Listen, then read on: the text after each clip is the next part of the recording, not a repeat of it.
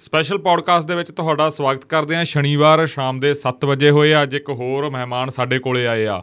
ਬਹੁਤ ਸਾਰੀਆਂ ਗੱਲਾਂ ਬਾਤਾਂ ਉਹਨਾਂ ਦੇ ਨਾਲ ਕਰਾਂਗੇ, ਉਹਨਾਂ ਦੇ ਨਿੱਜੀ ਤਜਰਬਿਆਂ ਨੂੰ ਲੈ ਕੇ, ਉਹਨਾਂ ਦੀ ਨਿੱਜੀ ਜ਼ਿੰਦਗੀ ਨੂੰ ਲੈ ਕੇ ਤੇ ਖਾਸ ਤੌਰ ਦੇ ਉੱਤੇ ਪੰਜਾਬ ਨੂੰ ਲੈ ਕੇ, ਕਿਉਂਕਿ ਪੰਜਾਬ ਦੀ ਗੱਲ ਨਾ ਹੋਵੇ, ਇਹ ਤਾਂ ਹੋ ਹੀ ਨਹੀਂ ਸਕਦਾ।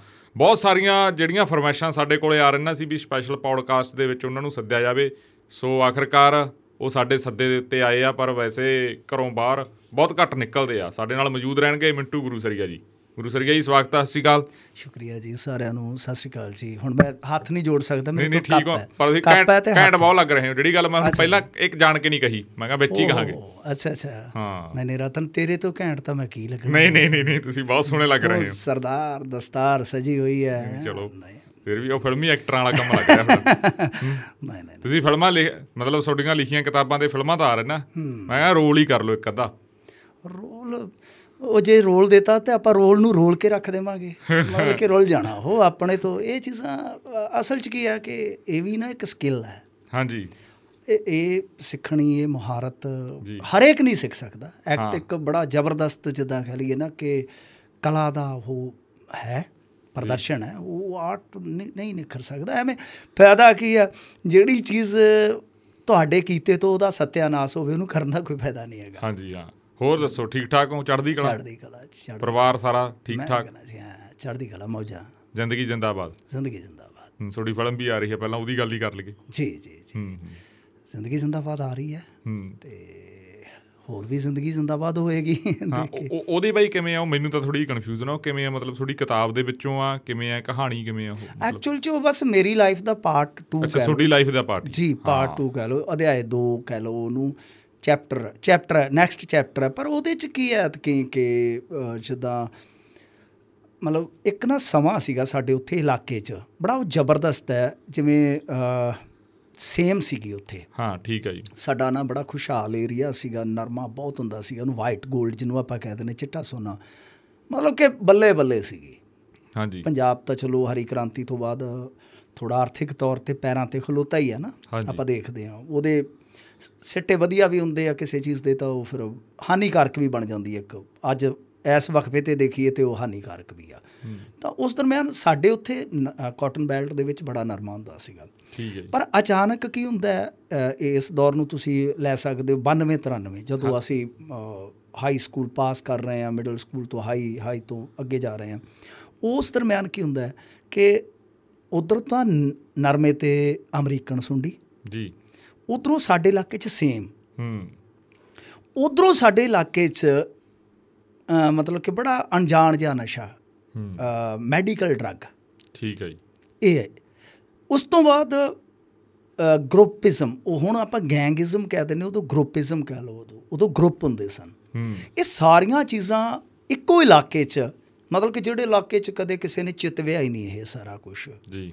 ਤਾਂ ਉਹ ਚੀਜ਼ਾਂ ਜਦੋਂ ਆਈਆਂ ਤਾਂ ਹੁਣ ਤੁਸੀਂ ਸੋਚ ਕੇ ਦੇਖੋ ਕਿ ਇੱਕ ਪਾਸੇ ਆਰਥਿਕ ਤੌਰ ਤੇ ਬਰਬਾਦੀ ਹੋ ਰਹੀ ਹੈ। ਹੂੰ। ਨਰਮਾ ਹੁਣੋਂ ਹਟ ਰਿਹਾ ਹੈ, ਝੋਨਾ ਉੱਥੇ ਹੁੰਦਾ ਨਹੀਂ ਸੀਗਾ। ਜੀ। ਫਿਰ ਇਸ ਤੋਂ ਇਲਾਵਾ ਜਵਾਨੀ ਜਿਹੜੀ ਆ ਉਹ ਇੱਕ ਦੂਸਰੇ ਰਸਤੇ ਨੂੰ ਪੈ ਰਹੀ ਆ ਫਿਰ ਇੱਕ ਰਸਤਾ ਹੋਰ ਹੈ ਲੜਾਈਆਂ ਪੜਾਈਆਂ ਦਾ।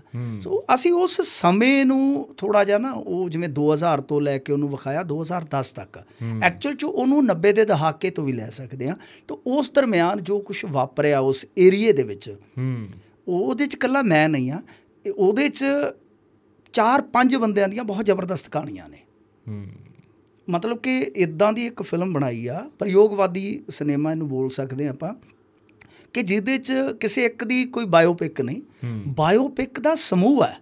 ਠੀਕ ਹੈ ਜੀ। ਯਾਨੀ ਕਹਾਣੀਆਂ ਪੰਜ ਛੇ ਕਹਾਣੀਆਂ ਨਾਲ ਨਾਲ ਹੀ ਤੁਰਦੀਆਂ ਨੇ। ਇਦਾਂ ਦਾ ਕਨਸੈਪਟ ਹੈ ਬਾਕੀ ਕਾਮਯਾਬੀ ਨਾ ਕਾਮਯਾਬੀ ਉਹ ਤੁਹਾਨੂੰ ਪਤਾ ਸਮੇਂ ਦੇ ਹੱਥ ਹੁੰਦੀ ਹੈ ਦਰਸ਼ਕਾਂ ਦੇ ਹੱਥ ਹੁੰਦੀ ਹੈ। ਜੀ ਜਿਵੇਂ ਹੁਣ ਮਿੰਟੂ ਗੁਰੂ ਸਰੀਏ ਦੀ ਗੱਲ ਕਰਦੇ ਆ ਚਲੋ ਜੇ ਆਪਾਂ ਆਪਣੇ ਵਾਲੇ ਖੇਤਰ ਦੀ ਗੱਲ ਕਰੀਏ ਜਦੋਂ ਪੱਤਰਕਾਰਾਂ 'ਚ ਬਹਿੰਦੇ ਆ ਸੋਡੇ ਬਾਰੇ ਬੜੀਆਂ ਜ਼ਿਆਦਾ ਗੱਲਾਂ ਆ ਗਈਆਂ ਬਹੁਤ ਚਰਚਿਤ ਬਹੁਤ ਚਰਚਿਤ ਦੇ ਵਿੱਚ ਵੀ ਇੱਕ ਤਾਂ ਜਿਵੇਂ ਆਪਾਂ ਕਹਿ ਦਈਏ ਵੀ ਜਿਹੜਾ ਹੀ ਆਮ ਗੱਲ ਆ ਵੀ ਪੱਤਰਕਾਰ ਵਧੀਆ ਪੱਤਰਕਾਰੀ ਵਧੀਆ ਕਰਦਾ। ਪਰ ਪਹਿਲਾਂ ਵਾਲਾ ਜਦੋਂ ਦੌਰ ਤੇ ਅਸੀਂ ਝਾਤ ਮਾਰਦੇ ਆ ਵੀ ਇਹ ਬੰਦਾ ਬੈਲੀ ਟਾਈਪ ਵੀ ਰਿਹਾ ਇਹ ਬੰਦੇ ਬਈ ਇਹਨਾਂ ਨੇ ਨਸ਼ਾ ਵੀ ਕੀਤਾ ਹੈ ਇਹ ਬੰਦੇ ਜੇਲਾਂ ਵੀ ਕੱਟੀਆਂ। ਮਤਲਬ ਪੂਰਾ ਕੜ ਕੇ ਹੁਣ ਤੁਸੀਂ ਇਧਰਲੇ ਪਾਸੇ ਆ ਗਏ। ਤੁਹਾਨੂੰ ਲੱਗਦਾ ਹੈਗਾ ਵੀ ਉਹ ਜਿਹੜਾ ਇਹ ਜਿਹੜਾ ਸ਼ਬਦ ਆਉਂਦਾ ਲੋਕਾਂ ਦੇ ਵਿੱਚ ਵੀ ਪੂਰਾ ਕੱਢਣਾ ਵੀ ਇਸ ਤਰ੍ਹਾਂ ਹੀ ਪੂਰਾ ਕਢਿਆ ਜਾਂਦਾ ਕਿ ਹੋਰ ਬਹੁਤ ਨਹੀਂ ਨਹੀਂ ਨਹੀਂ ਇਹ ਮੇਰਾ ਤਾਂ ਚਲੋ ਇੱਕ ਜਿੱਦਾਂ ਕਹ ਲਈਏ ਨਾ ਕਿ ਇੱਕ ਅਲੱਗਾ ਮਾਮਲਾ ਹੈ। ਹੂੰ।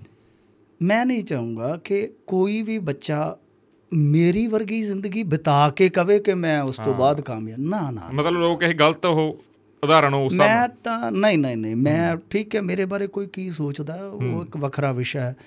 ਬਟ ਮੈਂ ਜੋ ਆਪਣੇ ਬਾਰੇ ਸੋਚਦਾ ਨਾ ਉਹ ਇਹ ਆ ਕਿ ਮੈਂ ਤੇ ਬਹੁਤ ਕਮਬਖਤ ਇਨਸਾਨ ਨਿਕਲਿਆ ਕਿ ਜ਼ਿੰਦਗੀ ਦੇ 20 ਸਾਲ ਮੈਂ ਗਾ ਲਿਆ ਹਾਂ। ਮੈਂ ਤਾਂ ਮਤਲਬ ਕਿ ਉਹ 20 ਸਾਲ ਨੂੰ ਅੱਜ ਅੱਜ ਅੱਜ ਮੈਂ ਉੱਠਦਾ ਤਾਂ ਮੈਂ ਮੇਰੇ ਮਾਈਂਡ ਦੇ ਵਿੱਚ ਸਵੇਰੇ ਉੱਠਣ ਸਾਰੇ ਹੁੰਦਾ ਕਿ ਯਾਰ ਤਕਰੀਬਨ 84600 ਸੈਕਿੰਡ ਦਾ ਇੱਕ ਪੈਕੇਜ ਦਿੱਤਾ ਹੈ ਪ੍ਰਮਾਤਮਾ ਨੇ 24 ਘੰਟੇ ਦਾ। ਤਾਂ ਉੱਠ ਮਾਰ ਛਾਲ। ਹੂੰ। ਹਾਲਾਂਕਿ ਹੁਣ ਉਮਰ ਉਹ ਨਹੀਂ ਰਹਿ ਗਈ ਛਾਲਾ ਮਾਰਨ ਵਾਲੀ। ਪਰ ਉੱਠਦਾ ਹੀ ਆ ਰਾਤ ਨੂੰ 11 12 ਵਜੇ ਸੌਣਾ। ਹੂੰ। ਤੜਕੇ ਤੁਹਾਨੂੰ ਪਤਾ ਆਪਣੇ ਖੇਤਰ 'ਚ ਉੱਠਣਾ ਹੀ ਆ ਕਿਉਂਕਿ ਤੁਸੀਂ ਆਪਦੀ ਸ਼ਿਫਟ ਲਾਉਣੀ ਲਾਉਣੀ ਆ ਜਿੱਥੇ ਤੁਸੀਂ ਹੈਗੇ ਹੋ ਬਾਉਂਡ ਹੋ। ਤਾਂ ਮਤਲਬ ਕਿ ਉਹ ਇੱਕ ਪੈਕੇਜ ਆ ਹਿਸਾਬ ਲਾ ਲਓ ਕਿ ਯਾਰ ਇਹ ਸਾਰਿਆਂ ਕੋਲ ਆ। ਹੂੰ। 140 ਕਰੋੜ ਲੋਕ ਇੰਡੀਆ 'ਚ ਰਹਿੰਦੇ ਨੇ ਹਰੇਕ ਨੂੰ ਪ੍ਰਮਾਤਮਾ ਨੇ ਇੱਕ ਬਰੋਬਰ ਪੈਕੇਜ ਦੇ ਦਿੱਤਾ। ਤਾਂ ਉਸ ਪੈਕੇਜ ਦੇ ਵਿੱਚ ਮੈਂ ਕੀ ਕਰਨਾ ਉਹਨੇ ਤਾਂ ਦੇ ਦਿੱਤਾ। ਇਹ ਸਭ ਤੋਂ ਵੱਡਾ ਪੈਕੇਜ ਹੈ ਕਿ ਤੁਸੀਂ ਉੱਠੇ ਤੁਹਾਡੇ ਸਾਹ ਚੱਲ ਰਹੇ ਆ ਤੁਹਾਡੀਆਂ ਲੱਤਾਂ ਬਾਹਾਂ ਬਹੁਤ ਵਧੀਆ ਫੰਕਸ਼ਨਿੰਗ ਹੋ ਰਹੀ ਆ ਸਾਰੀ ਬਾਡੀ ਦੀ। ਉੱਠੋ ਨਹਾਓ ਤੋਂ ਹੁਣ ਕਰਨਾ ਕੀ ਆ? ਹੂੰ। ਤਾਂ ਕਹਿਣ ਦਾ ਮਤਲਬ ਹੈ ਕਿ ਉਹ ਉਹ ਅੱਜ ਉਸ ਟਾਈਮ ਦੀ ਵੈਲਿਊ ਨੂੰ ਸਮਝ ਕੇ ਕਿ ਯਾਰ ਇੱਕੋ ਜਿਹਾ ਹੁਣ ਕੋਈ ਉਸ ਉਹਦੇ ਵਿੱਚ ਹਜ਼ਾਰ ਕਮਾਏਗਾ ਕੋਈ 10000 ਕਮਾਏਗਾ ਕੋਈ ਮਿਲੀਅਨ ਕਮਾਏਗਾ। ਹੂੰ। 24 ਘੰਟਿਆਂ ਦੇ ਵਿੱਚ। ਹੂੰ। ਉਹ ਅਲੱਗ-ਅਲੱਗ ਆਪਣੀਆਂ ਕੋਸ਼ਾਂ ਨੇ ਅਲੱਗ-ਅਲੱਗ ਆਪਣੀ ਸਕਿੱਲ ਹੈ ਅਲੱਗ-ਅਲੱਗ ਆਪਣੇ ਏਮਸ ਨੇ। ਜੀ। ਮੰਤਵ ਨੇ। ਤਾਂ ਕਹਿਣ ਦਾ ਮਤਲਬ ਇਹ ਆ ਕਿ ਯਾਰ ਉਹ ਪੈਕੇਜ ਨੂੰ ਜਦੋਂ ਹੁਣ ਆਪਾਂ ਦੇਖਦੇ ਆ ਕਿ ਕਿੰਨਾ ਕੀਮਤੀ ਆ ਤੇ ਫਿਰ ਉਹ 20 ਸਾਲ ਜਿਹੜੇ ਆ ਨਾ ਉਹ ਸ਼ੁਰਾ ਬਣ ਕੇ ਕਾਲਜੇ ਚ ਲੈਂਦੇ ਆ ਕਿ ਯਾਰ ਮੈਂ ਉਹ 20 ਸਾਲ ਗਾਲੇ ਕਿੰਨੇ ਮਹੀਨੇ ਬਣੇ ਕਿੰਨੇ ਦਿਨ ਬਣੇ ਕਿੰਨੇ ਘੰਟੇ ਬਣੇ ਕਿੰਨੇ ਸਕਿੰਟ ਬਣੇ ਤੇ ਫਿਰ ਉਹਦੇ ਚ ਮੇਰਾ ਜੋ ਲਾਸ ਹੋਇਆ ਫੈਮਿਲੀ ਦਾ ਲਾਸ ਹੋਇਆ ਤੇ ਯਾਰ ਇਹ ਤੇ ਘਾਟਾ ਜਿਹੜਾ ਨਾ ਪੂਰਿਆ ਜਾਣ ਵਾਲਾ ਘਾਟਾ ਨਹੀਂ ਹੈਗਾ। ਸੋ ਮੈਂ ਨਹੀਂ ਇਹ ਕਹੂੰਗਾ ਕਿਸੇ ਨੂੰ ਕਿ ਤੁਸੀਂ ਪਹਿਲਾਂ ਵਿਗੜ ਜਾਓ ਆਹ ਕਰੋ ਉਹ ਕਰੋ ਵੀ ਇੱਥੇ ਹੀ ਪੜ ਸਕਦੇ। ਤੁਸੀਂ ਸਿੱਖ ਸਕਦੇ ਜਦੋਂ ਮਰਜ਼ੀ। ਇਹ ਇਹ ਚੀਜ਼ ਮੈਂ ਕਹੂੰਗਾ ਕਿ ਜਦੋਂ ਮਰਜ਼ੀ ਤੁਸੀਂ ਸਿੱਖ ਸਕਦੇ ਹੋ। ਹੁਣ ਅਸੀਂ ਆਉਂਦੇ ਹੀ ਗੱਲਾਂ ਕਰੀ ਜਾਂਦੇ ਸੀ। ਮੇਰਾ ਦੋਸਤ ਭਰਾ ਮੇਰਾ ਉਹ ਭਤੀਜੇ ਬਾਰੇ ਕਹਿ ਰਿਹਾ ਸੀਗਾ ਕਿ ਯਾਰ ਉਹਦੇ ਨੰਬਰ ਘੱਟ ਆਏ। ਮੈਂ ਕਿਹਾ ਸਾਡੇ ਵਾਲੇ ਦੇ ਵੀ ਘੱਟ ਆਏ। ਤਾਂ ਕੀ ਫ਼ਰਕ ਪੈਂਦਾ? ਮੈਂ ਕਿਹਾ ਮੇਰੀ ਵਾਈਫ ਵੀ ਕਹਿੰਦੀ ਆ। ਕਿ ਹਾਏ ਇੰਨੇ ਨੰਬਰ ਮੈਂ ਕਿਹਾ ਕੀ ਫ਼ਰਕ ਪੈਂਦਾ? ਮੇਰੇ ਕਦੇ 50% ਤੋਂ 60% ਤੋਂ ਜ਼ਿਆਦਾ ਨਹੀਂ ਆਏ ਹੋਣੇ। ਹੂੰ। ਅਸੀਂ ਕਿਹੜਾ ਐਲਐਲਬੀ ਕਰਕੇ ਬੈਠੇ ਆ ਪੀਐਚਡੀ ਕਰਕੇ ਬੈਠੇ ਆ ਬਟ ਜ਼ਿੰਦਗੀ ਦੇ ਇੱਕ ਪੜਾਅ ਤੇ ਜਦੋਂ ਚਾਹਿਆ ਤਾਂ ਅਸੀਂ ਸਿੱਖ ਲਿਆ। ਹੂੰ। ਆਪਦੀ ਰੋਜੀ ਰੋਟੀ ਜੋਗਾ ਵੀ ਸਿੱਖ ਲਿਆ ਤੇ। ਆਮ ਜ਼ਿੰਦਗੀ ਜਿਉਣ ਜੋਗਾ ਵੀ ਸਿੱਖ ਲਿਆ ਯਾਰ। ਸਿੱਖੋ ਜ਼ਰੂਰ ਕਿਉਂਕਿ ਸਿੱਖਣਾ ਜਿਹੜਾ ਹੈ ਨਾ ਬਹੁਤ ਜ਼ਰੂਰੀ ਹੈ। ਰਤਨ ਭਾ ਸਿੱਧਾ ਹਿਸਾਬ ਆ। ਮੈਨੂੰ ਇੱਕ ਗੱਲ ਬੜੀ ਖੂਬਸੂਰਤ ਲੱਗਦੀ ਆ ਕਿ ਤੁਹਾਡੀ ਜਿਹੜੀ ਅਰਨਿੰਗ ਹੁੰਦੀ ਹੈ ਨਾ ਉਹ ਲਰਨਿੰਗ ਨਾਲ ਹੀ ਜੁੜੀ ਹੁੰਦੀ ਹੈ ਹਾਂ। ਜਿੰਨਾ ਤੁਸੀਂ ਸਿੱਖੀ ਚੱਲੋਗੇ ਤੁਹਾਡੀ ਕਮਾਈ ਵੀ ਵਧੂਗੀ। ਤਾਂ ਉਹ ਸਿੱਖੋ ਤੁਸੀਂ ਜਿੰਨਾ ਮਰਜ਼ੀ। ਹੂੰ। ਪਰ ਉਹ ਇਸ ਤਰ੍ਹਾਂ ਦੀ ਸਿੱਖਿਆ ਨਹੀਂ ਹੋਣੀ ਚਾਹੀਦੀ ਯਾਰ। ਪਹਿਲਾਂ ਤੁਸੀਂ ਸੜਕ ਛਾਪ ਬਣੋ ਡਰਗੀ ਬਣੋ ਸਾਡੇ ਵਾਂਗੂ ਬਦਨਾਮ ਹੋਵੋ ਤੇ ਉਹ ਸਾਰੇ ਨਹੀਂ ਹੋਣਗੇ ਫਿਰ ਇਸ ਤਰ੍ਹਾਂ। ਹਾਂ। ਜੇ ਤੁਸੀਂ ਸਾਰੇ ਸੋਚ ਲਓ ਉਹ ਕੋਈ ਮਤਲਬ ਕਿ 100 ਚੋਂ ਇੱਕ ਦੋ ਤਾਂ ਕਰ ਸਕਦੇ ਆ। ਪਰ ਜੇ ਆਪਾਂ ਸਾਰੇ ਹੀ ਇਸ ਮਾਈਂਡ ਸੈਟ ਨਾਲ ਚੱਲਾਂਗੇ ਤੇ ਨਹੀਂ ਇਹ ਸਮੇਂ ਦੀ ਬਰਬਾਦੀ ਆ ਖੁਦ ਦੀ ਬਰਬਾਦੀ ਆ। ਪਹਿਲਾ ਦਿਨ ਬਈ ਯਾਦ ਆ ਤੁਹਾਡੇ ਜਿੱਦਣ ਉਹ ਰਾਹ ਤੇ ਗਏ ਸੀ ਕੋਈ ਉਵੇਂ ਕੋਈ ਗੱਲ ਯਾਦ ਆਉਂਦੀ ਹੋਵੇ? ਹਾਂ ਯਾਰ 26 ਜਨਵਰੀ ਸੀ ਉਸ ਦਿਨ। ਹਾਂ 26 ਜਨਵਰੀ ਸਨ? ਮੇਬੀ 92 ਜਾਂ 93 ਅੱਛਾ 92 93 ਬੀੜੀ ਤਾਂ ਯਾਰ ਮੈਨੂੰ ਛੋਟੇ ਜਿਹੇ ਨੂੰ ਪਿਆਤੀ ਸੀ। ਵੈਸੇ ਹੁਣ ਇਹ ਗੱਲਾਂ ਮੈਂ ਨਾ ਰਿਪੀਟ ਘੱਟ ਕਰਦਾ ਹੁੰਨਾ। ਹੂੰ। ਤੂੰ ਬੈਠਾ ਤਾਂ ਹੁਣ ਚੱਲ ਕਰ ਹੀ ਦਿੰਨੇ ਆ ਭਰਾ ਤੂੰ। ਮੈਂ ਕਿਉਂਕਿ ਸਾਰਾ ਕੁਝ ਲਿਖ ਲੁਖ ਮਾਰਿਆ ਫਿਰ ਬਾਰ-ਬਾਰ ਗੱਲਾਂ ਸੁਣਦਾ ਨਾ ਜਿਹੜਾ ਬੰਦਾ ਉਹ ਕਈ ਵਾਰ ਨੀਰਸ ਉਹਨੂੰ ਲੱਗਦੀ ਉਹ ਚੀਜ਼। ਮੈਨੂੰ ਛੋਟੇ ਜੇ ਨੂੰ ਇੱਕ ਬਜ਼ੁਰਗ ਸੀਗੇ ਉਹਨਾਂ ਨੇ ਬੀੜੀ ਦਾ ਵਿਖਾਇਆ ਸਿਗਰਟ ਮੇਰਾ ਤਾਂ ਹੁਣ ਕਸੂਰ ਹੀ ਨਹੀਂ ਸੀਗਾ ਉਸ ਟਾਈਮ ਕਸੂਰ ਨਹੀਂ ਸੀਗਾ। ਤੇ ਉਸ ਤੋਂ ਬਾਅਦ ਮੈਨੂੰ ਬੜਾ ਅਜੀਬ ਜਿਹਾ ਲੱਗਿਆ ਉਹ ਕਿਉਂਕਿ ਸਾਡੇ ਪਰਿਵਾਰ 'ਚ ਇਹ ਸਾਰੀਆਂ ਚੀਜ਼ਾਂ ਸਨ ਤੇ ਮੈਂ ਚਾਹੁੰਦਾ ਸੀਗਾ ਕਿ ਛੇਤੀ ਕਿਤੇ ਮੈਂ ਇੱਧਰ ਨਾ ਜਾਵਾਂ। ਹੂੰ। ਨਾ ਜਾਵਾਂ। ਪਰ ਹੁਣ ਤੁਰਿਆ ਜਾਂਦਾ ਇੱਕ ਬਜ਼ੁਰਗ ਹੀ 70 ਸਾਲ ਦਾ ਉਦਾਂ ਦਾ ਮੈਂ ਤਾਂ ਬੱਚਾ ਹੀ ਸੀ ਗੱਲ ਤੇ ਉਸ ਤੋਂ ਬਾਅਦ ਅ, 26 ਜਨਵਰੀ ਇਨਾਮ ਵੰਡੇ ਜਾ ਰਹੇ ਸੀਗੇ ਸਾਨੂੰ। ਹਾਂ 26 ਜਨਵਰੀ 92 ਜਾਂ 93 ਦੀ ਗੱਲ ਹੈ। ਉਸ ਦਿਨ ਉਹ ਮਤਲਬ ਕਿ ਸਾਡਾ ਇੱਕ ਮਿੱਤਰ ਸੀਗਾ ਉਹ ਨੈਸ਼ਨਲ ਖੇਲ ਕੇ ਆਇਆ ਸੀਗਾ। ਤੇ ਜਾਂ ਪੰਜਾਬ ਖੇਲ ਕੇ ਆਇਆ ਸੀ ਹੁਣ ਮੈਨੂੰ ਯਾਦ ਨਹੀਂ ਪੱਕਾ। ਉਸ ਨੂੰ ਉਹ ਮਿਲਿਆ ਮ- ਮਾਣ ਸਨਮਾਨ ਅੱਛਾ। ਤਾਂ ਉਹ ਸਾਰੇ ਕਹਿੰਦੇ ਵੀ ਇਦਾਂ ਦਾ ਚਲੋ ਚਲੋ। ਉਹ ਉਸ ਤੋਂ ਬਾਅਦ ਉਹ ਕਿਸੇ ਨੇ ਉਹ ਜਰਦਾ ਮਲ ਕੇ ਲਵਾਤਾ ਮੈਨੂੰ। ਹੂੰ। ਦੂਸਰੀ ਦਫਾ ਇਦਾਂ ਹੋਇਆ ਤਾਂ ਉਹ ਮੈਨੂੰ ਮਤਲਬ ਕਿ ਉਲਟੀਆਂ ਲੱਗ ਗਈਆਂ। ਹੂੰ। ਉਹ ਵੀ ਮੈਨੂੰ ਕਿਉਂਕਿ ਤੁਹਾਡੀ ਬਾਡੀ ਨਾ ਗਲਤ ਚੀਜ਼ ਤੇ ਬੜਾ ਭੈੜਾ ਰਿਐਕਟ ਕਰਦੀ ਹੈ। ਹਾਂਜੀ। ਪਹਿਲਾਂ ਪਹਿਲ। ਹੂੰ। ਇਹ ਨਿਸ਼ਾਨੀਆਂ ਹੁੰਦੀਆਂ ਨੇ। ਹੂੰ। ਫਿਰ ਉਸ ਤੋਂ ਬਾਅਦ ਉਹ ਦਿਨ ਮੈਨੂੰ ਇਹ ਦੋ ਦਿਨ ਯਾਦ ਹੂੰ। ਮੁੜ ਕੇ ਤਾਂ ਫਿਰ ਕੰਮ ਚੱਲ ਸੋ ਚੱਲ ਫਿਰ ਗਲਾਸੀ ਗਲੂਸੀ ਖੜਕਣੀ ਤਾਂ ਫਿਰ ਸ਼ੀਸ਼ੀਆਂ ਸ਼ੂਸ਼ੀਆਂ ਫਿਰ ਤਾਂ ਇਹ ਦੋ ਦਿਨ ਮੈਨੂੰ ਯਾਦ ਆ। ਇੱਕ ਛੋਟੇ ਜਿਹੇ ਨੂੰ ਜਦੋਂ ਇੱਕ ਬਜ਼ੁਰਗ ਨੇ ਉਹ ਬੀੜੀ ਪੀਂਦਾ ਸੀਗਾ ਉਹਨੇ ਮੈਨੂੰ ਬੀੜੀ ਪਿਲਾਤੀ। ਹੂੰ। ਨਾਲ ਮੈਂ ਪੱਠਿਆਂ ਦੀ ਪੰਡ ਚਕਾਈ। ਤੇ ਨਾਲੇ ਉਹਨੇ ਉਹ ਲਵਾ ਦਿੱਤੀ ਪਰ ਉਸ ਤੋਂ ਬਾਅਦ ਛੇਤੀ ਕੀਤਾ ਨਹੀਂ ਫਿਰ ਉਹ ਜਰਦੇ ਵਾਲਾ ਮੈਨੂੰ ਯਾਦ ਆ। ਇਹ ਦੋ ਦਿਨ ਮੈਨੂੰ ਯਾਦ ਆ ਬੜਾ ਖਰਾਬ ਹੋਇਆ ਮੈਂ। ਫਿਰ ਉਦੋਂ ਬਾਅਦ ਆਮ ਤੌਰ ਦੇ ਉੱਤੇ ਕੱਲੀ ਗਲਾਸੀ ਜਿਵੇਂ ਗਲਾਸੀ ਖੜਕਦੀ ਹੈ ਨਹੀਂ ਨਹੀਂ ਉਹ ਤਾਂ ਫਿਰ ਸ਼ੀਸ਼ੀਆਂ ਸ਼ੂਸ਼ੀਆਂ ਵੀ ਚੱਲ ਪਈਆਂ ਨਾਲ ਸਿਗਰਟ ਸੂਟ ਫਿਰ ਪੱਕੇ ਚੱਲ ਮੈਂ ਬਸ ਆਹੀ ਗੱਲ ਕਰਨੀ ਸੀ ਹੁਣ ਜਿਵੇਂ ਤੁਸੀਂ ਆ ਸਾਰੇ ਦੌਰ ਚੋਂ ਲੰਘ ਜੀ ਜੀ। ਹੁਣ ਤੁਸੀਂ ਐਂ ਵੀ ਦੇਖਦੇ ਹੋਵੋਗੇ ਜਿਹੜਾ ਇੱਕ ਆਹ ਪੰਜਾਬ ਦੇ ਹਾਲਾਤਾਂ ਦੀ ਵੀ ਆ ਇਹਦੇ ਨਾਲ ਨਾਲ ਹੀ ਗੱਲ ਜੋੜ ਕੇ ਚੱਲਾਂਗੇ ਆਪਾਂ। ਵੀ drug drug drug synthetic drug ਹਾਂ ਬਹੁਤ ਰੌਲਾ ਹੈਗਾ। ਮੈਡੀਕਲ ਦਾ ਨਸ਼ੇ ਨਸ਼ੇ ਨਸ਼ੇ ਨਸ਼ੇ। ਇਹ ਤੁਸੀਂ ਹੁਣ ਇਹਦਾ ਕੁਝ ਅਧਿਐਨ ਜਾ ਕਰਿਆ ਵੀ ਉਦੋਂ ਉਹ ਦੌਰ ਦੇ ਵਿੱਚ ਇਹ ਆਉਣਾ ਸ਼ੁਰੂ ਹੋਇਆ ਸੀ ਕਿ ਪਹਿਲਾਂ ਤੋਂ ਹੀ ਸੀ ਕਿ ਨਹੀਂ ਕਿਵੇਂ ਸੀ? ਪਹਿਲਾਂ ਨਹੀਂ ਸੀਗਾ। ਹਾਂ। ਪਹਿਲਾਂ ਕੀ ਸੀਗਾ ਕਿ ਅ, 70ਵੇਂ ਚ 60ਵੇਂ ਚ ਚਲ ਜਾਓ। ਆਪਣੇ ਫੀਮ ਦੇ ਮੈਨੂੰ ਲੱਗਦਾ ਠੇਕੇ ਵੀ ਸੀਗੇ। ਆਜ਼ਾਦੀ ਤੋਂ ਬਾਅਦ ਨਾ ਠੇਕੇ ਸੀਗੇ। ਥੋੜੀ ਦੇਰ ਤੱਕ ਠੇਕੇ ਵੀ ਰਹੇ ਨੇ। ਤੇ ਸਾਡੇ ਤਾਂ ਉੱਥੇ ਨਾਲ ਪਿੰਡਾਂ ਦੇ ਉਹ ਕੰਦੂ ਖੇੜੇ ਵਾਲਾ ਠੇਕਾ ਬੜਾ ਮਸ਼ਹੂਰ ਸੀਗਾ ਭੁੱਕੀ ਉੱਥੇ ਹੁਣ ਤੱਕ ਹੀ ਆਉਂਦੀ ਰਹੀ ਹੈ ਹਾਂ। ਉਹ ਪਹਿਲਾਂ ਤਾਂ ਅਮਲੀ ਹੁੰਦੇ ਸੀਗੇ ਪਿੰਡ 'ਚ 5-7 ਉਹਨਾਂ ਨੂੰ ਅਮਲੀ ਕਹਿੰਦੇ ਹੁੰਦੇ ਸੀ। ਮਤਲਬ ਕਿ ਸਮਾਜਿਕ ਤੌਰ ਤੇ ਉਹਨਾਂ ਦਾ ਕੋਈ ਰੁਤਬਾ ਕੋਈ ਠੀਕ ਠਾਕ ਨਹੀਂ ਸੀ ਹੁੰਦਾ। ਉਹ ਤਾਂ ਆਪਾਂ ਸੁਣਦੇ ਆਏ ਆ। ਅਮਲੀਆਂ ਤੇ ਗੀਤ ਵੀ ਬਣੇ ਨੇ ਮੁਹੰਮਦ ਸਦੀਕ ਨੇ ਬਹੁਤ ਗੀਤ ਗਾਏ ਆ ਫਿਰ ਕੁਝ ਹੋਰ ਸੁਰਿੰਦਰ ਸ਼ਿੰਦਾ ਜੀ ਨੇ ਗਾਏ ਨੇ। ਉਹ ਆਪਾਂ ਨੂੰ ਉਸ- ਵੇਲੇ ਕਿਉਂਕਿ ਕਲਮ ਹੁਣ ਦੇਖੋ ਉਹ ਬੰਦੇ ਚਲੇ ਗਏ ਲਿਖ ਕੇ। ਉਸ ਵੇਲੇ ਸੋਸਾਇਟੀ ਚ ਮੁਆਸ਼ਰੇ ਚ ਜੀਣ ਵਾਲੇ ਵੀ ਸ਼ਾਇਦ ਚਲੇ ਗਏ ਹੋਣੇ। ਪਰ ਉਸ ਵੇਲੇ ਕੀ ਚੱਲ ਰਿਹਾ ਸੀ? ਉਹ ਆਪਾਂ ਨੂੰ ਗੀਤਾਂ ਕਹਾਣੀਆਂ ਫਿਲਮਾਂ ਤੋਂ ਪਤਾ ਲੱਗਦਾ ਹੁੰਦਾ ਹੈ। ਕਿਉਂਕਿ ਲੇਖਕ ਉਹ ਚੀਜ਼ਾਂ ਨੂੰ ਕਲਮਬੱਧ ਕਰ ਦਿੰਦੇ ਆ ਕਿ ਸਮਾਜ ਦੇ ਵਿੱਚ ਆ ਚੱਲ ਰਿਹਾ। ਜਿਵੇਂ ਹੁਣ ਅੱਜ ਆਪਾਂ ਦੇਖਦੇ ਆ ਮੁੰਡਿਆਂ ਦੀਆਂ ਕਾਰਾਂ ਤੇ ਗੀਤ ਨੇ ਫਿਲਮਾਂ ਜਿਹੜੀਆਂ ਉਹ ਗੈਂਗਸਟਰਾਂ ਤੇ ਨੇ ਐਸਾ ਆ ਗਿਆ ਨਾ। ਉਹ ਇਹ ਚੀਜ਼ਾਂ ਅੱਜ ਕਲਮਬੱਧ ਹੋਈਆਂ ਗਾਂ ਜਾ ਕੇ ਦੇਖੀਆਂ ਜਾਣਗੇ ਕਿ ਉਸ ਵੇਲੇ ਕੀ ਕੁਝ ਹੋ ਰਿਹਾ ਸੀਗਾ। ਤਾਂ ਉਦੋਂ ਇਹ ਚੀਜ਼ਾਂ ਹੈਗੀਆਂ ਸੀਗੀਆਂ ਪਰ ਉਦੋਂ ਫੀਮ ਭੁੱਕੀ ਜਿਵੇਂ ਵਾਢੀਆਂ ਆ ਗਈਆਂ। ਮੈਨੂੰ ਯਾਦ ਹੈ ਉਦੋਂ ਛੋਟੇ ਛੋਟੇ ਜੇ ਅਸੀਂ ਕਣਕ ਵਢਾਉਂਦੇ ਹੁੰਦੇ ਸੀਗੇ ਨਾ ਜਾ ਕੇ ਹੱਥੀਂ। ਤਾਂ ਸਾਰਿਆਂ ਨੂੰ ਥੋੜਾ ਥੋੜਾ ਕੋਈ ਫੀਮ ਕੋਈ ਭੁੱਕੀ ਐਦਾਂ ਖਵਾ ਦਿੰਦੇ ਹੁੰਦੇ ਸੀ। ਵੀ ਕੋਈ ਗੱਲ ਨਹੀਂ ਨਾਲ ਗੁੜ ਗੜ ਖਵਾਈ ਜਾਣਾ ਵੀ ਚਲੋ ਕੋਈ ਗੱਲ ਨਹੀਂ ਹੈ। ਜਿਹੜਾ ਵੀ ਕੋਈ 14 15 ਸਾਲ ਤੋਂ ਉੱਤੇ ਹੁੰਦਾ ਉਹਨੂੰ ਖਵਾ ਦਿੰਦੇ ਸੀਗੇ ਥੋੜਾ ਬਹੁਤਾ। ਉਦੋਂ ਤਾਂ ਸਾਰਾ ਪਿੰਡ ਹੀ ਤਕਰੀਬਨ ਖਾ ਲੈਂਦਾ ਸੀਗਾ। ਅਦਰਵਾਈਜ਼ ਜੇ ਤੁਸੀਂ ਵੇਖੋਗੇ ਤਾਂ ਆਪਾਂ ਪੰਜ ਸੱਤ ਲਾ ਲਓ ਜਿਹੜੇ ਪੱਕੇ ਉਹ ਉਹਨਾਂ ਦਾ ਇੱਕ ਕਰੈਕਟਰ ਬਣਾਇਆ ਹੁੰਦਾ ਸੀਗਾ ਵੀ ਉਹ ਕਰੈਕਟਰ ਦੇ ਤੌਰ ਤੇ ਪਿੰਡ ਦੇ ਵਿੱਚ ਜਿੱਦਾਂ ਨਾ ਸਮਾਜਿਕ ਕੋਈ ਇੰਨੀ ਵੱਡੀ ਤਰਜੀਹੀ ਜਗ੍ਹਾ ਨਹੀਂ ਸੀ ਰੱਖਦੇ। ਪਰ ਫਿਰ ਉਹ ਆਇਆ ਦੌਰ ਖਾੜਕੂਵਾਦ ਦਾ। ਉਦੋਂ ਤਾਂ ਸਾਰਾ ਕੁਝ ਰੁਕ ਹੀ ਗਿਆ ਨਾ। ਮਤਲਬ ਕਿ ਇੱਕ ਤਰ੍ਹਾਂ ਨਾਲ ਕਹਿ ਲਈਏ ਕਿ ਸਮਾਂ ਹੀ ਰੁਕ ਗਿਆ। ਪਤਾ ਹੀ ਨਹੀਂ ਸੀ ਲੱਗ ਰਿਹਾ ਕਿ ਕੀ ਹੋ ਰਿਹਾ ਸੀਗਾ। ਅਸੀਂ ਤੇ ਛੋਟੇ ਸੀਗੇ ਉਦੋਂ। ਪਰ ਉਹ ਦੌਰ ਖਤਮ ਹੁੰਦਿਆਂ ਸਾਰ ਸਾਡੀ ਉਦੋਂ ਸੁਰਤ ਸੰਭਲ ਚੁੱਕੀ ਸੀਗੀ। ਹੂੰ, 93 ਚ। ਹਾਂ ਨਹੀਂ ਸੁਰਤ ਤਾਂ 88 99 ਤੋਂ ਹੀ ਸੰਭਲ ਕੇ ਸਾਨੂੰ ਥੋੜਾ ਬਹੁਤਾ। 84 ਦਾ ਵੀ ਪਤਾ ਹੈ। ਗੱਲਾਂ ਜੋ ਹੁੰਦੀਆਂ ਸੀ ਕਰਫਿਊ ਵਗੈਰਾ ਉਹ ਜ਼ਹਿਨ ਚ ਨੇ। ਫਿਰ ਉਸ ਤੋਂ ਇਲਾਵਾ ਅ, 87 88 ਤੱਕ ਸੁਰਤ ਸੰਭਲੀ ਹੈ। 88 ਚ ਇੰਡੀਆ ਦੀ ਕ੍ਰਿਕਟ ਟੀਮ ਪਾਕਿਸਤਾਨ ਚ ਗਈ ਸੀ। ਮੈਨੂੰ ਅੱਜ ਵੀ ਸ੍ਰੀਕਾਂਤ ਕੈਪਟਨ ਹੁੰਦਾ ਸੀਗਾ। ਮੈਨੂੰ ਯਾਦ ਆ। ਪਹਿਲੀ ਵਾਰ ਜਦੋਂ ਅਸੀਂ ਟੈਲੀਵਿਜ਼ਨ ਤੇ ਮੈਚ ਦੇਖੇ।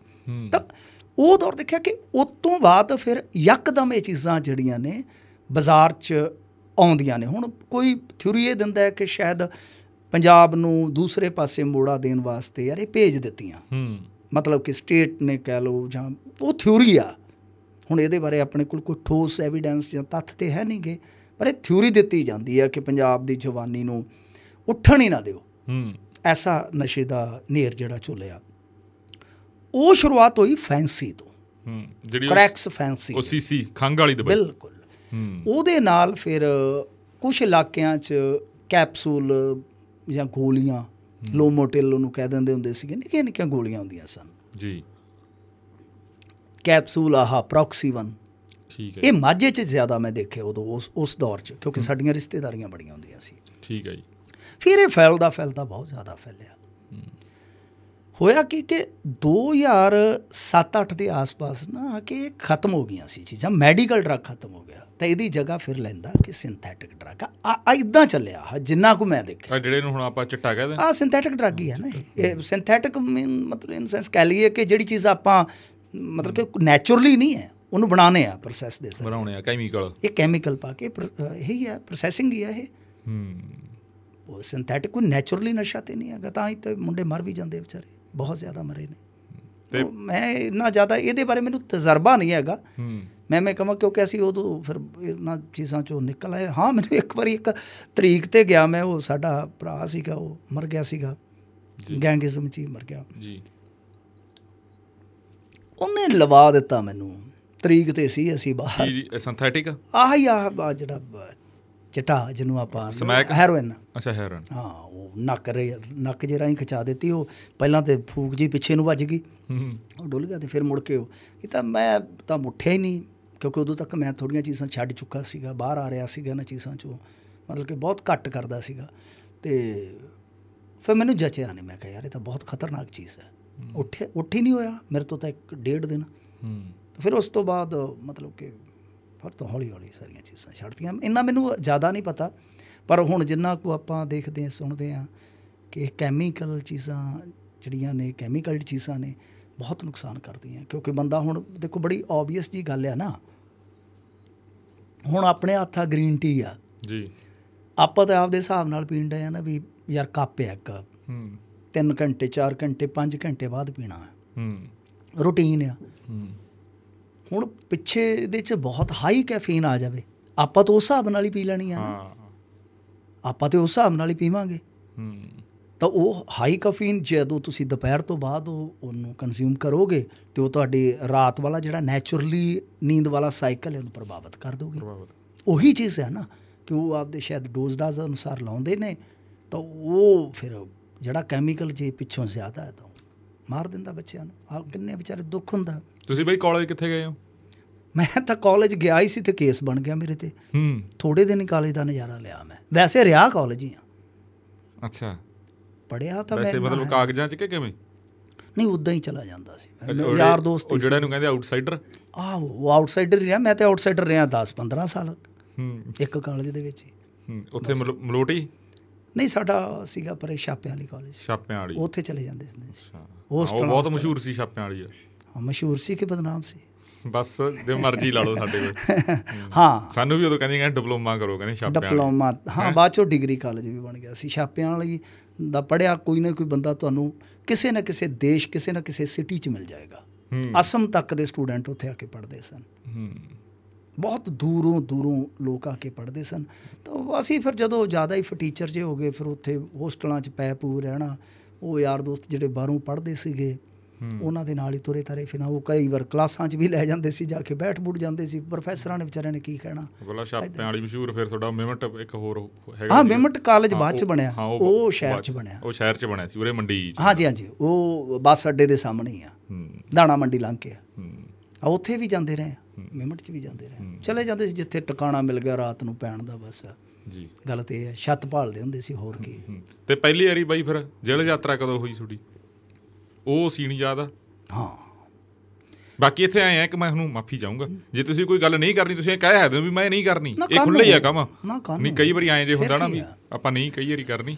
ਕੋਈ ਚੱਕਰ ਨਹੀਂ ਹੈ ਕੋਈ ਗੱਲ ਨਹੀਂ ਹੈ ਕਿਉਂਕਿ ਆ ਜਿਹੜੀਆਂ? ਮੈਂ ਤੁਹਾਨੂੰ ਘੱਟੋ ਘੱਟ ਅੱਧਾ ਘੰਟਾ ਗੱਲਾਂ ਪੁੱਛਣੀਆਂ ਨਾ ਇਹ ਮੇਰੇ ਕੋਲੇ ਆਏ ਵੇ ਤੁਹਾਨੂੰ ਦਿਖਾ ਸਕਦਾ। ਤੁਹਾਡੇ ਬਾਰੇ। ਅੱਛਾ ਅੱਛਾ। ਮੈਨੂੰ ਨਹੀਂ ਨਹੀਂ ਨਹੀਂ ਬਹੁਤ ਸਾਰੇ ਬਾਹਰਲੇ ਮੁੰਡਿਆਂ ਦੇ ਜੀ ਜੀ ਕਰ ਵੀ ਮਿੰਟੂ ਗੁਰੂ ਸਰਕਾ ਜਿਹੜਾ ਇੱਥੇ ਇੱਕ ਦੋ ਬੰਦਿਆਂ ਨੇ ਫੋਟੋਆਂ ਵੀ ਭੇਜੀਆਂ ਵੀ ਆਹ ਬੰਦਾ ਐ ਸਰਕਲ ਕਰਕੇ ਸੋਡੀ ਤੇ ਜਸਪਾਲ ਮਾਨ ਦੀਆਂ ਸੋਡੇ ਵਾਲੇ ਤਾਂ ਗੋਲ ਚ ਘੇਰਾ ਲਾ ਕੇ। ਜਿਵੇਂ ਆਪਾਂ ਨਹੀਂ ਚਲਾਉਂਦੇ। ਆ ਹਾਂ ਇਨਸੈਟ। ਇਨਸੈਟ ਲਾ ਦਿੰਨੇ ਆ ਤੇ ਜਾਂ ਇਹਦੇ ਬਾਰੇ ਅਸੀਂ ਜਾਣਨਾ ਚਾਹੁੰਦੇ ਹਾਂ ਲਾ ਦਿੰਨੇ ਆ ਵੀ ਲਾਲ ਦਾਇਰਾ ਚ। ਨਹੀਂ ਆ ਕੋਈ ਚੱਕਰ ਨਹੀਂ ਹੈਗਾ ਰਤਨ ਕਿਉਂਕਿ ਗਿਆ ਸੀਗੇ ਯਾਰ ਛੋਟੀ ਉਮਰ ਚ ਜੇਲ੍ਹ ਚਲ ਗਿਆ ਸੀ। ਮੈਂ 19 ਕੁ ਸਾਲ ਦਾ ਸੀ ਉਦੋਂ। ਅੱਛਾ ਜੀ। 19 ਸਾਲ 1 ਮਹੀਨਾ। ਹੂੰ। ਏਜ ਸੀ ਮੇਰੀ। ਮੈਂ ਨਾ ਉਹ ਇੱਕ ਸਾਡੀ ਜਿਹੜੀ ਉਹ ਦੂਸਰੀ ਕਿਤਾਬ ਸੀਗੀ ਉਹਦੇ ਚ ਮੈਂ ਇਹ ਚੀਜ਼ਾਂ ਦਰਜ ਕੀਤੀਆਂ। ਖਾਸ ਤੌਰ ਤੇ ਕਿ ਜੇਲ੍ਹ ਜਾਣ ਵੇਲੇ ਕਿਸ ਤਰ੍ਹਾਂ ਮਹਿਸੂਸ ਹੋ ਰਿਹਾ ਸੀਗਾ। ਹੁਣ ਤਾਂ ਆਹ ਆਉਂਦੀਆਂ ਨੇ ਨਾ ਪ੍ਰਿਜ਼ਨਰ ਵੈਨਾਂ। ਹੂੰ ਹੂੰ। ਉਸ ਟਾਈਮ ਬੱਸਾਂ 'ਚ ਹੀ ਲੈ ਜਾਂਦੇ ਹੁੰਦੇ ਸੀ। ਮੈਨੂੰ ਯਾਦ ਆ ਅਬੋਰ ਤੋਂ ਜਦੋਂ ਰਿਮਾਂਡ ਰਿਮੂੰਡ ਮੇਰੇ ਖਤਮ ਹੋ ਗਏ ਤੇ ਸਾਡੇ ਲਾਗਲੇ ਪਿੰਡ ਦੇ ਹੀ ਸੀਗੇ ਉਹ ਹੌਲਦਾਰ ਜੀ। ਚਲੋ ਪ੍ਰਮਾਤਮਾ ਲੰਮੀ ਉਮਰ ਬਖਸ਼ੇ ਬਹੁਤ ਅੱਛੇ ਇਨਸਾਨ ਸੀਗੇ। ਤੇ ਉਹ ਕਹਿੰਦੇ ਯਾਰ ਮੈਂ ਤੈਨੂੰ ਜੇਲ੍ਹ 'ਚ ਛੱਡ ਕੇ ਆਉਣਾ। ਕੱਲੇ ਕਹਿੰਦੇ ਯਾਰ ਵੇਖੀ ਕਿਤੇ ਭੱਜ ਨਾ ਜਾਈ ਕਹਿੰਦੇ ਮੇਰਾ ਗੋਡਿਆਂ ਦਾ ਬੁਰਾ ਹਾਲ ਏ। ਮੈਂ ਕਿਹਾ ਨਹੀਂ ਭਾਜੀ ਭੱਜਣਾ ਕਿੱਥੇ ਆ? ਤੁਸੀਂ ਗਵਾਂਢੀ ਹੋ ਯਾਰ। ਮੈਂ ਕਿੱਥੇ ਭੱਜਣਾ? ਮੈਂ ਤਾਂ ਮੈਂ ਕਿਹਾ ਹੁਣ ਤਾਂ ਜ਼ਿੰਦਗੀ ਪਤਾ ਨਹੀਂ ਕਿੱਥੇ ਲੈ ਜਾਏਗੀ। ਇਸ ਜ਼ਿੰਦਗੀ ਤੋਂ ਭੱਜ ਕੇ ਹੁਣ ਜਾਊਂਗਾ ਵੀ ਕਿੱਥੇ? ਪਿੱਛੇ ਮਾਂ-ਬਾਪ ਆ ਛੋਟਾ ਭਰਾ ਆ। ਤਾਂ ਮੈਂ ਕਿਹਾ ਜੋ ਕੀਤਾ ਸੋ ਬਈ ਭੁਗਤਾਂਗੇ। ਹੂੰ। ਮੈਂ ਕਿਹਾ ਬੇਸ਼ੱਕ ਹੁਣ ਤਾਂ ਭਾਵੇਂ ਮੈਨੂੰ ਇਕੱਲੇ ਨੂੰ ਹੱਥ ਖੜੀ ਦੇ ਕੇ ਭੇਜ ਦਿਓ ਮੈਂ ਚਲਾ ਜਾਊਂਗਾ ਮੈਂ ਜੇਲ੍ਹ ਜਾਣਾ ਹੈ। ਕੀਤਾ ਕੀ ਸੀ ਬਾਈ? ਆਹੀ ਮਤਲਬ ਕਿ ਕੈਸ਼ ਕੁਛ ਖੋਲਿਆ ਸੀਗਾ ਅੱਛਾ। ਕਿਸੇ ਜਗ੍ਹਾ ਤੋਂ। ਡਕੈਤੀ ਕਹਿ ਲੋ ਫਲਾਂ ਕਹਿ ਲੋ ਜੋ ਮਰਜ਼ੀ। ਤਾਂ ਵਾਵਾ ਤਗੜਾ ਹੀ ਕੰਮ ਹੋ ਗਿਆ। ਤਗੜਾ ਹੀ ਹੋ ਗਿਆ। ਉਹਦੇ ਚ ਮਤਲਬ ਕਿ ਪਤਾ ਨਹੀਂ ਸੀ ਵੀ ਏਡਾ ਤਗੜਾ ਹੋ ਜਾਊਗਾ। ਅਸੀਂ ਤਾਂ ਮਤਲਬ ਕਿ ਉਹ ਜਿਵੇਂ ਕਹਿ ਲੋ ਖੋਲੀ ਬੱਕਰੀ ਬਣਾਤਾ ਡਾਕਾ। ਅਸੀਂ ਤਾਂ ਬੱਕਰੀ ਵਾਲਾ ਹਿਸਾਬ ਹੀ ਸੀਗਾ ਸਾਡਾ ਵੀ ਬੱਕਰੀ ਖੋਲਣ ਜਾਂਦੇ ਆ ਯਾਰ। ਤਾਂ ਵੱਜ ਗਿਆ ਡਾਕਾ। ਡਾਕਾ ਵੱਜ ਗਿਆ। ਤਾਂ ਚਲੋ ਫਿਰ ਕੁੱਟ ਕੱਟ ਪਈ ਬਹੁਤ ਜ਼ਿਆਦਾ ਤੇ ਉਮਰ ਸੀਗੀ ਸਰੀਰ ਵੀ ਠੀਕ ਸੀਗਾ। ਉਸ ਤੋਂ ਬਾਅਦ 9 ਕਿ 8 9 ਦਿਨ ਬਾਅਦ ਮੈਨੂੰ ਜੇਲ੍ਹ ਭੇਜਿਆ ਗਿਆ। ਠੀਕ ਹੈ ਤਾਂ ਉਹ ਜਿਹੜੀ ਬੱਸ ਸੀਗੀ ਨਾ ਸ਼ਾਇਦ ਅੱਜ ਵੀ ਮੈਨੂੰ ਯਾਦ ਹੈ ਰੋਡਵੇਜ਼ ਦੀ ਬੱਸ ਸੀਗੀ। ਅਬੋਰ ਤੋਂ ਫਾਜ਼ਿਲਕਾ 30 35 ਕਿਲੋਮੀਟਰ ਦਾ ਰਸਤਾ ਉਹ 30 40 ਦੇ ਵਿਚਾਲੇ ਹੋਣਾ। ਹਾਂ। ਉਹ ਮੈਨੂੰ ਨਹੀਂ ਭੁੱਲਦਾ ਅਜੇ ਤੱਕ ਵੀ। ਉਹ। ਕੰਨਾਂ 'ਚ ਮੇਰੇ ਨਾ ਆਵਾਜ਼ਾਂ ਪੈ ਰਹੀਆਂ ਸੀ ਮੇਰੇ ਵਾਲ ਲੰਬੇ ਲੰਬੇ ਸੀ ਮਤਲਬ ਤੇ ਰੰਗ ਗੋਰਾ ਹੀ ਸੀਗਾ ਬਚਪਨ ਤੋਂ ਤਾਂ ਤੇ ਸਰੀਰ ਤਕਰੀਬਨ ਅੱਜ ਵਰਗਾ ਹੀ ਸੀਗਾ। ਤੇ ਉਹ ਹੁਣ ਸਵਾਰੀਆਂ ਗੱਲਾਂ ਕਰ ਰਹੀਆਂ ਨੇ ਇਹਨੇ ਕੀ ਕੀਤਾ ਹੋਊਗਾ?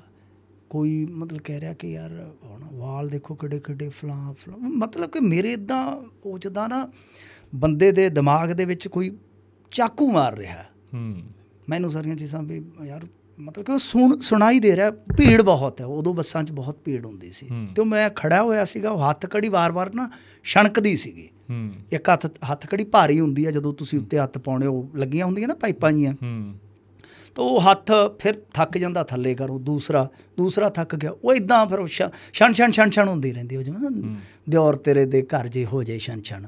ਇਹ ਛਣ ਛਣ ਉਹ ਇਦਾਂ ਦੀ ਹੋ ਜਾਂਦੀ। ਭੁਪਿੰਦਰ ਗੱਲ ਦਾ ਗਾਣਾ ਆਇਆ ਸੀ। ਹਾਂ। ਜੀ ਤਾਂ ਉਹ ਫਿਰ ਉਹ ਸਾਰੀਆਂ ਚੀਜ਼ਾਂ ਨਾ ਮੈਨੂੰ ਉਹ ਅੱਜ ਵੀ ਯਾਦ ਆ। ਉਹ ਸਫ਼ਰ ਮੈਂ ਕਹਿੰਦਾ ਸੀਗਾ ਪਰਮਾਤਮਾ ਜਲਦੀ ਜਲਦੀ ਯਾਰ ਜੇਲ੍ਹ ਆ ਜਾਵੇ। ਇੱਥੋਂ ਇਹਨਾਂ ਗੱਲਾਂ ਤੋਂ ਹਨਾ ਇਹ ਲੋਕ ਕੀ ਸੋਚ ਰਹੇ ਹੋਣਗੇ? ਮੈਂ ਯਾਰ ਕਿੱਥੇ ਮੈਂ ਪੜਨ ਵਾਲਾ ਬੰਦਾ ਸੀਗਾ ਸੁਪਨੇ ਦੇਖਣ ਵਾਲਾ ਬੰਦਾ ਸੀ ਖੇਡਣ ਵਾਲਾ ਬੰਦਾ ਸੀਗਾ।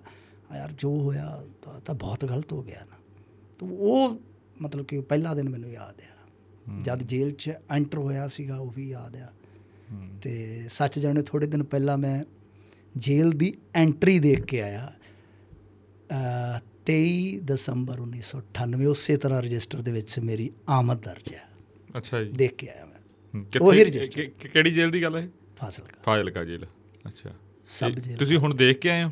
ਉਹ ਕਿਉਂ ਮਤਲਬ ਕਿ ਵੈਸੇ? ਵੈਸੇ ਗਿਆ ਸੀ ਕੋਈ ਕੰਮ ਸੀਗਾ ਡਾਕੂਮੈਂਟ ਕਢਾਉਣੇ ਸੀਗੇ। ਉਹ ਮੁੰਡੇ ਸੀਗੇ ਜਾਣਦੇ ਤੇ ਮੈਂ ਕਿਹਾ ਯਾਰ ਉਹ ਰਜਿਸਟਰ ਵੀ ਅਸੀਂ ਵੇਖਿਆ ਫਿਰ। ਕਿ ਫਿਰ ਮੈਂ ਨਾਲ ਦੀ ਨੂੰ ਦੱਸਿਆ ਮੈਂ ਕਿਹਾ ਦੇਖ ਲੈ ਯਾਰ ਇਹ ਅੱਖਰ ਹੀ ਆ ਨਾ ਅੱਖਰ 'ਚ ਕਿੰਨੀ ਤਾਕਤ ਹੈ। ਅੱਖਰ ਜ਼ਿੰਦਗੀ ਬਦਲ ਦਿੰਦਾ ਅੱਖਰ ਹੀ ਜ਼ਿੰਦਗੀ ਬੰਨ ਦਿੰਦਾ ਇੱਕ ਜਗ੍ਹਾ ਤੇ। ਹੂੰ। ਕਿ ਆਪਾਂ ਇਹਨਾਂ ਅੱਖਰਾਂ 'ਚੋਂ ਮੁਕਤ ਹੀ ਨਹੀਂ ਹੋ ਸਕਦੇ ਰਜਿਸਟਰ ਇੱਥੇ ਪਏ ਰਹਿਣਗੇ ਦੁਨੀਆ ਤੋਂ ਮੁਕਤ ਹੋ ਜਾਵਾਂਗੇ। ਹੂੰ। ਇਹ ਚੀਜ਼ਾਂ ਨੇ। ਹੂੰ। ਉੱਥੇ ਫਿਰ ਸਾਈਨ ਕਰੇ ਹੋਣੇ ਤੁਹਾਡੇ? ਆ ਗੂਠੇ ਲੱਗਦੇ ਆ। ਸਾਈਨ ਨੂੰ ਅਸੀਂ ਕਿਹੜਾ ਉੱਥੇ ਕੋਈ ਆੜਤ ਚਲਾਉਂਦੇ ਸੀਗੇ ਉਹਨਾਂ ਤਾਂ ਗੂਠੇ ਗੱਠੇ ਹੋਈ। ਗੂਠੇ ਗੱਠੇ ਚ ਲਵਾਉਂਦੇ ਹੁੰਦੇ ਉਦੋਂ ਨਾ ਉਹ ਗੂਠੇ ਗੱਠੇ ਚ ਜ਼ਿਆਦਾ ਉਦੋਂ ਗੂਠਿਆਂ ਦਾ ਹੀ ਕੰਮ ਚੱਲਦਾ ਹੁੰਦਾ ਸੀ ਆ ਫਿੰਗਰਪ੍ਰਿੰਟ ਆ ਜਾਂਦਾ। ਇਹ ਚੱਲਦਾ ਤੇ ਉਦੋਂ ਬਾਈ ਗੇਮ ਕਿਹੜੀ ਕਰਦੇ ਤੁਸੀਂ? ਪੜਨ ਪੜਨ ਵੇਲੇ ਜਵਾਨੀ ਗੇਮ ਤਾਂ ਯਾਰ ਪਰਮਾਤਮਾ ਦੀ ਨਾ ਦਇਆ ਸੀਗੀ ਇੱਕ ਨੇਚਰਲੀ ਹੁੰਦਾ। ਮੈਂ ਸ਼ੁਰੂਆਤ ਦੇ ਵਿੱਚ ਨਾ ਦੌੜਿਆ ਸੀਗਾ। ਪਹਿਲਾ ਮੇਰੀ ਜਿਹੜਾ ਸਪੋਰਟਸ ਇਵੈਂਟ ਸੀਗਾ ਦੌੜ ਦਾ ਸੀਗਾ ਜਿੱਦਾਂ ਐਥਲੈਟਿਕਸ ਹਾਂ ਆਇਆ ਅ, ਮਤਲਬ ਕਿ ਪਹਿਲਾਂ ਹੁੰਦੇ ਨਾ ਜਿੱਦਾਂ ਇੰਟਰ ਸਕੂਲ ਮਾ ਮੁਕਾਬਲੇ ਫਿਰ ਉਸ ਤੋਂ ਬਾਅਦ ਜ਼ੋਨ ਜ਼ੋਨ ਜ਼ੋਨ ਆ ਜ਼ੋਨ ਆ ਜੀ, ਗਿਆ ਡਿਸਟ੍ਰਿਕਟ ਆ ਬਿਲਕੁਲ ਗਿਆ। ਜ਼ੋਨ ਵਾਲਾ। ਹਾਂ। ਤਾਂ ਉੱਥੇ ਜ਼ੋਨ 'ਚ ਮੈਂ ਦੌੜਿਆ ਸੀਗਾ। ਹਾਂ। ਤਾਂ ਮੈਨੂੰ ਯਾਦ ਹੈ ਮੈਂ 100 ਮੀਟਰ ਦੌੜਿਆ ਸੀਗਾ ਉਦੋਂ ਪਤਾ ਨਹੀਂ ਸੀ ਵੀ ਕਿੰਨਾ ਕੁ ਹੁੰਦਾ ਬਸ ਪਤਾ ਸੀਗਾ ਮੈਂ ਕਿਹਾ ਮਾਸਟਰ ਜੀ ਇਹ ਚੱਕ ਦੂੰਗਾ ਇੰਨਾ ਖਤਮ ਹੈ ਖਿੱਚ ਦੂੰਗਾ ਕੰਮ। ਹੂੰ। ਤਾਂ ਉਹ ਮਾਸਟਰ ਜੀ ਲੈ ਕੇ ਗਏ ਬੱਚਾ ਹੀ ਸੀ ਮੈਂ ਪ੍ਰਾਇਮਰੀ ਸਕੂਲ 'ਚ। ਤਾਂ ਮੈਂ ਜਿੱਤ ਗਿਆ ਸੀਗਾ ਮੈਨੂੰ ਕਾਪੀ ਮਿਲੀ ਸੀਗੀ ਇੱਕ ਮੈਨੂੰ ਅੱਜ ਵੀ ਯਾਦ ਹੈ। ਇਨਾਮ 'ਚ ਕਾਪੀ ਮਿਲੀ ਤਾਂ ਜਦੋਂ ਮੈਂ ਆਇਆ ਮਾਸਟਰ ਜੀ ਕਹਿੰਦੇ ਵੀ ਬੱਲੇ ਬੱਲੇ ਬੱਲੇ ਤੂੰ ਕਾਪੀ ਜਿੱਤੀ ਆ ਇੱਕ ਦਿਨ ਤੂੰ ਕੱਪ ਜਿੱਤਣਾ ਹੈ। ਹੂੰ। ਪਰ ਹੁਣ ਤੈਨੂੰ ਦੌੜਾਵਾਂਗੇ ਨਹੀਂ ਅੱਜ ਕਹਿੰਦੇ ਵੀ ਦੇਖਿਆ ਨਾ ਯਾਰ ਤੇਰੀ ਲੱਤਾਂ ਲੁੱਤਾਂ 'ਚ ਚੰਗੀ ਜਾਨ ਹੈ ਤੂੰ ਫੁੱਟਬਾਲ ਖੇਡ। ਉਦੋਂ ਸਾਡੇ ਪਿੰਡ ਫੁੱਟਬਾਲ ਵੀ ਚੱਲਦਾ ਸੀ ਮੈਂ ਫੁੱਟਬਾਲ 'ਚ ਵੜ ਗਿਆ। ਠੀਕ ਹੈ ਜੀ। ਉਹ ਉੱਥੇ ਗੋਲ 'ਚ ਖਿਲਾਰ ਦਿੰਦੇ ਸੀ। ਹੂੰ। ਛੋਟਾ ਹੁੰਦਾ ਮੈਂ ਇੱਧਰ ਉੱਧਰ ਖਾਈ ਜਾਂਦਾ ਸੀ। ਉਹ ਥੋੜਾ ਦੇਰ ਚੱਲਿਆ ਫਿਰ ਮੈਂ 6ਵੀਂ ਕਿ ਚ ਪੜਦਾ ਸੀਗਾ ਕਬੱਡੀ ਚ ਆ ਗਿਆ ਕਿਉਂਕਿ ਮੇਰਾ ਫਾਦਰ ਮੇਰਾ ਬਾਪੂ ਕਬੱਡੀ ਦਾ ਬਹੁਤ ਵੱਡ- ਪਲੇਅਰ ਸੀਗਾ ਤੇ ਮੈਂ ਤੇ ਜਿੱਦ ਫੜ ਲਈ ਕਿ ਮੈਂ ਕਿਹਾ ਜੀ ਮੈਂ ਤੇ ਕਬੱਡੀ ਖੇਡਣੀ ਆ। ਕਿਉਂਕਿ ਮੈਂ ਕੁਝ ਗੱਲਾਂ ਸੁਣੀਆਂ ਸੀ ਵੀ ਇਹਦਾ ਬਹੁਤ ਤਗੜਾ ਖਿਡਾਰੀ ਸੀ ਕਿਸੇ ਟਾਈਮ ਤੇ ਨਸ਼ੇ ਨੇ ਸਾਰਾ ਕੁਝ ਖਰਾਬ ਕਰ ਦਿੱਤਾ। ਮੈਂ ਕਿਹਾ ਮੈਂ ਤਾਂ ਬਣੂੰਗਾ।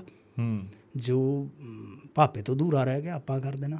ਮਤਲਬ ਕਿ ਇਹੋ ਜਿਹਾ ਮਾਈਂਡਸੈਟ ਸੀਗਾ ਯਾਰ। ਮਤਲਬ ਕਿ ਵਧੀਆ ਪੋਜ਼ਿਟਿਵ ਸੀਗਾ ਸ਼ੁਰੂ ਚ। ਪਤਾ ਨਹੀਂ ਕਿੱਦਾਂ ਨੈਗੇਟਿਵ ਹੋ ਗਿਆ। ਤੇ ਫਿਰ ਮੈਂ ਉਹ ਕਬੱਡੀ ਚ ਆ ਗਿਆ। ਨੈਸ਼ਨਲ ਵੀ ਖੇਡੀ ਮੈਂ। ਨੈਸ਼ਨਲ ਸਟਾਈਲ ਵੀ ਥੋੜੀ ਦੇਰ। ਫਿਰ ਮੈਂ ਉਹ ਜਿਹੜੇ ਸਾਡੇ ਪਿੰਡ ਦੇ ਓਪਨ ਵਾਲੇ ਸੀ ਮੈਂ ਉਹਨਾਂ ਨਾਲ ਹੀ ਖੇਡਣ ਲੱਗ ਪਿਆ? ਹਾਂਜੀ ਮਿਡਲ ਸਕੂਲ ਚ 6ਵੀਂ 7ਵੀਂ ਚ। ਅੱਛਾ ਜੀ। ਹਾਂਜੀ ਬਹੁਤ ਵਧੀਆ ਕਿਉਂਕਿ ਮੇਰਾ ਫਿਜ਼ੀਕ ਵਧੀਆ ਸੀਗਾ। ਹੂੰ। ਕਬੱਡੀ ਚ ਕੀ ਆ? ਭਾਵੇਂ ਉਮਰ ਦਾ ਕੋਈ ਹਿਸਾਬ ਕਿਤਾਬ ਨਹੀਂ ਉੱਥੇ ਤੁਹਾਡੀ ਬਾਡੀ ਚ ਕਿੰਨੀ ਜਾਨ ਆ। ਹੂੰ। ਤੁਹਾਡਾ ਸਟੈਮਿਨਾ ਕਿਸ ਤਰ੍ਹਾਂ ਦਾ? ਹੈ? ਕੋਈ ਫ਼ਰਕ ਨਹੀਂ ਪੈਂਦਾ। ਕੋਈ ਫ਼ਰਕ ਨਹੀਂ ਪੈਂਦਾ। ਕਬੱਡੀ ਫਿਰ ਚੱਲ ਪਈ 6-7 ਸਾਲ ਤਾਂ ਲਗਾਤਾਰ ਖੇਡੀ ਹੋਏ ਪਿੰਡਾਂ ਪਿੰਡਾਂ 'ਚ ਮੈਚ ਖੇਡੇ। ਹਾਂਜੀ ਹਾਂਜੀ ਛੋਟੇ ਜਿਹੇ ਨੂੰ ਹੀ ਲੈ ਜਾਂਦੇ ਸੀ ਮੇਰੇ ਸਕੂਲੋਂ ਛੁੱਟੀ ਦਵਾ ਕੇ ਨਾ। ਹੂੰ। ਮੈਨੂੰ ਮੌਜ ਸੀਗੀ। ਵੀ ਅੱਜ ਜਾਣਾ ਜੀ 55 ਕਿਲੋ ਖੇਡਣੀ ਆ ਉਹ ਫਿਰ ਕਿਸੇ ਨੇ 57 ਵਾਲੇ ਨੇ ਲੈ ਜਾਣਾ। ਮੈਂ ਕਹਣਾ ਯਾਰ ਲੈ ਜਾਓ ਮੈਨੂੰ ਕੀ ਹੈ ਮੈਨੂੰ ਤਾਂ ਮੌਜ ਹੈ ਮੈਂ ਬਸਤਾ ਘਰੇ ਚੱਲ ਜਾਣਾ ਮੈਂ ਉਹਨਾਂ ਦੇ ਨਾਲ ਚੜ ਜਾਣਾ। ਤਾਂ ਇਦਾਂ ਮੌਜੀ ਜਿਹਾ ਹੋ ਗਿਆ ਕੰਮ। ਫਿਰ ਉਹ ਤੋਂ ਬਾਅਦ ਹਾਈ ਸਕੂਲ ਚ ਮੈਨੂੰ ਮਾਸਟਰ ਜੀ ਸੀਗੇ ਜਿਹੜੇ ਸਾਡੇ ਸਰਦਾਰ ਅੰਗਰੇਜ਼ ਸਿੰਘ ਸੰਧੂ ਤੇ ਉਹ ਉਹਨਾਂ ਨੇ ਹਾਕੀ ਚ ਵਾੜ ਦਿੱਤਾ ਅਸੀਂ ਹਾਕੀ ਵੀ ਚੰਗੀ ਖੇਡ ਲਈ। ਅੱਛਾ। ਫਿਰ ਜਦੋਂ ਕੰਮ ਥੋੜਾ ਜਿਹਾ ਖਰਾਬ ਜਿਹਾ ਹੋ ਗਿਆ ਤੇ ਇਧਰਲੇ ਪਾਸੇ ਨੂੰ ਵੜ ਗਿਆ ਉਹ ਸਾਡੇ ਮਤਲਬ ਭਰਾ ਹੀ ਸੀਗੇ ਮੇਰੇ ਚਾਚੇ ਦੇ ਮੁੰਡੇ। ਅਸੀਂ ਬਚਪਨ ਤੋਂ ਹੀ ਇਕੱਠੇ ਜੰਮੇ ਪਲੇ ਸੀਗੇ। ਉਹ ਕ੍ਰਿਕਟ ਦੇ ਅਸੀਂ ਸ਼ੌਕੀਨ ਸੀਗੇ ਸਾਰੇ। ਹੂੰ। ਕ੍ਰਿਕਟ ਟੀਮ ਬਣਾਤੀ ਚੱਕ ਕੇ। ਉਹਦੇ ਚ ਕਹਿੰਦੇ ਵੀ ਕੀਪਰ ਕੌਣ ਬਣੂਗਾ? ਹੂੰ। ਮੈਂ ਕਿਹਾ ਯਾਰ ਮੈਨੂੰ ਬੰਨ ਦਿਓ ਆਹ ਜਿਹੜੀਆਂ ਹੈਗੀਆਂ ਪੈੜਾ ਪੁੜਾਈਆਂ ਹੂੰ। ਮੈਂ ਖਲੋ ਕੇ ਦੇਖਦਾ।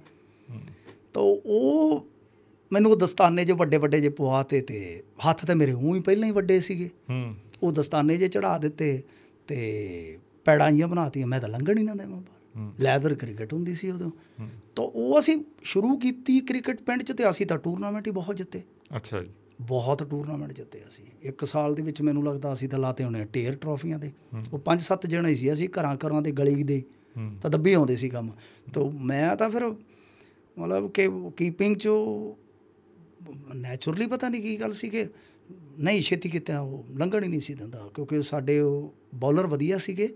ਤਾਂ ਸਵਿੰਗ ਸਵਿੰਗ ਬਹੁਤ ਅੱਛੀ ਹੁੰਦੀ ਸੀ ਕਿਉਂਕਿ ਪ੍ਰੈਕਟਿਸ ਬੜੀ ਜ਼ਿਆਦਾ ਸੀਗੀ।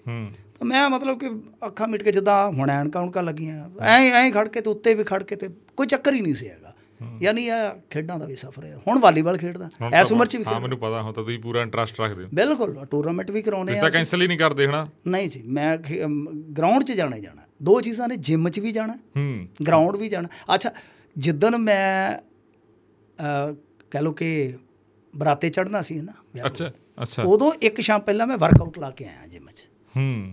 ਜਿੱਦਣ ਵਿਆਹਣ ਜਾਣਾ ਸੀਗਾ ਮੈਂ ਆਪਣੀ ਵਾਈਫ ਨੂੰ ਹੂੰ। ਤਾਂ ਵਰਕਆਊਟ ਲਾ ਕੇ ਗਿਆ।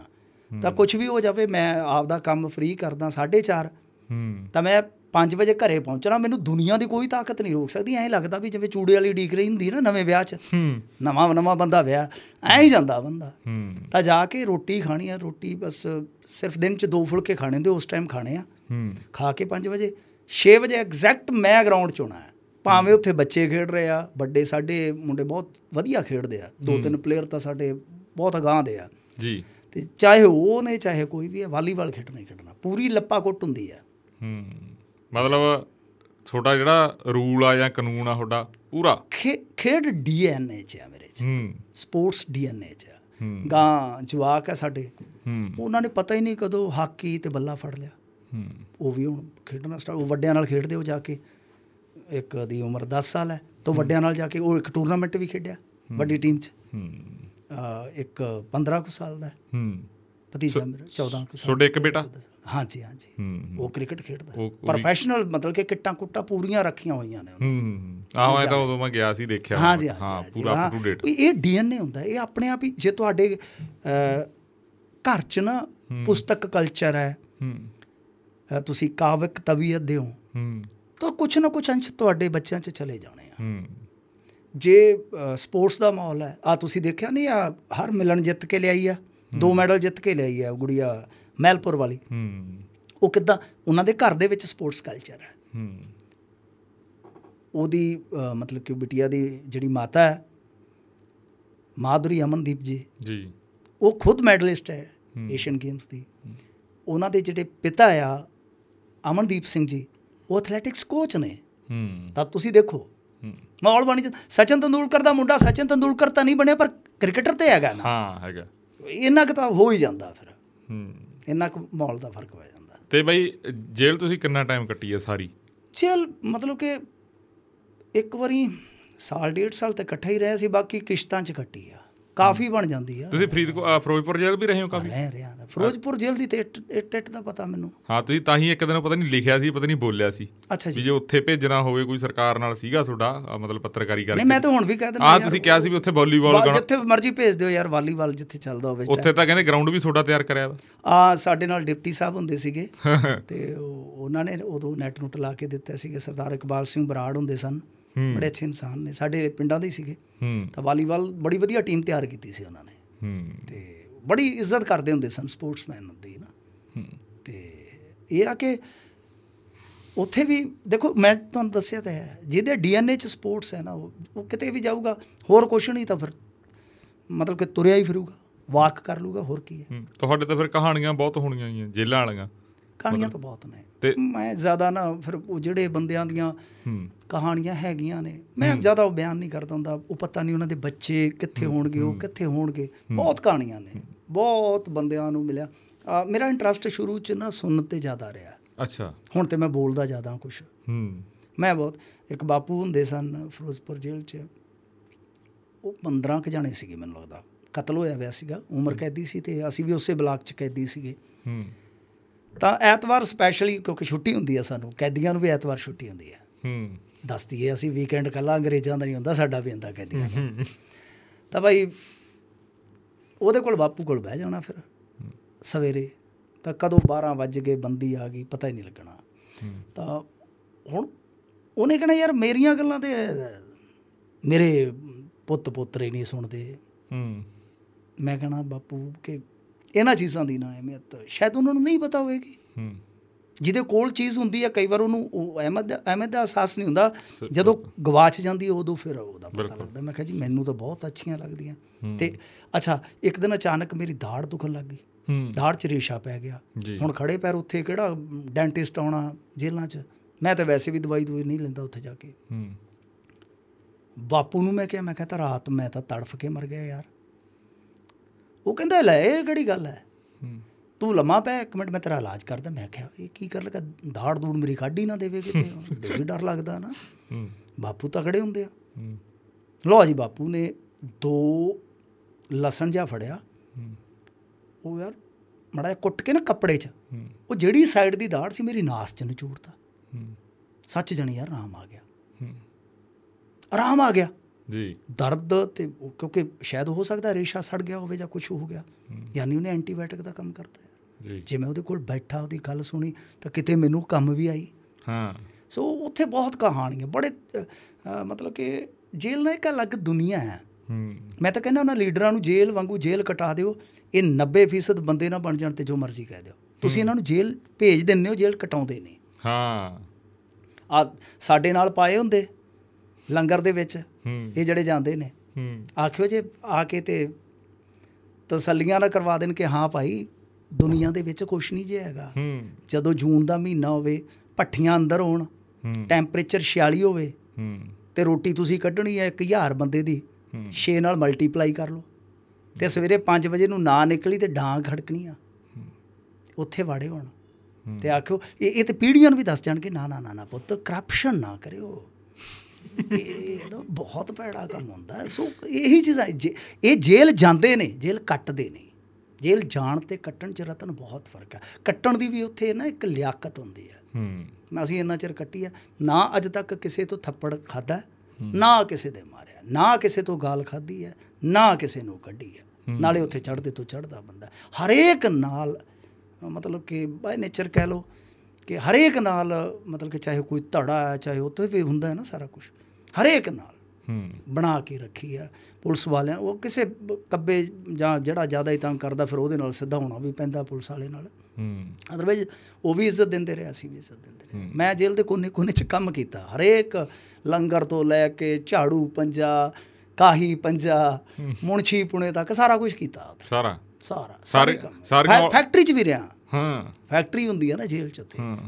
ਉਹ ਤੰਬੂ ਜੇ ਵੀ ਬਣਾਉਂਦੇ ਹੁੰਦੇ ਸੀ ਸਾਡਾ ਨੰਬਰਦਾਰ ਵਿਚਾਰਾ ਚੰਗਾ ਇਨਸਾਨ ਸੀ ਪ੍ਰਮਾਤਮਾ ਭਲੀ ਕਰੇ ਬੜਾ ਅੱਛਾ ਇਨਸਾਨ ਸੀ। ਉਹ ਸਮਝਦਾ ਸੀਗਾ ਵੀ ਯਾਰ ਇਹ ਬੰਦੇ ਇਸ ਲਾਇਕ ਨਹੀਂ ਸੀ ਹੈਗੇ ਜਿੱਧਰ ਨੂੰ ਤੁਰ ਪਏ ਆ। ਹੂੰ।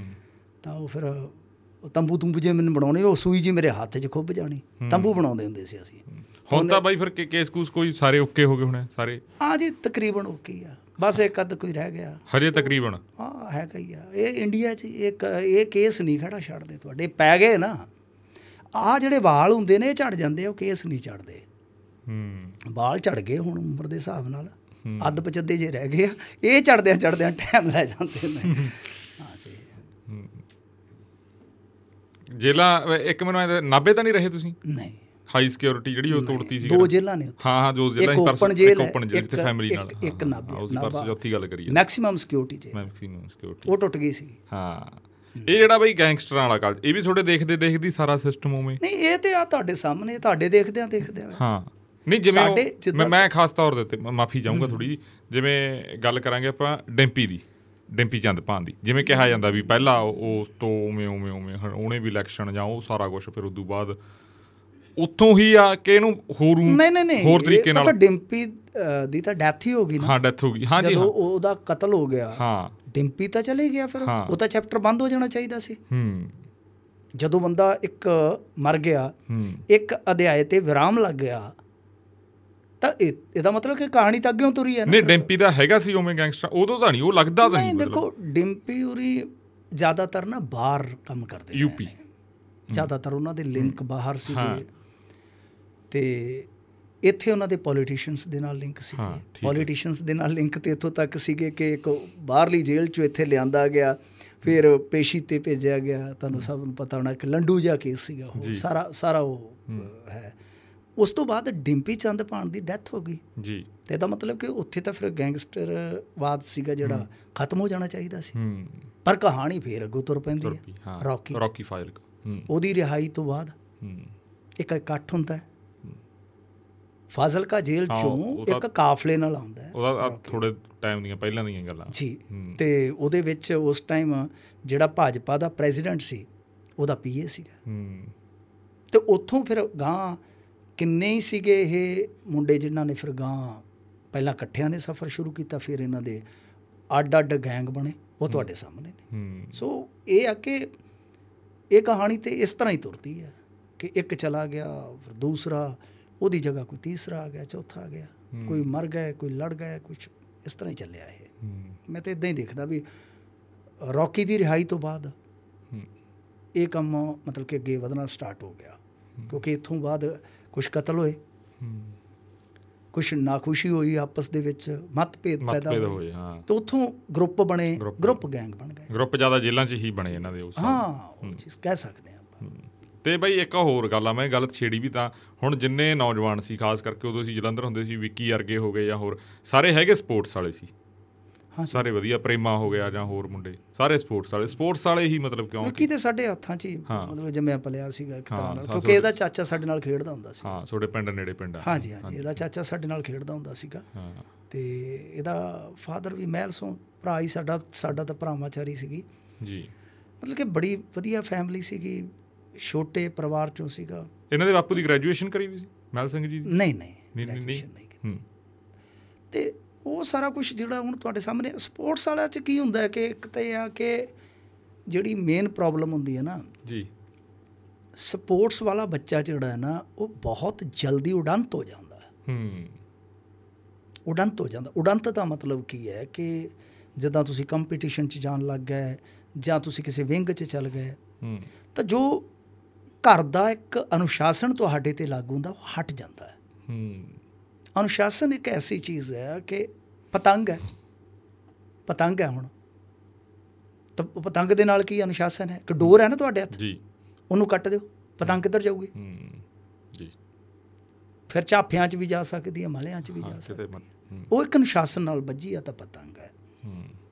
ਤਾਂ ਇਦਾਂ ਹੀ ਹੁੰਦਾ। ਮੇਰਾ ਮੰਨਣਾ ਇਹ ਹੈ ਮੈਂ ਖੁਦ ਮੇਰੇ ਨਾਲ ਜਿਹੜੀ ਹੋਈ ਬੀਤੀ ਹੈ ਬਸ ਇਹੀ ਹੈ ਉਹਦਾ ਤੱਤ ਸਾਰਿਆ ਕਿ ਅਸੀਂ ਬਾਹਰ ਨਿਕਲੇ ਬਹੁਤ ਛੋਟੀ ਏਜ 'ਚ ਬਾਹਰ ਨਿਕਲੇ ਤੇ ਬਹੁਤ ਵੱਡੀਆਂ ਥਾਵਾਂ ਤੇ ਜਾਣ ਦਾ ਮੌਕਾ ਮਿਲਿਆ। ਵਨਸਵਨੀ ਦੁਨੀਆ ਨੂੰ ਮਿਲਣ ਦਾ ਵੇਖਣ ਦਾ ਮਾਨਣ ਦਾ ਮੌਕਾ ਮਿਲਿਆ। ਚੰਗੇ ਮੰਦੇ ਬੰਦਿਆਂ ਨਾਲ ਵਾਹ ਪੈ ਗਿਆ। ਪਰ ਜਿਹੜੀ ਗਾਈਡੈਂਸ ਚਾਹੀਦੀ ਸੀਗੀ ਜੋ ਪਰਵਰਿਸ਼ ਜੋ ਸੰਸਕਾਰ ਸ਼ੁਰੂ ਚ ਚਾਹੀਦੇ ਸੀ ਉਹ ਸਾਡੇ ਕੋਲ ਨਹੀਂ ਸੀਗੇ। ਮੈਂ ਤਾਂ ਆਪਣੀ ਬਿਆਨ ਕਰ ਸਕਦਾ ਹਾਂਜੀ ਬਾਕੀ ਆਪਾਂ ਆਪ ਦੀ ਦੱਸ ਸਕਦਾ ਬੰਦਾ। ਇਹਦਾ ਕੋਈ ਪੱਕਾ ਪਰਫੈਕਟ ਤੇ ਆਪਾਂ ਕਾਰਨ ਨਹੀਂ ਲੱਭ ਸਕਦੇ। ਪਰ ਮੈਨੂੰ ਇਉਂ ਲੱਗਦਾ ਕਿਉਂਕਿ ਵਿੱਕੀ ਉਰੀ ਵੀ ਘਰੋਂ ਛੋਟੀ ਉਮਰ 'ਚ ਹੀ ਨਿਕਲ ਗਏ। ਹੂੰ। ਸ਼ੇਰਾ ਸੀ ਸਾਡਾ ਸ਼ੇਰਾ ਸੀ ਸ਼ੇਰਾ ਕੁੱਬ ਹੂੰ। ਹਾਂਜੀ ਉਹ ਵੀ ਮਤਲਬ ਕਿ ਅੰਕਲ ਜੀ ਬਹੁਤ ਅੱਛੇ ਇਨਸਾਨ ਨੇ ਵਿਚਾਰੇ। ਜੀ ਜੀ ਜੀ। ਹੀ ਖਤਮ ਹੋ ਗਿਆ। ਹੂੰ। ਇਹ ਇਹ ਸਾਰੇ ਇੱਥੋਂ ਮਤਲਬ ਕਿ ਗਏ ਹੋਏ ਸੀ ਨਾ ਘਰਾਂ ਚੋਂ ਨਿਕਲ ਗਏ। ਛੋਟੇ ਹੁੰਦੇ।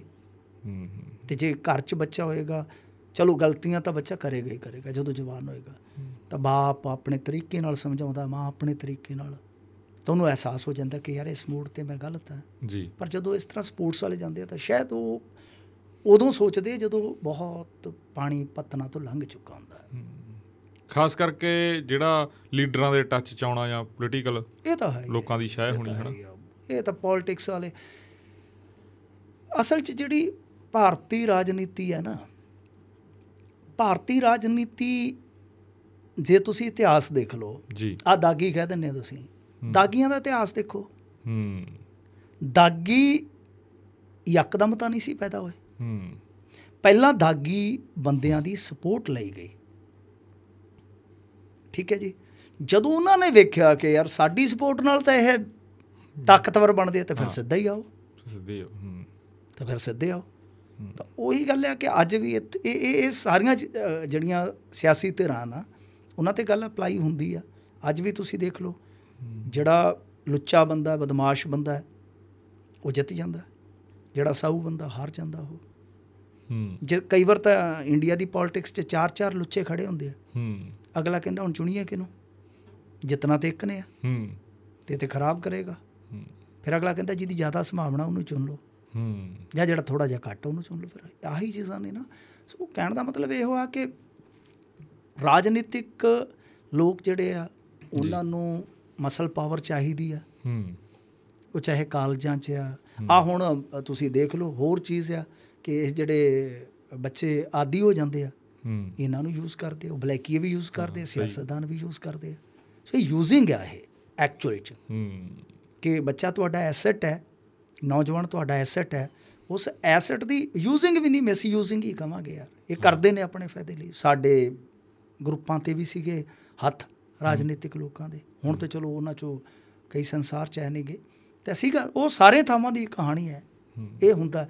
ਉਹ ਫਿਰ ਉਹ ਬੰਦੇ ਯੂਜ਼ ਕਰਦੇ ਆ। ਤਾਂ ਜਿਹੜਾ ਹੁਣ ਨੌਜਵਾਨ ਹੁੰਦਾ ਉਹਨੂੰ ਠਾਣਿਓਂ ਛਡਾ ਦਿੱਤਾ ਨਾਕੇ ਚੋਂ ਲੰਘਾ ਦਿੱਤਾ ਹੂੰ। ਸ਼ਾਪਿੰਗ ਕਰਾਤੀ ਉਹ ਇਹ ਚੀਜ਼ਾਂ ਉਹਦੇ ਲਈ ਕਿਉਂਕਿ ਜਜ਼ਬਾਤੀ ਹੁੰਦਾ ਨਾ ਉਹਨੂੰ ਇਹ ਲੱਗਦਾ ਕਿ ਯਾਰ ਇਹ ਤਾਂ ਮੇਰਾ ਜਿਹੜਾ ਹੈ ਨਾ ਬਹੁਤ ਇੱਕ ਤਰ੍ਹਾਂ ਨਾਲ ਗੋਡ ਫਾਦਰ ਹੈ। ਤਾਂ ਜਜ਼ ਆਪਣਾ ਪੰਜਾਬੀ ਤਾਂ ਜ਼ਿਆਦਾ ਜਜ਼ਬਾਤੀ ਹੈ। ਜੀ। ਤਾਂ ਜਜ਼ਬਾਤਾਂ 'ਚ ਫਿਰ ਜਾਂ ਕਹਿ ਲਓ ਕਿ ਮਾਰਗਦਰਸ਼ਨ ਦੀ ਘਾਟ ਕਰਕੇ ਫਿਰ ਇੱਧਰ ਨੂੰ ਤੁਰਿਆ ਜਾਂਦਾ ਬੰਦਾ। ਹੂੰ।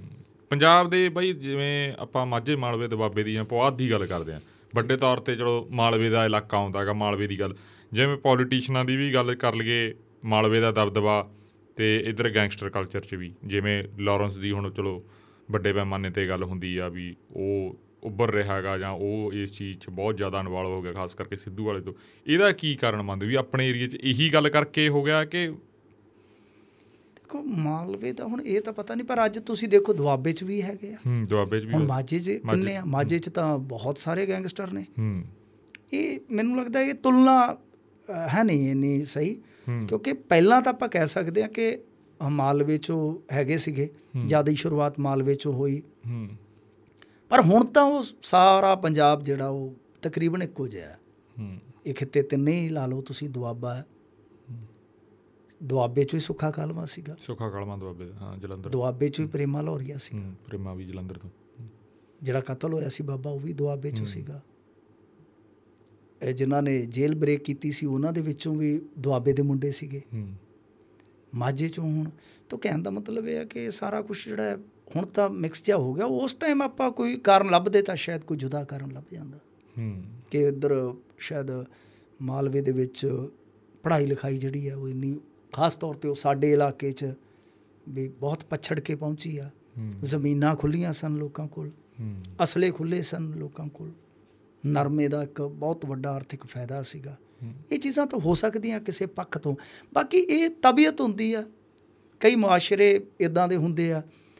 ਉਹ ਉਹਨਾਂ ਦੀ ਤਬੀਅਤ ਇਸ ਤਰ੍ਹਾਂ ਦੀ ਕੈਫੀਅਤ ਇਸ ਤਰ੍ਹਾਂ ਦੀ ਹੈ ਕਿ ਪੜ੍ਹਨਾ ਹੀ ਆ ਜਿੱਦਾਂ ਯਹੂਦੀ ਆ। ਹੂੰ। ਉਹ ਆਪਣਾ ਅਲੱਗ ਢੰਗ ਨਾਲ ਉਹ ਲੜਦੇ ਵੀ ਆ ਤਾਂ ਅਲੱਗ ਢੰਗ ਨਾਲ ਲੜਦੇ ਆ। ਹੂੰ।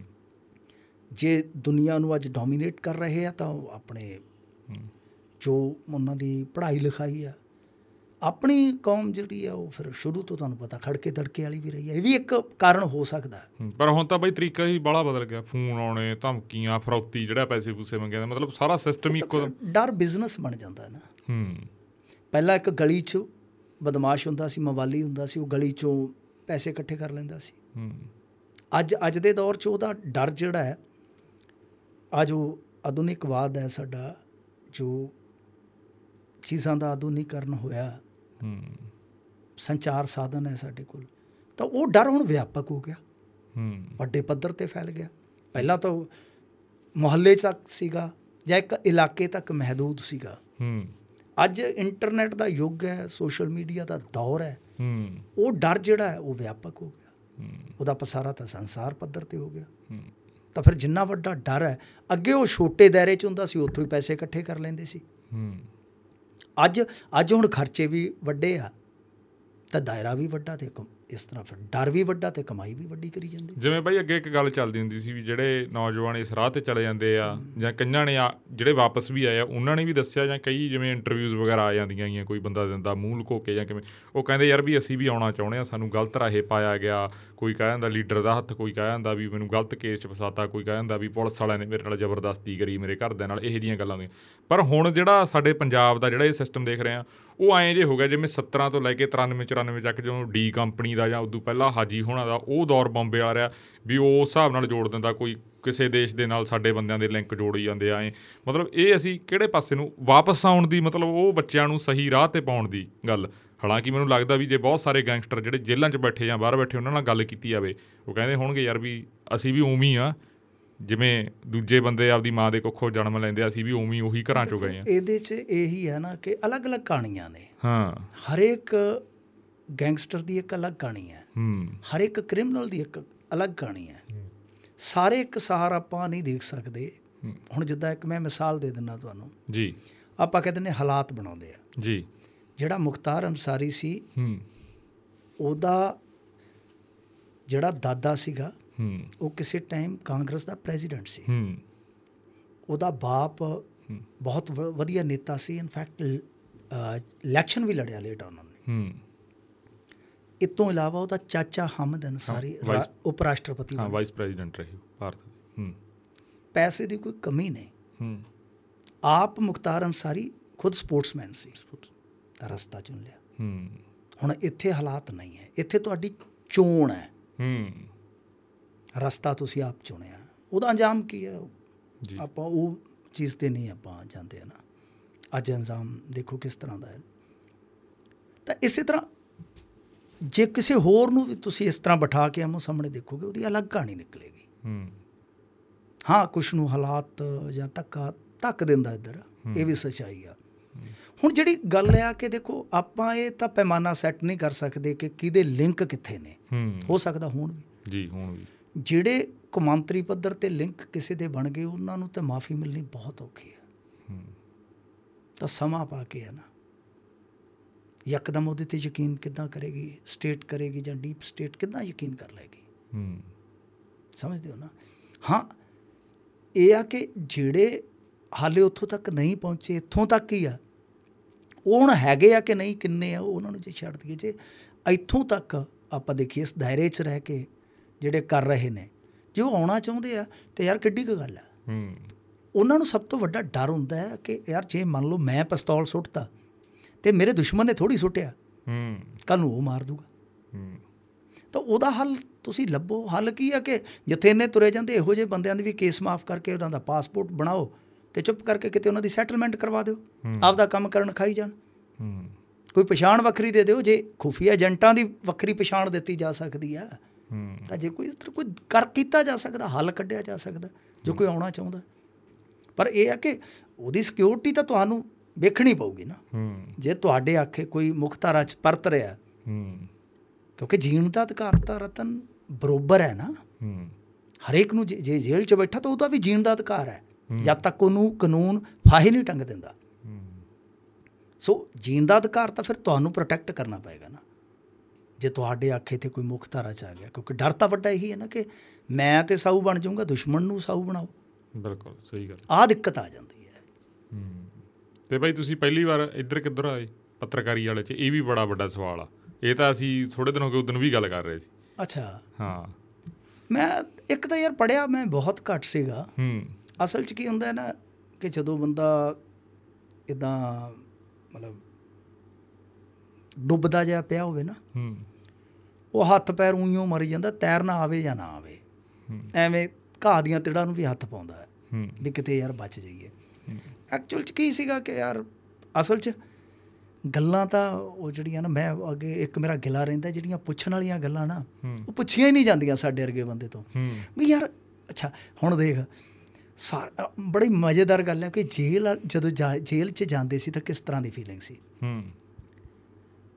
ਇਹ ਸੋਚਣ ਦੀ ਗੱਲ ਹੈ ਕਿ ਜਿਸ ਦਿਨ ਮੈਂ ਫੈਸਲਾ ਕੀਤਾ ਹੋਊਗਾ ਕਿ ਮੈਂ ਰਸਤਾ ਬਦਲਣਾ ਹੈ, ਉਸ ਦਿਨ ਅੰਦਰ ਕੀ ਚੱਲ ਰਿਹਾ ਹੋਗਾ ਹੂੰ। ਉਹ ਇੱਕ ਬਹੁਤ ਵੱਡੀ ਗੇਮ ਹੁੰਦੀ ਹੈ। ਸਾਰੀ ਗੱਲ ਅੰਦਰ ਦੀ ਹੈ। ਅੰਦਰ ਉਥੋਂ ਉਥੋਂ ਹੀ ਤੈਅ ਹੁੰਦਾ ਹੈ ਕਿ ਤੁਸੀਂ ਕਿਸ ਰਸਤੇ ਤੇ ਜਾਣਾ ਹੈ ਕਿਸ ਟਰੈਕ ਤੇ ਜਾਣਾ ਜਦ ਮੈਂ ਆਪਣੀ ਕਸ਼ਮਕਸ਼ ਚੋਂ ਨਿਕਲਿਆ ਮੈਨੂੰ ਅਹਿਸਾਸ ਹੋਇਆ ਕਿ ਮੈਂ ਗਲਤ ਹੂੰ। ਤਾਂ ਮੈਨੂੰ ਯਾਰ ਸਹੀ ਟਰੈਕ ਤੇ ਜਾਣਾ ਚਾਹੀਦਾ ਹੈ। ਮੈਂ ਚਲੋ ਯਤਨ ਕਰਨੇ ਸ਼ੁਰੂ ਕੀਤੇ ਤੇ ਮੈਨੂੰ ਇਉਂ ਲੱਗਦਾ ਸੀਗਾ ਕਿ ਮੈਂ ਕੁਛ ਨਾ ਕੁਛ ਐਸਾ ਕਰ ਸਕਦਾ ਹੂੰਗਾ ਜਿਹਦੇ ਨਾਲ ਮੇਰੀ ਰੋਟੀ ਵੀ ਬਣੀ ਰਹੇ ਜਿਹਦੇ ਨਾਲ ਮੇਰੀ ਇੱਕ ਪਛਾਣ ਜਿਹੜੀ ਇੱਕ ਅਮਲੀ ਦੇ ਤੌਰ ਤੇ ਆ ਜਾਂ ਕੁਛ ਵੀ ਆ ਜੋ ਵੀ ਸਮਾਜ ਕਹਿੰਦਾ ਚੋਰ ਚੱਕਾ ਜੋ ਵੀ ਕਹੀ ਜਾਂਦਾ ਆਪਾਂ ਕਦੇ ਆਪਣੇ ਆਪ ਨੂੰ ਇਹ ਨਹੀਂ ਕਹਿੰਦੇ ਅੱਜ ਵੀ ਆਪਾਂ ਨਹੀਂ ਗਵਾਉਂਦੇ ਵੀ ਮੈਂ ਬੜਾ ਵਿਦਵਾਨ ਬੰਦਾ ਹਾਂ ਜੀ। ਨਾ ਨਾ ਉਸ ਟਾਈਮ ਕਦੇ ਨਾ ਨੂੰ ਗੋਲਿਆ ਨਾ ਅੱਜ। ਇੱਕੋ ਜਿਹੀ ਆ। ਤਾਂ ਮੈਂ ਮਤਲਬ ਕਿ ਸਿਵਿਆਂ 'ਚ ਬੈਠਾ ਸੀ ਉਸ ਦਿਨ। ਹੂੰ। ਸਾਡੇ ਘਰ ਦੇ ਨਾਲ ਨਾਲ ਹੀ ਸਿਵੇ ਆ। ਮੈਂ ਅਕਸਰ ਉੱਥੇ ਚਲ ਅੱਜ ਵੀ ਚਲੇ ਜਾਂਦਾ ਮੈਂ। ਅੱਜ ਵੀ ਚਲੇ ਜਾਂਦਾ। ਤੇ ਉੱਥੇ ਦਰਖਤ ਹੈ ਬਹੁਤ ਵਧੀਆ ਬੜੀ ਵਧੀਆ ਸ਼ਾਂਤੀ ਵਾਲੀ ਜਗ੍ਹਾ ਹੈ ਜੀ ਜਾ ਕੇ ਉੱਥੇ ਬੈਠੀ ਦਾ। ਤਾਂ ਉੱਥੇ ਮੈਂ ਸੋਚਿਆ ਤਾਂ ਮੈਂ ਅੱਗੇ ਵੀ ਲਿਖਿਆ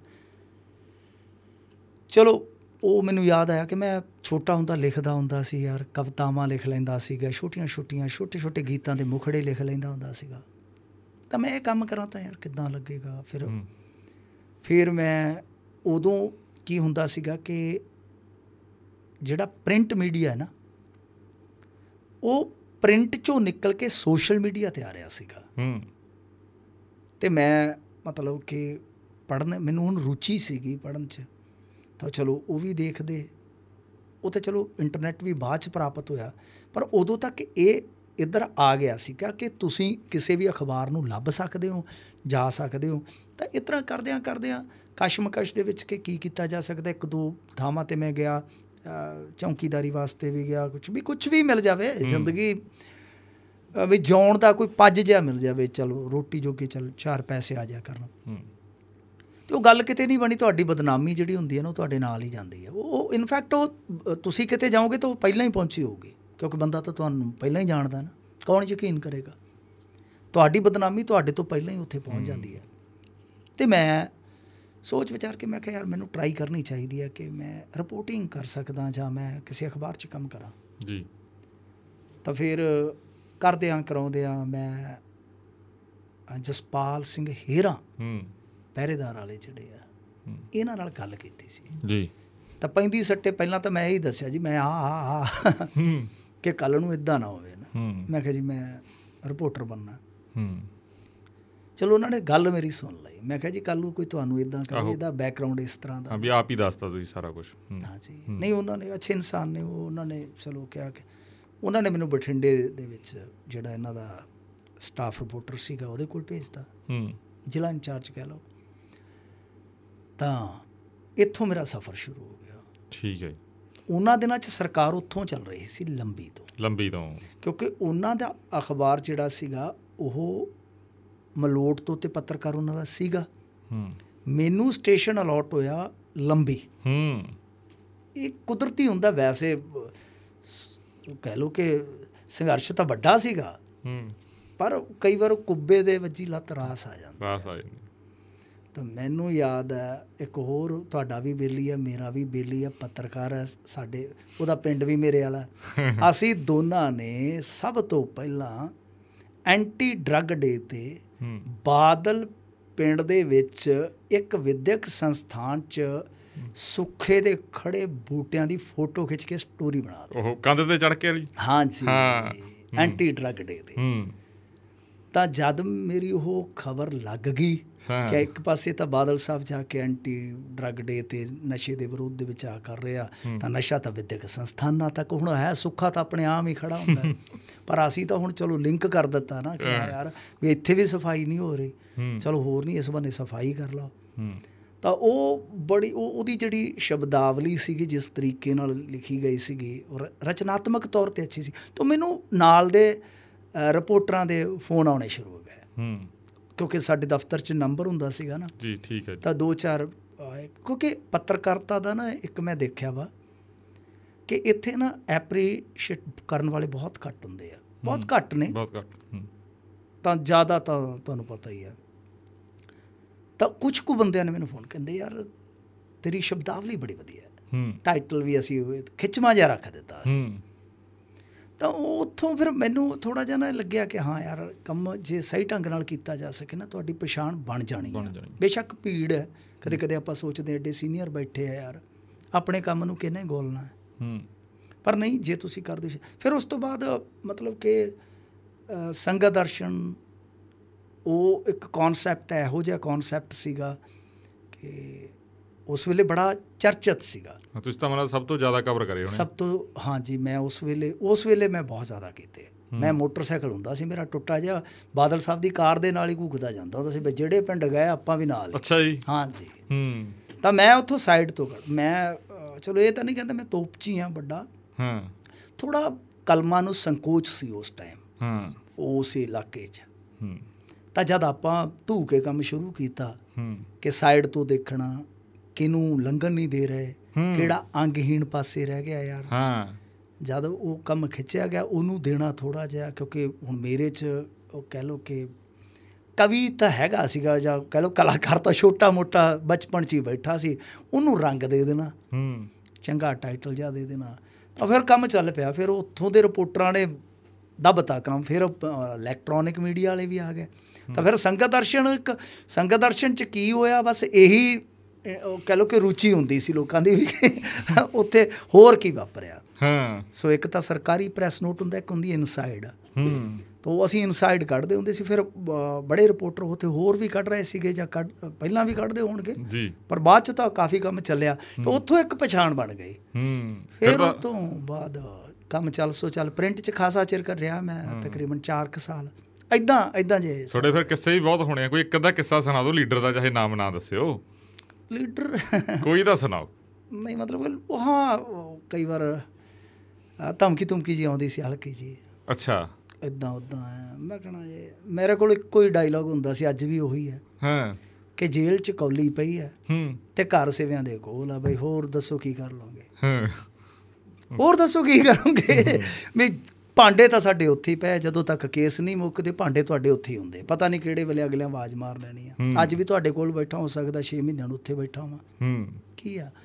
ਤੇ ਇਹਦਾ ਕਾਹਦਾ ਡਰ ਹੈ? ਹੂੰ। ਕਿਉਂ- ਕਿਉਂਕਿ ਉੱਥੇ ਭਾਂਡੇ ਸਾਡੇ ਉਦਣ ਖਤਮ ਹੋਣੇ ਆ ਜਿੱਦਣ ਨੈਟ ਕਲੀਨ ਹੋ ਗਿਆ ਸਾਰਾ ਕੁਝ ਹੂੰ।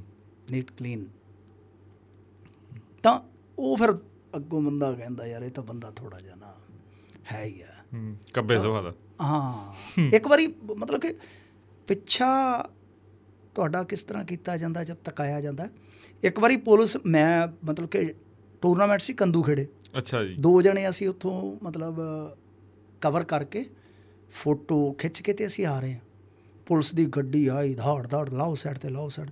ਮੇਰਾ ਸਾਰਾ ਹੀ ਮੋਟਰਸਾਈਕਲ ਖੋਲਤਾ ਉਦੋਂ ਮੈਂ ਨਵਾਂ ਲਿਆ ਸੀਗਾ। ਹੂੰ। ਮੈਨੂੰ ਹੋਰ ਤਾਂ ਕੁਝ ਸੁਝਣ ਮੈਨੂੰ ਤਾਂ ਇਹ ਲੱਗਿਆ ਕਿ ਮੇਰਾ ਮੋਟਰਸਾਈਕਲ ਯਾਰ ਮੈਂ ਮੋਟਰਸਾਈਕਲ ਕਿਵੇਂ ਲਵਾਂਗਾ ਮਸੀ ਤੇ ਕਿਸ਼ਤਾਂ ਤੇ ਲਿਆ। ਹੂੰ। ਉਹਨਾਂ ਨੇ ਤੇ ਸਾਰਾ ਹੀ ਖੋਲਤਾ ਹੂੰ। ਚੈਕਿੰਗ। ਚੈੱਕ ਕਰਦੇ ਸੀ। ਹਾਂਜੀ। ਹੂੰ। ਮੈਂ ਕਿਹਾ ਯਾਰ ਚੰਗੀ ਪੱਤਰਕਾਰੀ ਆ ਸਾਡੀ ਤਾਂ। ਸਾਡੀ ਤਾਂ ਕੋਈ ਇੱਜ਼ਤ ਹੀ ਹੈ ਨਹੀਂਗੀ ਹਾਂ।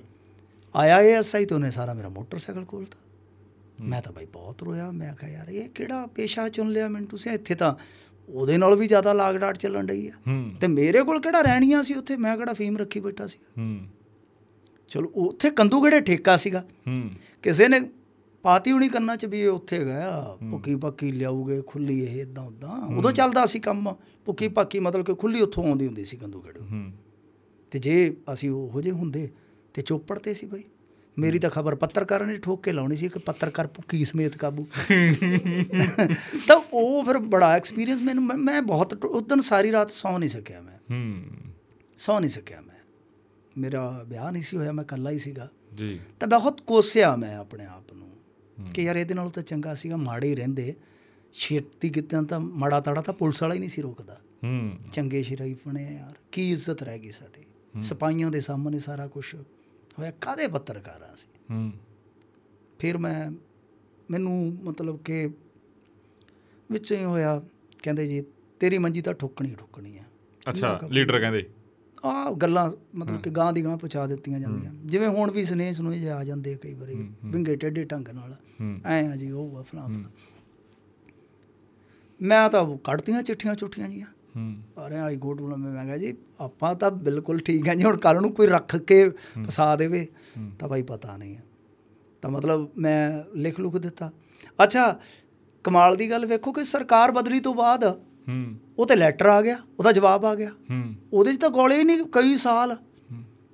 ਉਹ ਮੇਰਾ ਚਾਚੇ ਦਾ ਮੁੰਡਾ ਕਹਿੰਦਾ ਕਹਿੰਦਾ ਯਾਰ ਮੈਨੂੰ ਗਨਮੈਨ ਲਾ ਲਾ ਨਾਲ। ਮੈਂ ਕਿਹਾ ਯਾਰ ਮੈਂ ਗਨਮੈਨ? ਕਮਲਾ ਹੋ ਗਿਆ ਤੂੰ?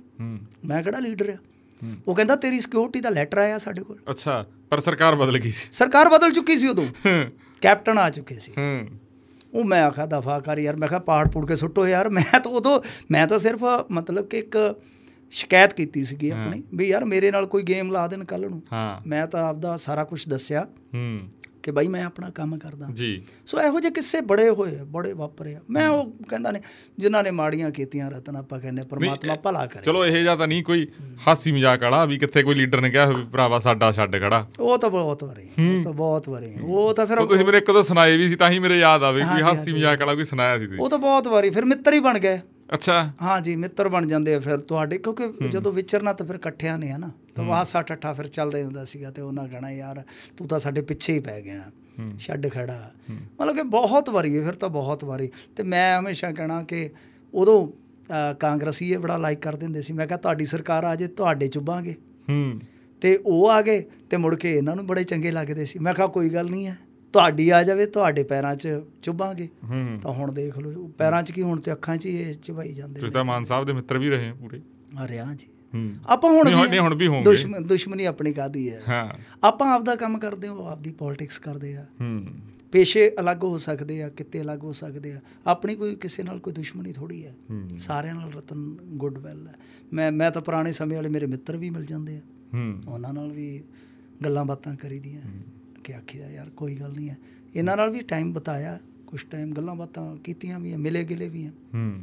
ਪਰ ਬਾਅਦ ਚ ਤੁਹਾਨੂੰ ਪਤਾ ਹੀ ਆ ਜਿਹੜੇ ਪੋਲੀਟੀਸ਼ੀਅਨ ਹੁੰਦੇ ਆ ਬਈ ਉਹਨਾਂ ਦੀ ਤਾਕਤ ਉਹਨਾਂ ਦੇ ਰੁਝੇਵੇਂ ਫਿਰ ਵੱਖਰੇ ਬਣ ਜਾਂਦੇ ਆ। ਨਹੀਂ ਕਈ ਵਾਰੀ ਪੱਤਰਕਾਰਾਂ ਨੂੰ ਵੀ ਇਹ ਹੁੰਦਾ ਹੈਗਾ ਪਿੱਛੇ ਜੇ ਹੋਇਆ ਵੀ ਹੈ ਇੱਕ ਦੋ ਨੇ ਚੋਣਾਂ ਵੀ ਲੜੀਆਂ ਗਈਆਂ। ਸੋਨੂੰ ਵੀ ਕਿਤੇ ਹੋਇਆ ਵੀ ਲੈ ਲਈਏ ਇਕਰਾਂ ਹੱਥ ਜਮਾ ਲਈਏ ਖਾਸ ਕਰਕੇ ਲੰਬੀ ਲੰਬੀ ਤੋਂ ਤਾਂ ਫਿਰ ਕੈਂਟ ਹੀ ਜੂਗਾ। ਹੋ ਗਿਆ ਸੀ? ਇੱਕ ਵਾਰੀ ਹਾਂ। ਇਹਨਾਂ ਦੇ ਬੰਦੇ ਮਤਲਬ ਕਿ ਹੁਣ ਬੋਲਦੇ ਮੈਂ ਕਿਹਾ ਤੁਹਾਨੂੰ ਕੀ ਦਸੀਏ ਯਾਰ? ਹੂੰ। ਮਤਲਬ ਕਿਸੇ ਬੰਦੇ ਦੇ ਥਰੂ ਆਈ ਸੀਗੀ ਆਫਰ ਕਿ ਜੁਆਇਨ ਕਰ ਲਓ ਜੀ ਫਲਾਂ ਕਰ ਲਓ। ਗਿੱਦੜਬਾਏ ਤੋਂ ਕਹਿੰਦੇ ਸੀ। ਅੱਛਾ। ਕਈ ਸਾਲ ਪਹਿਲਾਂ। ਹਾਂ ਗਿੱਦੜਬਾਹ ਵੀ ਹੌਟ ਸੀਟ ਹੈ ਹਾਂ ਗਿੱਦੜਬਾਏ ਨਹੀਂ ਜਰਨਲ ਸੀਗੀ ਨਾ ਉਸ ਵੇਲੇ। ਹਾਂ ਹਾਂ। ਤਾਂ ਮੈਂ ਕਿਹਾ ਨਹੀਂ ਮੈਂ ਹੱਥ ਜੋੜਦੇ ਸੀ। ਮੈਂ ਕਿਹਾ ਨਹੀਂ ਮੇਰੇ ਵੱਸ ਦਾ ਰੋਗ ਨਹੀਂ ਹੈ। ਫਿਲਹਾਲ ਮੈਂ ਆਪਣੀ ਜ਼ਿੰਦਗੀ ਦੀ ਬੁਣਤੀ ਬੁਣ ਰਿਹਾ। ਮੈਂ ਆਪਣਾ ਜੋ ਪ੍ਰੋਫੈਸ਼ਨ ਆ ਉਹਦੇ 'ਚ ਜੋ ਹੁਣ ਤੱਕ ਕੰਟਰੀਬਿਊਟ ਕਰ ਸਕਿਆ ਥੋੜਾ ਬਹੁਤਾ ਜਾਂ ਹੋਰ ਕਰਨਾ ਚਾਹੂੰਗਾ। ਮੇਰਾ ਘਰ ਹਾਲੇ ਇਸ ਕਾਬਿਲ ਨਹੀਂ ਹੈ ਕਿ ਮੈਂ ਘਰ ਛੱਡ ਕੇ ਤੇ ਇਮਾਨਦਾਰੀ ਨਾਲ ਰਾਜਨੀਤੀ ਚਲਾ ਲੂੰਗਾ ਜਾਂ ਤਾਂ ਮੈਨੂੰ ਉੱਥੇ ਹੇਰਾਫੇਰੀ ਕਰਨੀ ਪੈਣੀ ਆ। ਹੂੰ। ਤੇ ਜਾਂ ਮੇਰਾ ਘਰ ਡੁੱਬ ਜਾਊਗਾ। ਹੂੰ। ਸੋ ਮੈਂ ਦੋਏ ਚੀਜ਼ਾਂ ਨਹੀਂ ਕਰ ਸਕਦਾ ਨਾ ਤਾਂ ਘਰ ਡੁਬਾਉਣਾ ਹੂੰ। ਤੇ ਨਾ ਹੀ ਯਾਰ ਮੈਂ ਮਤਲਬ ਕਿ ਕੋਈ ਹੇਰਾ ਫੇਰੀ ਦੀ ਰਾਜਨੀਤੀ ਕਰਨੀ ਤੇ ਉਹਦੇ ਨਾਲੋਂ ਅੱਛਾ ਇਹੀ ਹੈ ਕਿ ਮੈਂ ਤਾਂ ਆਪਦੇ ਰਸਤੇ ਤੁਰਿਆ ਜਾਣਾ ਥੋੜੀ ਖਾ ਲੂੰਗਾ ਬਹੁਤੀ ਖਾ ਲੂੰਗਾ ਪਰ ਥੋੜੀ ਤੋਂ ਸ਼ੁਰੂ ਹੋਇਆ ਸੀ ਹੁਣ ਐਵੇਂ ਕਹਾਂ ਕਹੀਏ ਵਧੀਆ ਰੋਟੀ ਖਾਈ ਦੀ ਕੋਈ ਚੱਕਰ ਨਹੀਂ ਹੈਗਾ। ਹੂੰ। ਹਾਂ ਕੋਈ ਦਿੱਕਤ ਨਹੀਂ ਹੈਗੀ। ਜੇ ਜ਼ਿੰਦਗੀ 'ਚ ਕਿਤੇ ਸਮੇਂ ਨੇ ਇਜਾਜ਼ਤ ਦਿੱਤੀ ਆਉਂਗਾ ਵੀ ਆ ਵੀ ਜਾਊਂਗਾ। ਅੱਛਾ ਜੀ। ਲੈ ਫੇਰ ਕੀ ਹੂੰ। ਰਾਜਨੀਤੀ ਰਾਜਨੀਤਿਕ ਬੰਦੇ ਮਾੜੇ ਹੋ ਸਕਦੇ ਆ। ਰਾਜਨੀਤੀ ਥੋੜੀ ਹੂੰ। ਕਿਉਂਕਿ ਹਜ਼ੂਰ ਕੁਝ ਵੀ ਬਦਲਣ ਲਈ ਤਾਕਤ ਜ਼ਰੂਰੀ ਹੈ। ਅੱਜ ਵੇਖੋ ਇਹ ਫਿਰਦੇ ਹੁੰਦੇ ਸੀ ਨਾ ਸਕੂਟਰਾਂ ਤੇ। ਹਾਂ ਬਿਲਕੁਲ। ਸਕੂਟਰਾਂ ਤੇ ਫਿਰਦੇ ਹੁੰਦੇ ਸੀਗੇ। ਸਾਡੇ ਨਾਲ ਸਾਨੂੰ ਪਹਿਲਾਂ ਸੂਚਿਤ ਕਰਨਾ ਕਿ ਆ ਕੇ ਯਾਰ ਕਵਰੇਜ ਕਰ ਲਓ। ਫਲਾਂ ਟਮਕਾ ਹੁਣ ਸਾਡੇ 'ਚ ਮੁਸ਼ਕ ਆਉਣ ਲੱਗ ਗਿਆ। ਮਤਲਬ ਕਿ ਅੱਜ ਅੱਜ ਹੁਣ ਦੇਖੋ ਰਸਤੇ ਬਲੌਕ ਹੋ ਜਾਂਦੇ ਆ ਹੁਣ ਸਕੂਟਰ ਨਹੀਂ ਹੁਣ ਤਾਂ ਉਹ ਐਸੀਆਂ ਗੱਡੀਆਂ ਨੇ ਕਿ ਮਤਲਬ ਕਿ ਜੇ ਗੂਗਲ ਤੇ ਉਹਨਾਂ ਦੇ ਰੇਟ ਮਾਰੀਏ ਸਰਚ ਕਰਕੇ ਤਾਂ ਜ਼ੀਰੋਆਂ ਇੰਨੀਆਂ ਹੁੰਦੀਆਂ ਕਿ ਮੈਨੂੰ ਤੇ ਲੱਗਦਾ ਕਿ ਮੇਰੇ ਵਰਗਾ ਤਾਂ ਕਨਫਿਊਜ਼ ਹੋ ਜਾਂਦਾ ਕਿ ਆਪਾਂ ਤਾਂ ਜ਼ੀਰੋ ਹੀ ਆ ਯਾਰ। ਹੂੰ। ਹੂੰ। ਇਹ ਚੀਜ਼ ਹੈ ਨਾ ਤਾਕਤ ਬਹੁਤ ਜ਼ਰੂਰੀ ਹੈ। ਯਾ ਤੁਹਾਡਾ ਸਟਾਈਲ ਵਧੀਆ ਲੱਗਿਆ। ਕਿਹੜਾ ਜੀ? ਆ ਦੂਰਾ ਮਾਂ ਪਟਾਂਡੇ ਜਾਣੀ ਲੱਗਾ ਵੀ ਠੀਕ ਹੈ ਜੀ। ਲੋੜ ਪਈ ਆ ਜਾਣਾ ਹਾਂ ਫੇਰ ਪੱਤਰਕਾਰਤਾ ਨੂੰ ਅੱਡ ਰੱਖੋ ਯਾਰ। ਹੂੰ। ਪੱਤਰਕਾਰਤਾ ਦੇਖੋ ਮੈਂ ਕਲਾਕਾਰਾਂ ਨੂੰ ਵੀ ਇਹੀ ਗੱਲ ਕਹਿਣਾ ਹੁੰਦਾ ਹੂੰ। ਆਪਦੇ ਵਿਸ਼ਲੇਸ਼ਣ ਦੇ ਮੁਤਾਬਕ ਕਿ ਯਾਰ ਇੱਕ ਆਡੀਅנס ਤੁਹਾਡੀ ਕਲਾ ਨਾਲ ਜੁੜੀ ਹੈ। ਹੂੰ। ਉਹਨੂੰ ਵੋਟਾਂ 'ਚ ਕੈਸ਼ ਨਾ ਕਰੋ। ਬਿਲਕੁਲ। ਜੇ ਕਿ ਉਹਨਾਂ ਦੀ ਮਨਜ਼ੂਰੀ ਲੈ ਕੇ ਜਾਓ ਤੇ ਜਾਂ ਫਿਰ ਉਹਨਾਂ ਦੇ ਭਲੇ ਲਈ ਕੰਮ ਕਰੋ। ਹੂੰ। ਇਹ ਇਹ ਨਹੀਂ ਹੈ ਕਿ ਤੁਹਾਡੀ ਇੱਕ ਆਡੀਅנס ਬਣ ਗਈ ਆ। ਜਿੱਦਾਂ ਮਤਲਬ ਕਿ ਕੋਈ ਤੁਹਾਨੂੰ ਤੁਹਾਡੇ ਪੇਸ਼ੇ ਨਾਲ ਜੁੜਿਆ ਤੁਹਾਡੇ ਨਾਲ ਤਾਂ ਕਾਹਦਾ ਜੁੜਿਆ? ਤੁਹਾਡੀ ਕਲਾ ਨਾਲ ਜੁੜਿਆ ਤੇ ਬਿਲਕੁਲ। ਮੁੜ ਕੇ ਤੁਸੀਂ ਮੁੱਲ ਵੱਟ ਲਓ। ਹੁਣ ਤੇ ਇੱਥੇ ਪਰ ਗਾਂ ਦੀ ਗਾਂ ਹੁਣ ਤੇ ਸਾਦਾ ਨੇ ਆਪਣੇ ਵੋਟਰ ਰੱਖੇ ਹੋਏ ਨੇ। ਹੂੰ। ਉਹਨਾਂ ਨੇ ਆਸਥਾ ਨੂੰ ਕੈਸ਼ ਕਰ ਲਿਆ। ਹੂੰ। ਇਹੀ ਫੰਡਾ ਹੈ ਨਾ। ਸੋ ਗੱਲ ਇਹ ਆ ਕਿ ਜੇ ਜਾਵਾਂਗੇ ਤਾਂ ਫਿਰ ਉਦੋਂ ਆਪਣਾ ਪੇਸ਼ਾ ਉਹ- ਉਹਦੇ ਨਾਲ ਨਮਕਾਰਾਮੀ ਨਹੀਂ ਕਰਾਂਗੇ। ਹੂੰ। ਕਮੀਨਗੀ ਨਹੀਂ ਕਰਾਂਗੇ ਉਸ ਸਾਈਡ ਤੇ ਰੱਖ ਕੇ ਤਾਂ ਠੋਕ ਵਜਾ ਕੇ ਜਿੱਧਰ ਨੂੰ ਜਾਣਾ ਹੋਵੇ ਚਲੇ ਜਾ ਸਕਦੇ। ਪਰ ਫਿਲਹਾਲ ਨਹੀਂ ਹੈ। ਹੂੰ। ਮੇਰਾ ਫੋਕਸ ਇਹ ਆ ਕਿ ਮੈਂ ਯਾਰ ਹੋਰ ਸਿੱਖਾਂ। ਸਿੱਖਣ ਦੀ ਬਹੁਤ ਜ਼ਰੂਰਤ ਆ। ਤੇ ਜੇ ਕਿਸੇ ਨੂੰ ਸਿਖਾ ਸਕਦਾ ਤਾਂ ਘੱਟੋ ਘੱਟ ਮੈਂ ਆਪਣੇ ਬੱਚੇ ਨੂੰ ਇੰਨਾ ਕੁ ਸਿਖਾ ਦੇਵਾਂ ਕਿ ਕਿਸੇ ਦਾ ਨੁਕਸਾਨ ਨਹੀਂ ਕਰਨਾ। ਹੂੰ। ਤੂੰ ਕੁਝ ਵੀ ਬਣ ਜਾਈ ਪਰ ਕਿਸੇ ਲਈ ਨੁਕਸਾਨ ਨਾ ਬਣੀ। ਜੀ। ਜਿਵੇਂ ਬਾਈ ਤੁਸੀਂ ਸਿਵਿਆਂ ਵਾਲੀ ਗੱਲ ਦੱਸੀ ਆ ਵੀ ਜਿਹੜਾ ਸਵਾਲ ਕੋਈ ਨਹੀਂ ਪੁੱਛਦਾ ਵੀ ਜਿੱਦਣ ਤੁਸੀਂ ਫੈਸਲਾ ਲਿਆ ਜਾਂ। ਤੁਹਾਡੇ ਜਹਿਮ ਚ ਕੀ ਚੱਲ ਰਿਹਾ ਸੀ। ਹੂੰ। ਤੇ ਉਦੋਂ ਬਾਅਦ ਮਾਤਾ ਪਿਤਾ ਦੀ ਖਾਸ ਕਰਕੇ ਆਪਦੀ ਮਾਂ ਦੀਆਂ ਅੱਖਾਂ 'ਚ ਅੱਖਾਂ ਪਾ ਕੇ ਫਾਦਰ ਤੇ ਮੇਰਾ ਚਲੇ ਗਿਆ ਸੀਗਾ ਨਾ ਹਾਂ, ਜੇਲ੍ਹ ਦੇ ਵਿੱਚ ਡੈਥ ਹੋ ਗਈ ਹਾਂ, ਸੀ। ਮਾਤਾ ਜੀ ਤਾਂ ਹੈਗੇ ਆ। ਹਾਂਜੀ ਹਾਂ ਮਾਤਾ ਦੀਆਂ ਅੱਖਾਂ ਦੇ ਅੱਖਾਂ ਮੈਂ ਤਾਂ ਹੀ ਮਾਤਾ ਜੀ ਦਾ ਕਿਹਾ। ਅੱਖਾਂ ਦੇ ਅੱਖਾਂ ਵਿੱਚ ਪਾ ਕੇ ਗੱਲ ਕਹੀ ਵੀ ਨਹੀਂ ਹੁਣ ਠੀਕ ਆ ਜਾਂ ਹੁਣ ਨਹੀਂ ਮੈਂ ਨਹੀਂ ਕਿਹਾ ਕਿਸੇ ਨੂੰ। ਨਹੀਂ ਨਹੀਂ। ਨਹੀਂ ਮੈਂ ਨਹੀਂ ਕਿਹਾ। ਮੈਂ ਉਹ ਉਹ ਉਦੋਂ ਬਾਅਦ ਨਹੀਂ ਹੁਣ ਜਿਵੇਂ ਹੁਣ ਸੁਡੀਆ ਨਹੀਂ, ਲਾਈਫ ਆ ਵੀ ਹੁਣ ਹੁਣ ਤਾਂ ਮੈਂ ਮੈਂ ਹਮੇਸ਼ਾ ਮੈਂ ਨਹੀਂ ਕਦੇ ਕਿਹਾ। ਹੂੰ।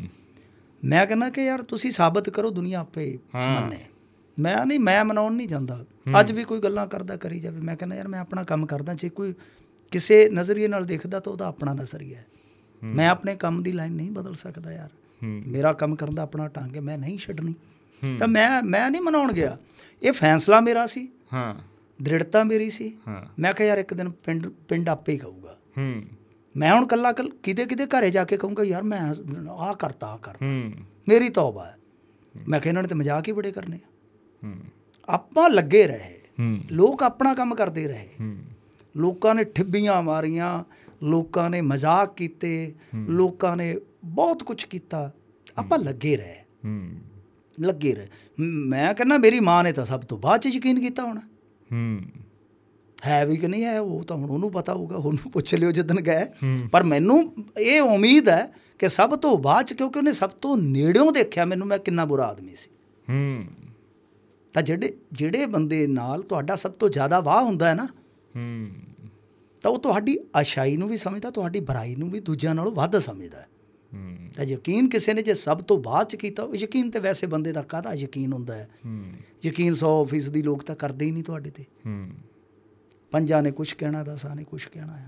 ਤਾਂ ਉਹ ਆਪਣਾ ਕੰਮ ਕਰੀ ਜਾਂਦੇ ਮਾਂ ਨਾਲ ਤਾਂ ਰਿਸ਼ਤਾ ਹੋਰ ਹੁੰਦਾ ਨਾ ਫਿਰ। ਹਾਂਜੀ ਹਾਂ ਉਹ ਤਾਂ ਹੈ ਹੁਣ ਤੁਸੀਂ ਪੁੱਛੋਗੇ ਤਾਂ ਉਹ ਦੱਸਣਗੇ ਵੀ ਹਾਂ। ਹੁਣ ਕਿੱਦਾਂ ਦੀ ਜ਼ਿੰਦਗੀ ਆ ਹੂੰ। ਤਾਂ ਅੱਗੇ ਨਾਲੋਂ ਕੀ ਆ ਤਾਂ ਬਾਕੀ ਤੁਸੀਂ ਕਿਹਾ ਵੀ ਮੈਂ ਬਦਲਦਾ ਨਹੀਂ ਜਾਂ ਉਵੇਂ ਕਿਸੇ ਨੂੰ ਸਮਝਾਉਂਦਾ ਨਹੀਂ ਪਰ ਹੁਣ ਤਾਂ ਲੋਕ ਤੁਹਾਡੇ ਬਾਰੇ ਇਹ ਗੱਲ ਕਰਦੇ ਆ ਵੀ ਹੁਣ ਮਿੰਟੂ ਬਦਲ ਗਿਆ ਹੁਣ ਤਾਂ ਜ਼ਿਆਦਾ ਬੋਲਦਾ ਪਤਾ ਨਹੀਂ ਕੀ ਹੋ ਗਿਆ ਫੇਸਬੁੱਕ ਤੇ ਕੋਈ ਨਾ ਬੋਲਦੇ ਤਾਂ ਚਲੋ ਤੁਸੀਂ ਮੁੱਦਿਆਂ ਤੇ ਆ ਖਬਰਾਂ ਤੇ ਗੱਲ ਕਰਦੇ ਹੋ ਅੱਗੇ ਐ ਘੱਟ ਜਾ ਸੀ ਹੁਣ ਕਿਵੇਂ ਖੁੱਲ ਕੇ ਖੇਡ ਰਹੇ ਹੋ? ਇਹਨਾਂ ਨੇ ਇਹਨਾਂ ਨੇ ਪਹਿਲਾਂ ਨਹੀਂ ਵੇਖਿਆ ਸਾਨੂੰ ਨਾ ਅਸੀਂ ਜਦੋਂ ਪ੍ਰਿੰਟ 'ਚ ਕੰਮ ਕੀਤਾ ਉਦੋਂ ਇਹਨਾਂ ਨੇ ਨਹੀਂ ਵੇਖਿਆ ਹੋਊਗਾ। ਹੂੰ। ਜਦੋਂ ਅਸੀਂ ਮਤਲਬ ਕਿ ਸ਼ੁਰੂ ਕੀਤਾ ਹੂੰ। ਇਲੈਕਟ੍ਰੋਨਿਕ 'ਚ ਹੂੰ ਹੂੰ ਹੂੰ ਇਧਰ ਨੂੰ ਵੈਬ 'ਚ ਆਏ ਹਾਂ ਅਸੀਂ। ਹੂੰ। 16 17 ਚ ਉਦੋਂ ਨਹੀਂ ਵੇਖਿਆ ਹੋਊਗਾ। ਹੂੰ। ਹਾਲੇ ਵੀ YouTube ਤੇ ਪਿਆ। ਹੂੰ। ਹਾਲੇ ਵੀ ਕੱਢ ਲਓ ਸਟੋਰੀਆਂ ਸਾਡੀਆਂ ਅਖਬਾਰਾਂ 'ਚ। ਅਸੀਂ ਐਂ ਹੀ ਕੀਤਾ ਯਾਰ। ਹੂੰ। ਖੁੱਲ ਕੇ ਖੇਡੇ ਹੋ ਅਸੀਂ ਐਂ ਹੀ ਕੀਤਾ। ਹਾਂ ਬਿਲਕੁਲ ਖੁੱਲ ਕੇ ਖੇਡਣ ਦਾ ਮਤਲਬ ਇਹ ਨਹੀਂ ਹੈ। ਹਾਂ। ਮੈਂ ਹਮੇਸ਼ਾ ਕਹਿੰਦਾ ਜੇ ਨਰਿੰਦਰ ਮੋਦੀ ਨੇ ਮੇਰੀ ਨਜ਼ਰ 'ਚ ਕੁਝ ਚੰਗਾ ਕੀਤਾ ਮੈਂ ਕਹੂੰਗਾ ਚੰਗਾ। ਮੈਨੂੰ ਚਾਹੇ 99% ਫੀਸਦੀ ਲੋਕ ਇਹ ਕਹਿਣ ਕਿ ਇਹ ਤਾਂ ਜੀ ਰਾਸ਼ਟਰਵਾਦੀ ਹੋ ਗਿਆ। ਹੂੰ। ਮਾਨ ਸਾਹਿਬ ਨੇ ਇੱਕ ਦਿਨ ਹੋਰ ਦੱਸ ਦੇਣਾ ਤੁਹਾਡੇ ਸ਼ਹਿਰ ਦਾ ਹੀ ਮੇਰਾ ਮਿੱਤਰ ਹੈ। ਹੂੰ। ਉਹ ਫੋਨ ਲਾ ਲਿਆ। ਜੀ। ਤੇ ਉਹ ਸਾਡਾ ਫਿਲਮਾਂ ਫੁਲਮਾਂ 'ਚ ਵੀ ਆਇਆ ਹੋਇਆ ਬੇਲੀ ਹੈ। ਹੂੰ। ਉਹ ਗੱਲਾਂ ਗੱਲ ਕਰਦੇ। ਮੈਂ ਉਹਨੂੰ ਕਿਹਾ ਮੈਂ ਕਿਹਾ ਯਾਰ ਆਹ ਤਾਂ ਕੰਮ ਉਹ ਕਹਿੰਦਾ ਯਾਰ ਤੂੰ ਛੱਡ। ਮਾਨਦਾ ਮੈਨੂੰ ਇੱਕ ਕੰਮ ਚੰਗਾ ਲੱਗਣਾ ਤੇ ਮੈਂ ਕਿਹਾ ਤੁਹਾਡੇ ਬਠਿੰਡੇ ਦੇ ਵਿੱਚ ਜਿਹੜੀ ਕੱਲ ਫਰਜ਼ੀ ਏਜੰਟਾਂ ਤੇ ਰੇਡ ਹੋਈ ਹੈ। ਮੇਰੀ ਨਜ਼ਰ 'ਚ ਚੰਗਾ ਕੰਮ ਹੈ। ਹਾਂ। ਠੀਕ ਹੈ ਨਾ? ਇਹ ਇਹ ਆ। ਹੂੰ।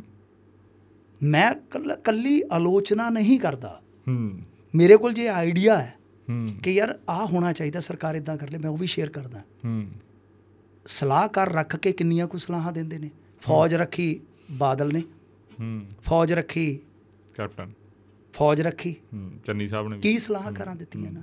ਕੀ ਸਲਾਹਾਂ ਦਿੱਤੀਆਂ। ਆਈਡੀਆਜ਼ ਤੁਹਾਨੂੰ ਸਮਾਜ ਚ ਆਉਣੇ ਚਾਹੀਦੇ ਆ। ਆਪਣੇ ਕੋਲ ਜੇ ਹੈ ਆਪਾਂ ਉਹ ਦਿੰਨੇ ਫ੍ਰੀ ਫੰਡ ਘਰੋਂ ਖਾ ਕੇ ਕਹੀਦਾ ਲੈ ਲਾ। ਹੂੰ। ਨਹੀਂ ਲੈਣਾ ਆਈਡੀਆ ਤੁਹਾਡੀ ਮਰਜ਼ੀ ਹੈ। ਅੱਛਾ ਫਿਰ ਇਸ ਤੋਂ ਇਲਾਵਾ ਜਿਹੜੀ ਗੱਲ ਆ ਕਿ ਜਿੱਥੇ ਚੰਗੀ ਚੰਗੀ ਪਰਫਾਰਮੈਂਸ ਹੈ ਜੀ। ਤੁਸੀਂ ਫੁੱਲ ਨੂੰ ਕੰਡਾ ਕਿੱਦਾਂ ਕਹਿ ਦਿਓਗੇ ਯਾਰ? ਹੂੰ। ਤੇ ਬਾਕੀ ਮੈਂ ਕਹਿੰਦਾ ਉਹਨਾਂ ਚਮਚਾਗਿਰੀ ਵਾਸਤੇ ਤੁਹਾਡੇ ਕੋਲ ਬਈ 90% ਮੀਡੀਆ ਹੈਗਾ। ਹਾਂ। ਤੁਹਾਡੇ ਕੋਲ ਪੈਸੇ ਦੀ ਤਾਕਤ ਆ। ਤੁਸੀਂ ਤੋਤਾ ਜਿੱਦਾਂ ਮਰਜ਼ੀ ਬੁਲਾਈ ਚਲੋ। ਹੂੰ। ਪਰ ਕੁਝ ਬੰਦੇ ਕੁਝ ਅਦਾਰੇ ਕੁਝ ਕਲਮਾਂ ਇਦਾਂ ਦੀਆਂ ਹੋਣੀਆਂ ਚਾਹੀਦੀਆਂ ਜੋ ਨੀਤੀਗਤ ਆਲੋਚਨਾ ਕਰਨ ਵਿਅਕਤੀਗਤ ਨਹੀਂ। ਹਾਂ। ਮੈਂ ਕਦੇ ਵੀ ਮਾਨ ਦੀ ਪਰਸਨਲ ਹਾਂ ਕਿਤੇ ਕਮੈਂਟ ਹੋ ਜਾਂਦੇ ਆ। ਕਈ ਵਾਰ ਕਿਉਂਕਿ ਆਪਾਂ ਹਿਊਮਨ ਆ ਕਈ ਵਾਰ ਮੈਂ ਵੀ ਸੋਚਦਾ ਕਈ ਵਾਰ ਯਾਰ ਇੱਥੋਂ ਤੱਕ ਨਹੀਂ ਜਾਣਾ ਚਾਹੀਦਾ। ਕਈ ਵਾਰ ਕਮੈਂਟ ਪਾਸ ਹੋ ਜਾਂਦੇ ਜਦੋਂ ਤੁਸੀਂ ਲਗਾਤਾਰ ਬੋਲਦੇ ਹੋ। ਬਟ ਮੈਂ ਮੈਨੂੰ ਇੱਕ ਦਿਨ ਕਿਸੇ ਨੇ ਸਵਾਲ ਕੀਤਾ ਚੱਲ ਕਿਉਂਕਿ ਅਸੀਂ ਲਾਈਵ ਕਰਦੇ ਹਾਂ। ਹਾਂ ਲਾਈਵ ਆ ਅਸੀਂ ਲਾਈਵ ਕਰਦੇ ਹਾਂ ਵੀ ਆਓ ਸਾਨੂੰ ਦੱਸੋ ਭਾਵੇਂ ਇਹਨਾਂ ਦਾ ਸਮਰਥਕ ਵੀ ਆ ਜਾਵੇ ਉਹ ਪੁੱਛ ਅਸੀਂ ਜਵਾਬ ਦੇਵਾਂਗੇ। ਉਹ ਕਹਿੰਦੇ ਜੀ ਮਾਨ ਇੰਨੇ ਦੀ ਜੁੱਤੀ ਪਾਉਂਦਾ। ਮੈਂ ਕਿਹਾ ਯਾਰ ਇੰਨੇ ਦੀ ਛੱਡੋ। ਹੂੰ। ਚਾਹੇ ਇਹ ਤੋਂ ਤਿੱਗਣੇ ਦੀ ਜੁੱਤੀ ਪਾ ਲਵੇ। ਹੂੰ। ਉਹਨੇ ਕਿਸੇ ਦਾ ਸਿਰ ਵੱਢ ਕੇ ਤੇ ਨਹੀਂ ਜੁੱਤੀ ਲਈ। ਹੂੰ। ਮੈਂ ਇਹ ਗੱਲ ਕਹਿਣਾ ਹੂੰ। ਕਿ ਯਾਰ ਉਹ ਜਿਹੜੀ ਫਤੂਈ ਜੀ ਪਾਈ ਫਿਰਦਾ ਅੱਗੇ ਤਾਂ ਖੱਦਰ ਦਾ ਝੱਗਾ ਹੁੰਦਾ ਸੀ। ਭਾਵੇਂ 3 ਲੱਖ ਦੀ ਹੋਵੇ। ਮੈਂ ਕੀ ਲੈਣਾ? ਮੈਂ ਇੱਕ ਮਾਫੀ ਚਾਹਾਂ। ਹਾਂਜੀ। ਜਿਹੜੀ ਉਹ ਜੁੱਤੀ ਪਾਉਂਦਾ ਸਾਡਾ ਮਿੱਤਰੀ ਬਣਾਉਂਦਾਗਾ ਉਹ ਵੀ ਗਲਤੀ ਉੱਡੀ ਸੀ ਖਬਰ। ਅੱਛਾ, ਹਾਂ, ਜਮਾ ਬਿਲਕੁਲ। ਬਰੀਕੀ ਤੱਕ ਗਏ ਉਹਦੇ ਨਾਲ ਦੀ ਕਿ ਮੈਂ ਲੈ ਕੇ ਆਂਦੀ ਚੈੱਕ ਕਰਨ ਦੇ ਬਾਰੇ ਨੇ ਕਿੰਨੇ ਕੁ ਦੀ। ਹਾਂ। ਸਸਤਾ ਹੀ ਹੈ। ਕੰਮ ਓਕੇ ਹਾਂ ਉਹ ਕਾਪੀ ਆ। ਉਹ ਜਮਾ ਉਹਦੀ ਕਾਪੀ ਆ। ਤੁਹਾਨੂੰ ਮਿਲਾ ਬਰੋਬਰ ਤੁਹਾਨੂੰ ਮਿਲਾ। ਦਾਂਗੇ। ਸਾਰੇ ਕਲਾਕਾਰ ਉੱਥੇ ਹੀ ਆਪਾਂ ਵੀ ਲੈਂਦੇ ਪਾ ਦਿਆਂਗੇ ਕਿ ਵੇਖੋ ਮਾਨ ਦੇ ਬਰੋਬਰ ਜੁੱਤੀ। ਅਸੀਂ ਮਾਨ ਦੇ ਬਰਾਬਰ ਤੇ ਨਹੀਂ ਬਹਿਣ ਜੋਗੇ ਜੁੱਤੀ ਪਾਉਣ ਜੋਗੇ ਤਾਂ ਹੋ ਗਏ। ਤਾਂ ਕਹਿਣ ਦਾ ਮਤਲਬ ਮੇਰਾ ਉੱਥੇ ਇਹ ਸੀਗਾ। ਕਿ ਯਾਰ ਦੇਖੋ ਨਰਿੰਦਰ ਮੋਦੀ ਦੀ ਐਨਕ ਕਿੰਨੇ ਦੀ ਆ ਜੀ। ਉਹਦੀ ਕਲਮ ਕਿੰਨੇ ਦੀ ਆ ਸਾਰਾ ਕੁਝ ਤੁਸੀਂ ਜੋੜਦੇ ਉਹਦਾ ਸੂਟ ਬੂਟ। ਤੇ ਮੈਂ ਆਖਿਆ ਉਹਦੇ ਚੁੰਨੂ ਮੁੰਨੂ ਰੋਂਦੇ ਆ। ਉਹਦੀ ਇੰਨੀ ਤਨਖਾਹ ਯਾਰ। ਹੂੰ। ਇਦਾਂ ਹੀ ਮੁੱਖ ਮੰਤਰੀ ਦੀ ਕਿੰਨੀ ਖਰਚਾ ਕਾਦਾ ਹੂੰ। ਦੋ ਜੀ ਨੇ ਝੁੱਗੇ ਚੋ। ਹੈਂਗਾ ਲਗੇ ਨਾ ਫੜਕੜੀ। ਹੂੰ। ਤੇ ਉਹ ਤਾਂ ਭਾਵੇਂ ਸੱਚੀਓ ਗੁੱਚੀ ਦੀ ਪਾ ਲਵੇ ਯਾਰ। ਕੀ ਗੱਲ ਹੈ ਯਾਰ ਕੀ ਗੱਲ ਕਰਤੀ। ਵੀ ਯਾਰ ਵਿਅਕਤੀਗਤ। ਜ਼ਿੰਦਗੀ ਵਿਅਕਤੀਗਤ ਜ਼ਿੰਦਗੀ ਉਹਨਾਂ ਦੀ। ਅਸੀਂ ਨੀਤੀਗਤ ਗੱਲਾਂ ਕਰੀਏ ਤਾਂ ਠੀਕ ਆ। ਯਾਰ ਪਰਸਨਲ ਲਾਈਫ 'ਚ ਉਹਨਾਂ ਦੀ ਸੈਕੰਡ ਮੈਰਿਜ ਹੋਈ ਆਪਾਂ ਮੁਬਾਰਕਬਾਦ ਦਿੱਤੀ ਆ। ਜੀ। ਜਿੱਥੇ ਉਹ ਚੰਗਾ ਕੰਮ ਕਰਦੇ ਆ। ਮੈਨੂੰ ਅੱਜ ਵੀ ਸੱਦ ਲੈਣ ਮੈਂ ਕੋਈ ਚੱਕਰ ਨਹੀਂ। ਵੀ ਇੱਥੇ ਯਾਰ ਤੇਰਾ ਚਾਹੀਦਾ ਕੋਈ ਆਈਡੀਆ ਚਾਹੀਦਾ ਮੈਂ ਦੇਵਾਂਗਾ ਹੂੰ। ਪਰ ਕੋਈ ਬੰਦਾ ਆਪਦੇ ਹਿਸਾਬ ਨਾਲ ਆਪਾਂ ਨੂੰ ਚਲਾਵੇ ਆਪਾਂ ਕੋਈ ਟੀਵੀ ਥੋੜੀ ਆ। ਕਿ ਕਿਸੇ ਦੇ ਰਿਮੋਟ ਤੇ ਚੱਲ ਪਾਵਾਂਗੇ। ਇਹ ਨਹੀਂ ਹੋ ਸਕਦਾ।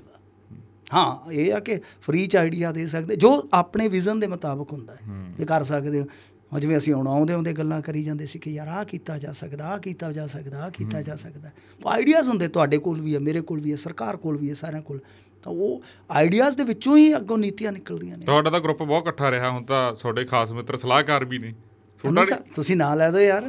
ਧੰਨੂ ਸਾਹਿਬ ਹਾਂ ਬਿਲਕੁਲ ਹੈਗੇ ਨੇ। ਗੱਲ ਗੁੱਲ ਹੁੰਦੀ ਹੈ ਫੋਨ ਤੇ ਮਤਲਬ? ਨਹੀਂ ਹੁਣ ਨਹੀਂ ਹੋਈ। ਹੂੰ। ਇਹ ਇਹਨਾਂ ਦੇ ਸਰਕਾਰ ਆਉਣ ਤੋਂ ਬਾਅਦ ਇੱਕ ਦੋ ਵਾਰੀ ਮਤਲਬ ਕਿ ਮੈਸੇਜਿੰਗ ਹੋਈ ਹੂੰ। ਉਸ ਤੋਂ ਬਾਅਦ ਨਹੀਂ ਗੱਲ ਫੋਨ ਤੇ ਨਹੀਂ ਗੱਲ ਹੋਈ। ਫੋਨ ਤੇ ਗੱਲ ਨਹੀਂ ਹੋਈ। ਹਾਂ ਕੋਈ ਚੱਕਰ ਨਹੀਂ ਯਾਰ ਦੁਨੀਆ ਚਾਰੀ ਹੈ। ਜੇ ਮੰਨ ਲਓ ਕਿਤੇ ਕੋਈ ਆਪਣੇ ਤੇ ਸੁੱਖ ਦੁੱਖ ਆਉਂਦਾ ਹੈ ਹੂੰ। ਜੇ ਉਹ ਸੁੱਖ 'ਚ ਨਹੀਂ ਸ਼ਾਮਲ ਕਰਨਾ ਚਾਹੁੰਦੇ ਤਾਂ ਆਪਾਂ ਨਹੀਂ ਪਰ ਜੇ ਦੁੱਖ 'ਚ ਮੰਨ ਲਓ ਕਿਤੇ ਆਪਾਂ ਵਿਛੜਨਾ ਹੈ ਸਾਰਿਆਂ ਨੇ ਸੰਸਾਰ ਦੇ ਮੇਲੇ 'ਚੋਂ ਜੇ ਕੋਈ ਜੀਵ ਵਿਛੜ ਗਿਆ ਤਾਂ ਯਾਰ ਉਸ ਮੌਕੇ ਤੇ ਜਾਣ 'ਚ ਵੀ ਕੀ ਅਰਜ਼ ਹੈ ਹੂੰ। ਖੁਸ਼ੀ 'ਚ ਤਾਂ ਆਪਾਂ ਹੁਣ ਬਿਨਾਂ ਬੁਲਾਏ ਨਹੀਂ ਜਾ ਸਕਦੇ ਕਿਸੇ ਦੇ। ਹੂੰ। ਇਹ ਹੁੰਦਾ ਯਾਰ। ਠੀਕ ਹੈ ਲੀਕ ਬਰਾਬਰ ਰਹਿੰਦੀ ਹੈ। ਹੂੰ। ਕਿ ਜਿੱਥੋਂ ਤੁਸੀਂ ਗਏ ਚਲੇ ਹੁਣ ਅਸੀਂ ਉੱਥੇ ਖਲੋਤੇ ਹਾਂ। ਹੂੰ। ਹੁਣ ਲੀਕ ਦੇ ਦੂਸਰੇ ਪਾਸੇ ਅਸੀਂ ਨਹੀਂ ਆ ਸਕਦੇ। ਜੀ। ਜੇ ਅਸੀਂ ਆ ਜਾਵਾਂਗੇ ਤਾਂ ਲੋਕ ਚਿਚੜ ਵਾਂਗੂ ਤੋੜ ਕੇ ਸੁੱਟ ਦੇਣਗੇ ਮਨਾਂ 'ਚ ਹੋਰ ਕੀ ਹੈ ਫਿਰ? ਹੂੰ। ਇਹੀ ਹੈ ਨਾ। ਸੋ ਇਹ ਚੀਜ਼ਾਂ ਨੇ ਯਾਰੀ ਦੋਸਤੀ ਮੈਂ ਕਹਿੰਦਾ ਪਰਸਨਲ ਤੇ ਮਤਲਬ ਕਿ ਜੇ ਰੰਜ ਰੱਖੀ ਆਪਾਂ ਇੱਕ ਹੁੰਦਾ ਕਿ ਇੱਕ ਤੁਸੀਂ ਮਿੱਥ ਕੇ ਨੁਕਸ ਕੱਢਣਾ ਹਾਂ। ਕਿ ਮੈਂ ਯਾਰ ਬੈਠਾ ਹੀ ਮਾਈਕ ਤੇ ਨੁਕਸ ਕੱਢਣ ਵਾਸਤੇ ਆ ਹੂੰ। ਇੱਕ ਇਹ ਆ ਕਿ ਜੇ ਉਸ ਨੁਕਸ ਦੀ ਗੱਲ ਕਰਦੇ ਆ ਵੀ ਵਿੱਚ ਉਹਦੇ ਨਾਲ ਜੁੜੀ ਕੋਈ ਉਹਨਾਂ ਦੀ ਚੰਗਿਆਈ ਹੈ ਨਾ ਹੂੰ। ਉਹਦਾ ਵੀ ਬਖਿਆਨ ਕਰ। ਬਖਿਆ ਹਾਂ ਆਪਾਂ। ਕਰ ਦਿੰਨੇ ਆ ਹੂੰ। ਆਪਾਂ ਕਰ ਦਿੰਨੇ ਆ ਹਾਂ ਉਹ ਪੌਪਟ ਨਹੀਂ ਬਣਿਆ ਜਾਂਦਾ। ਹੂੰ। ਉਹ ਨਹੀਂ ਬਣ ਸਕਦੇ। ਤੋਤੇ ਜੇ ਨਹੀਂ ਬਣ ਸਕਦੇ। ਉਹ ਤਾਂ ਕਦੇ ਜ਼ਿੰਦਗੀ 'ਚ ਬਣੇ ਹੀ ਨਹੀਂ ਹੈ ਵੈਸੇ ਵੀ। ਹੂੰ। ਉਹ ਨਹੀਂ ਹੈ। ਹਾਂ ਜਦੋਂ ਬੰਨਾ ਪਿਆ ਕਿਤੇ ਰੇੜੀ ਲਾ ਲਵਾਂਗੇ ਹੋ ਆਂਡੇ ਵੇਚ ਲਵਾਂਗੇ ਗੰਡੇ ਵੇਚ ਲਵਾਂਗੇ ਫਿਰ ਕੀ ਹੈ? ਮੇਰਾ ਅਗਲਾ ਸਵਾਲ ਸੀ। ਰਾਸ ਆ ਗਈ ਤੁਹਾਨੂੰ ਪੱਤਰਕਾਰੀ ਪੂਰੀ ਚੰਗੀ ਤਰ੍ਹਾਂ? ਨਹੀਂ ਦੇਖੋ ਓਸ਼ੋ ਦੀ ਇੱਕ ਗੱਲ ਮੈਨੂੰ ਬੜੀ ਵਧੀਆ ਲੱਗੀ। ਹੂੰ। ਓਸ਼ੋ ਕਹਿੰਦਾ ਕਹਿੰਦਾ ਕਿ ਛੋੜ ਦੋ ਉਹ ਕੰਮ ਜੋ ਰਸ ਹੀ ਨਾ ਦੇ। ਹੂੰ। ਗੱਲ ਇਹ ਆ ਕਿ ਬਈ ਜਿੱਥੇ ਰਸ ਆਉਣ ਲੱਗਿਆ ਨਾ ਹੂੰ। ਤੁਸੀਂ ਸਿੱਖਣ ਲੱਗੇ ਤੁਹਾਡੀ ਕਮਾਈ ਵੱਧ ਜਾਣੀ ਹੈ। ਪਰਮਾਤਮਾ ਤੁਹਾਡੀ ਮਿਹਨਤ ਨੂੰ ਫਲ ਲਾਉਂਦਾ। ਪੰਜਾਬੀ ਲੋਕੀ ਕਹਿੰਦੇ ਚੰਗੀ ਆਡੀਅנס ਹੈ ਨਹੀਂ ਮੈਂ ਕਹਿੰਦਾ ਯਾਰ ਕਿਉਂ ਨਹੀਂ ਹੈਗੀ? ਨਹੀਂ ਹੈਗੀ ਆ। ਸਾਡੇ ਕੋਲ ਇੰਨੀ ਵਧੀਆ ਆਡੀਅנס ਆ ਕਿ ਸਾਨੂੰ ਰੋਟੀ ਦੇ ਦਿੰਦੀ ਆ ਉਹ। ਹੂੰ। ਸਾਨੂੰ ਰੋਟੀ ਤੋਂ ਭੁੱਖੇ ਮਰਨ। ਸਾਨੂੰ ਕੋਈ ਦੋ ਨੰਬਰ ਦਾ ਕੰਮ ਕਰਨ ਦੀ ਲੋੜ ਹੀ ਨਹੀਂ ਹੈਗੀ। ਹੂੰ। ਕਿਸੇ ਨੂੰ ਬਲੈਕਮੇਲ ਕਰੀਏ ਕਿਸੇ ਨਾਲ ਕੋਈ ਡੀਲਿੰਗ ਕਰੀਏ। ਹੂੰ। ਅਸੀਂ ਨਹੀਂ ਕਰਦੇ। ਤਾਂ ਕਹਿਣ ਦਾ ਮਤਲਬ ਕਿ ਪੱਤਰਕਾਰਤਾ ਐਸਾ ਇੱਕ ਪੇਸ਼ਾ ਹੈ ਜਿਹਨੂੰ ਤੁਸੀਂ ਚੁਣਦੇ ਹੋ। ਜੀ। ਪੱਤਰਕਾਰਤਾ ਤਾਂ ਤੁਹਾਨੂੰ ਚੁਣਦੀ ਨਹੀਂ ਹੈ। ਤੁਸੀਂ ਚੁਣਨਾ ਹੈ। ਤੇ ਮੈਂ ਕਹਿੰਦਾ ਚਾਹੇ ਪੇਸ਼ਾ ਕੋਈ ਵੀ ਹੈ ਚਾਹੇ ਬਿਜ਼ਨਸ ਹੈ ਉਹਦੇ 'ਚ ਤੁਹਾਨੂੰ ਰਸ ਮੰਨਣਾ ਚਾਹੀਦਾ ਹੈ। ਰਸ ਮੀਨ ਤੁਸੀਂ ਨਿਤ ਨਵਾਂ ਸਿੱਖੋ। ਹੂੰ। ਨਿਤ ਨਵਾਂ ਖੋਜੋ। ਜਿੱਦਣ ਤੁਸੀਂ ਆਪਣੇ ਆਪ ਨੂੰ ਪਰਫੈਕਟ ਸਮਝ ਲਿਆ ਤੁਹਾਡਾ ਸਤਿਆਨਾਸ਼ ਹੋ ਜਾਣਾ। ਸਹੀ ਹੈ ਗੱਲ। ਸਤਿਆਨਾਸ਼ ਹੋ ਜਾਣਾ। ਪੱਤਰਕਾਰਤਾ ਹੈ ਹੀ ਲਰਨਿੰਗ ਦੀ ਆ। ਹੂੰ। ਆ ਮੈਂ ਜਿਹੜਾ ਕਿਸਾਨੀ ਅੰਦੋਲਨ ਸੀ ਨਾ ਇਸ ਦਰਮਿਆਨ ਜਾ ਕੇ ਜੀਡੀਪੀ ਨੋਮੀਨਲ ਜੀਡੀਪੀ ਮਤਲਬ ਕਿ ਆਰਥਿਕਤਾ ਨੂੰ ਸਮਝਿਆ। ਹੂੰ। ਮੈਂ ਕਿਹੜੇ ਇਕਨੋਮਿਕਸ ਰੱਖੀ ਸੀਗੀ। ਮੈਂ ਤਾਂ ਕਾਲਜ ਗਿਆ ਹੀ ਨਹੀਂਗਾ ਥੋੜਾ ਜਿਹਾ ਗਿਆ ਤਾਂ ਕੇਸ ਬਣ ਗਿਆ। ਸਿੱਖ ਲਈ। ਸਿੱਖਣ ਤੋਂ ਭਾਵ ਕੀ ਕਿ ਸਮਝ ਲਿਆ ਯਾਰ ਕੀ ਹੁੰਦਾ। ਡਿਮਾਂਡ ਸਪਲਾਈ ਦਾ ਕੀ ਫੰਡਾ ਹੂੰ। ਠੀਕ ਹੈ ਨਾ ਜੀ? ਰੈਪੋ ਰੇਟ ਕੀ ਆ? ਰਿਵਰਸ ਰੈਪੋ ਰੇਟ ਕੀ ਆ? ਉਹਦਾ ਫ਼ਰਕ ਕੀ ਪੈਂਦਾ? ਕੋਈ ਕੀ ਹੈ? ਰਾਕਟ ਸਾਈਜ਼ ਥੋੜੀ ਆ ਹੁਣ ਹੁਣ ਸਾਡਾ ਜਦੋਂ ਪੱਤਰਕਾਰ ਸਾਡਾ ਇਹਨਾਂ ਚੀਜ਼ਾਂ ਤੋਂ ਜਾਣੂ ਹੀ ਨਹੀਂਗਾ ਉਹ ਪੰਜਾਬ ਦੀ ਰਾਜਨੀਤੀ ਨੂੰ ਆਰਥਿਕ ਤਰਜੀਹ ਤੇ ਕਿੱਦਾਂ ਲਿਆਏਗਾ ਹੂੰ। ਤੁਸੀਂ ਲੋਕਾਂ ਨੂੰ ਯਾਰ ਆਪਾਂ ਹੁਣ ਟਾਈਮ ਖਾ ਰਹੇ ਹਾਂ ਲੋਕਾਂ ਦਾ। ਜੇ ਤੁਸੀਂ ਉਹਨਾਂ ਨੂੰ ਕੁਝ ਦੇ ਹੀ ਨਹੀਂ ਰਹੇ ਕੋਈ ਉਹਨਾਂ ਕੋਲ ਆਊਟਪੁੱਟ ਹੀ ਨਹੀਂ ਜਾ ਰਹੀ ਤਾਂ ਮਤਲਬ ਕਿ ਉਹ ਖੇ ਮਿੱਟੀ ਆ ਨਾ ਸਾਰਾ ਕੰਮ? ਕੀ ਆ। ਤੁਸੀਂ ਇੰਨੀਆਂ ਮਤਲਬ ਕਿ ਮਿਹਨਤ ਨਾਲ ਜੇ ਵੀਡੀਓਜ਼ ਕਰ ਰਹੇ ਹੋ ਹੂੰ। ਉਹਦੇ 'ਚ ਜਿਹੜਾ ਮੁੱਖ ਏਜੰਡਾ ਹੈ ਉਹ ਹੀ ਨਹੀਂਗਾ। ਕੋਈ ਨਵੀਂ ਇਨਫੋਰਮੇਸ਼ਨ ਹੀ ਹੈ ਨਹੀਂਗੀ। ਹੂੰ। ਫਿਰ ਤਾਂ ਯਾਰ ਕੁਝ ਵੀ ਕਰੀ ਜਾਓਗੇ ਉਹਦਾ ਕੋਈ ਤੁਹਾਨੂੰ ਆਰਥਿਕ ਤੌਰ ਤੇ ਪਰਸਨਲੀ ਤੌਰ ਤੇ ਲਾਭ ਹੋ ਸਕਦਾ। ਪਰ ਸਮਾਜ ਨੂੰ ਨਹੀਂ ਹੋਏਗਾ ਉਹਦੇ ਨਾਲ। ਹੂੰ। ਮਤਲਬ ਕਿ ਤੁਸੀਂ ਮੇਰੀ ਆਡੀਅנס ਹੈ ਜਿਹੜੀ ਮਤਲਬ ਕਿ ਅਸੀਂ ਹਰੇਕ ਤੀਜੇ ਚੌਥੇ ਦਿਨ ਉਹਨਾਂ ਦਾ ਹੁੰਦਾ ਕਿ ਆਰਥਿਕਤਾ ਤੇ ਕੋਈ ਗੱਲ ਕਰੋ। ਕਿਉਂਕਿ ਆਰਥਿਕਤਾ ਹਰੇਕ ਬੰਦੇ ਦੀ ਨੀਡ ਹੈ ਹੂੰ। ਲੋੜ ਹੈ।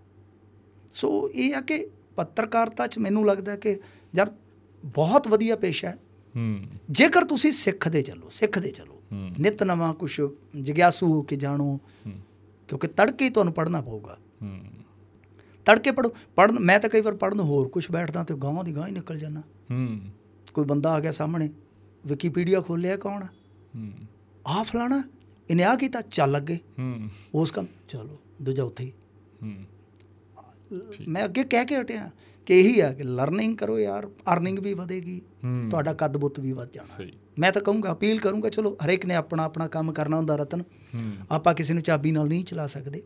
ਕਿਸ ਤਰ੍ਹਾਂ ਦੀਆਂ ਚੀਜ਼ਾਂ ਸਾਨੂੰ ਪੰਜਾਬੀਆਂ ਨੂੰ ਸਮਝਾਉਣੀਆਂ ਪੈਣਗੀਆਂ? ਆ ਹੁਣ ਕਰਜ਼ੇ ਦਾ ਰੌਲਾ ਪਿਆ ਨਾ। ਹਾਂ। ਤੇ ਜੇ ਆਰਥਿਕਤਾ ਅਸੀਂ ਸਮਝੀ ਹੁੰਦੀ ਅਸੀਂ ਇਹ ਰੌਲਾ ਉਦੋਂ ਹੀ ਪਾਉਂਦੇ ਜਦੋਂ ਅਸੀਂ ਸਰਪਲਸ ਤੋਂ ਸਿੱਧਾ 30 35 ਹਜ਼ਾਰ ਕਰੋੜ ਤੇ ਬਚੇ ਸੀਗੇ। ਹੂੰ। ਅਸੀਂ ਜਦੋਂ 53 ਕਰੋੜ ਤੇ 53000 ਕਰੋੜ ਤੇ ਆਏ ਫਿਰ ਅਸੀਂ ਆਏ 1 ਲੱਖ 89 ਹਜ਼ਾਰ ਕਰੋੜ ਤੇ ਫਿਰ ਅਸੀਂ ਆ ਗਏ ਸਿੱਧਾ ਹੀ 2.5 ਲੱਖ ਕਰੋੜ ਤੇ। ਤੇ ਹੁਣ ਸੁੱਖ ਨਾਲ ਆ ਵੇਖ ਲਓ ਸਵਾ 3 ਲੱਖ ਕਰੋੜ ਤੇ ਆ ਗਏ। ਤੇ ਕੈਗ ਦਾ ਅਨੁਮਾਨ ਆ ਆ 2 ਸਾਲਾਂ ਚ ਹੂੰ। 4 ਲੱਖ ਕਰੋੜ ਤੇ। ਤੇ ਪੰਜਾਬ ਤੁਹਾਡੀ ਜੀਐਸਡੀਪੀ ਕਿੰਨੀ ਹੈ ਹੂੰ। ਤੁਹਾਡੀ ਟੋਟਲ ਜੀਐਸਡੀਪੀ ਜਿਹੜੀ ਆ ਉਹ ਸਵਾ 6 6.5 ਲੱਖ ਕਰੋੜ ਦੇ ਕਰੀਬ ਆ। ਇਹਦਾ ਮਤਲਬ ਆ ਕਿ 50% ਦੀ ਜੀਐਸਡੀਪੀ ਦਾ ਡੈਟ ਤੁਹਾਡੇ ਤੇ। ਹੂੰ। ਕਰਜ਼ਾ ਹੈ। ਹੁਣ ਜੇ ਇਹ ਗੱਲਾਂ ਆਪਾਂ ਸਿੱਖੀਆਂ ਹੁੰਦੀਆਂ ਪੰਜਾਬੀਆਂ ਨੇ ਤਾਂ ਆਪਾਂ ਪਹਿਲਾਂ ਹੀ ਪਤਾ ਲਾ ਲੈਂਦੇ ਯਾਰ। ਆ ਹੁਣ ਜੂ ਕਰਜ਼ੇ ਦਾ ਵੇਖ ਲਓ। ਡਿਫਾਲਟ ਕਰ ਜਾਏਗਾ ਪੰਜਾਬ। ਆ ਲਿਖਿਆ ਹੈ ਨਾ ਮਾਨ ਸਾਹਿਬ ਨੇ ਹੁਣ ਕਿ ਸਾਨੂੰ 5 ਸਾਲ ਦੀ ਮੋਹਲਤ ਲੈ ਕੇ ਦਿਓ। ਸਰ ਮੋਹਲਤ ਆਖਰੀ ਹਥਿਆਰ ਹੈ ਹੁਣ। ਕਿ ਇੱਕ ਵਾਰੀ ਸਾਡੀਆਂ ਪੇਮੈਂਟਾਂ ਰੁਕਵਾ ਦਿਓ 5 ਸਾਲ। ਪੰਜਾਬੀ ਚ ਦੱਸਾਂ ਤੁਹਾਨੂੰ। ਹੂੰ ਜੇ ਸਾਨੂੰ ਬਚਾਉਣਾ ਹੈ।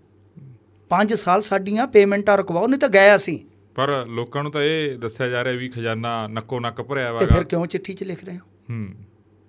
ਫਿਰ ਦੋ ਵਾਰੀ ਕਿਸ਼ਤਾਂ ਕਿਉਂ ਟੁੱਟੀਆਂ? ਉਹ ਡਿਫਾਲਟ ਕਿਉਂ ਕੀਤਾ ਤੁਸੀਂ? ਆ ਜਿਹੜਾ ਮੰਡੀਕਰਨ ਬੋਰਡ ਤੇ ਕਰਜ਼ਾ ਹੈ। ਜਿਹੜਾ ਕੈਪਟਨ ਨੇ ਚੱਕ ਕੇ ਤੇ ਕਰਜ਼ ਮਾਫੀ ਕੀਤੀ। ਦੋ ਵਾਰੀ ਡਿਫਾਲਟ ਕਿਸ਼ਤ ਡਿਫਾਲਟ ਹੋ ਗਈ। ਇੱਕ ਵਾਰੀ ਸਰਦੀਆਂ 'ਚ ਇੱਕ ਵਾਰੀ ਆ ਜੂਨ 'ਚ। ਆਰਟੀਆਈ ਪਾ ਲਓ। ਇਹ ਤਾਂ ਕਹਿਣ ਨੂੰ ਤਾਂ ਹੁਣ ਕਹਿਣ ਨੂੰ ਤਾਂ ਇਹ ਕਹਦੀ ਹੈ ਕਿ ਮੈਂ ਤਾਂ ਯਾਰ ਵਾਈਟ ਹਾਊਸ ਖਰੀਦ ਲੈਣਾ ਪਰਸੋਂ। ਖਰੀਦਣਾ ਤਾਂ ਹੈਗਾ ਉਹ 8 ਕੁਰਸੀਆਂ ਵਾਲਾ ਜਹਾਜ਼ 8 ਬੰਦਿਆਂ ਵਾਲਾ ਪਤਾ ਨਹੀਂ ਕੀ ਆ ਉਹ। ਵੀਵੀਆਈਪੀ ਜਹਾਜ਼। ਪਤਾ ਨਹੀਂ ਕਿਹੜਾ ਹੈ। ਨਹੀਂ ਨਹੀਂ ਕਹਿਣ ਨੂੰ ਤਾਂ ਜੋ ਮਰਜ਼ੀ ਮੈਂ ਕਹੀ ਜਾਵਾਂ ਪਰ ਹਕੀਕਤ ਬਦਲ ਜਾਊਗੀ। ਮੈਂ ਕਹੀ ਜਾਣਾ ਦੇਖੋ ਰਸਗੁੱਲਾ ਰਸਗੁੱਲਾ ਰਸਗੁੱਲਾ ਤੇ ਮੇਰਾ ਮੂੰਹ ਮਿੱਠਾ ਹੋ ਜਾਊਗਾ ਇਹਦੇ ਨਾਲ। ਹਕੀਕਤ ਤਾਂ ਹਕੀਕਤ ਰਹਿਣੀ ਆ ਨਾ।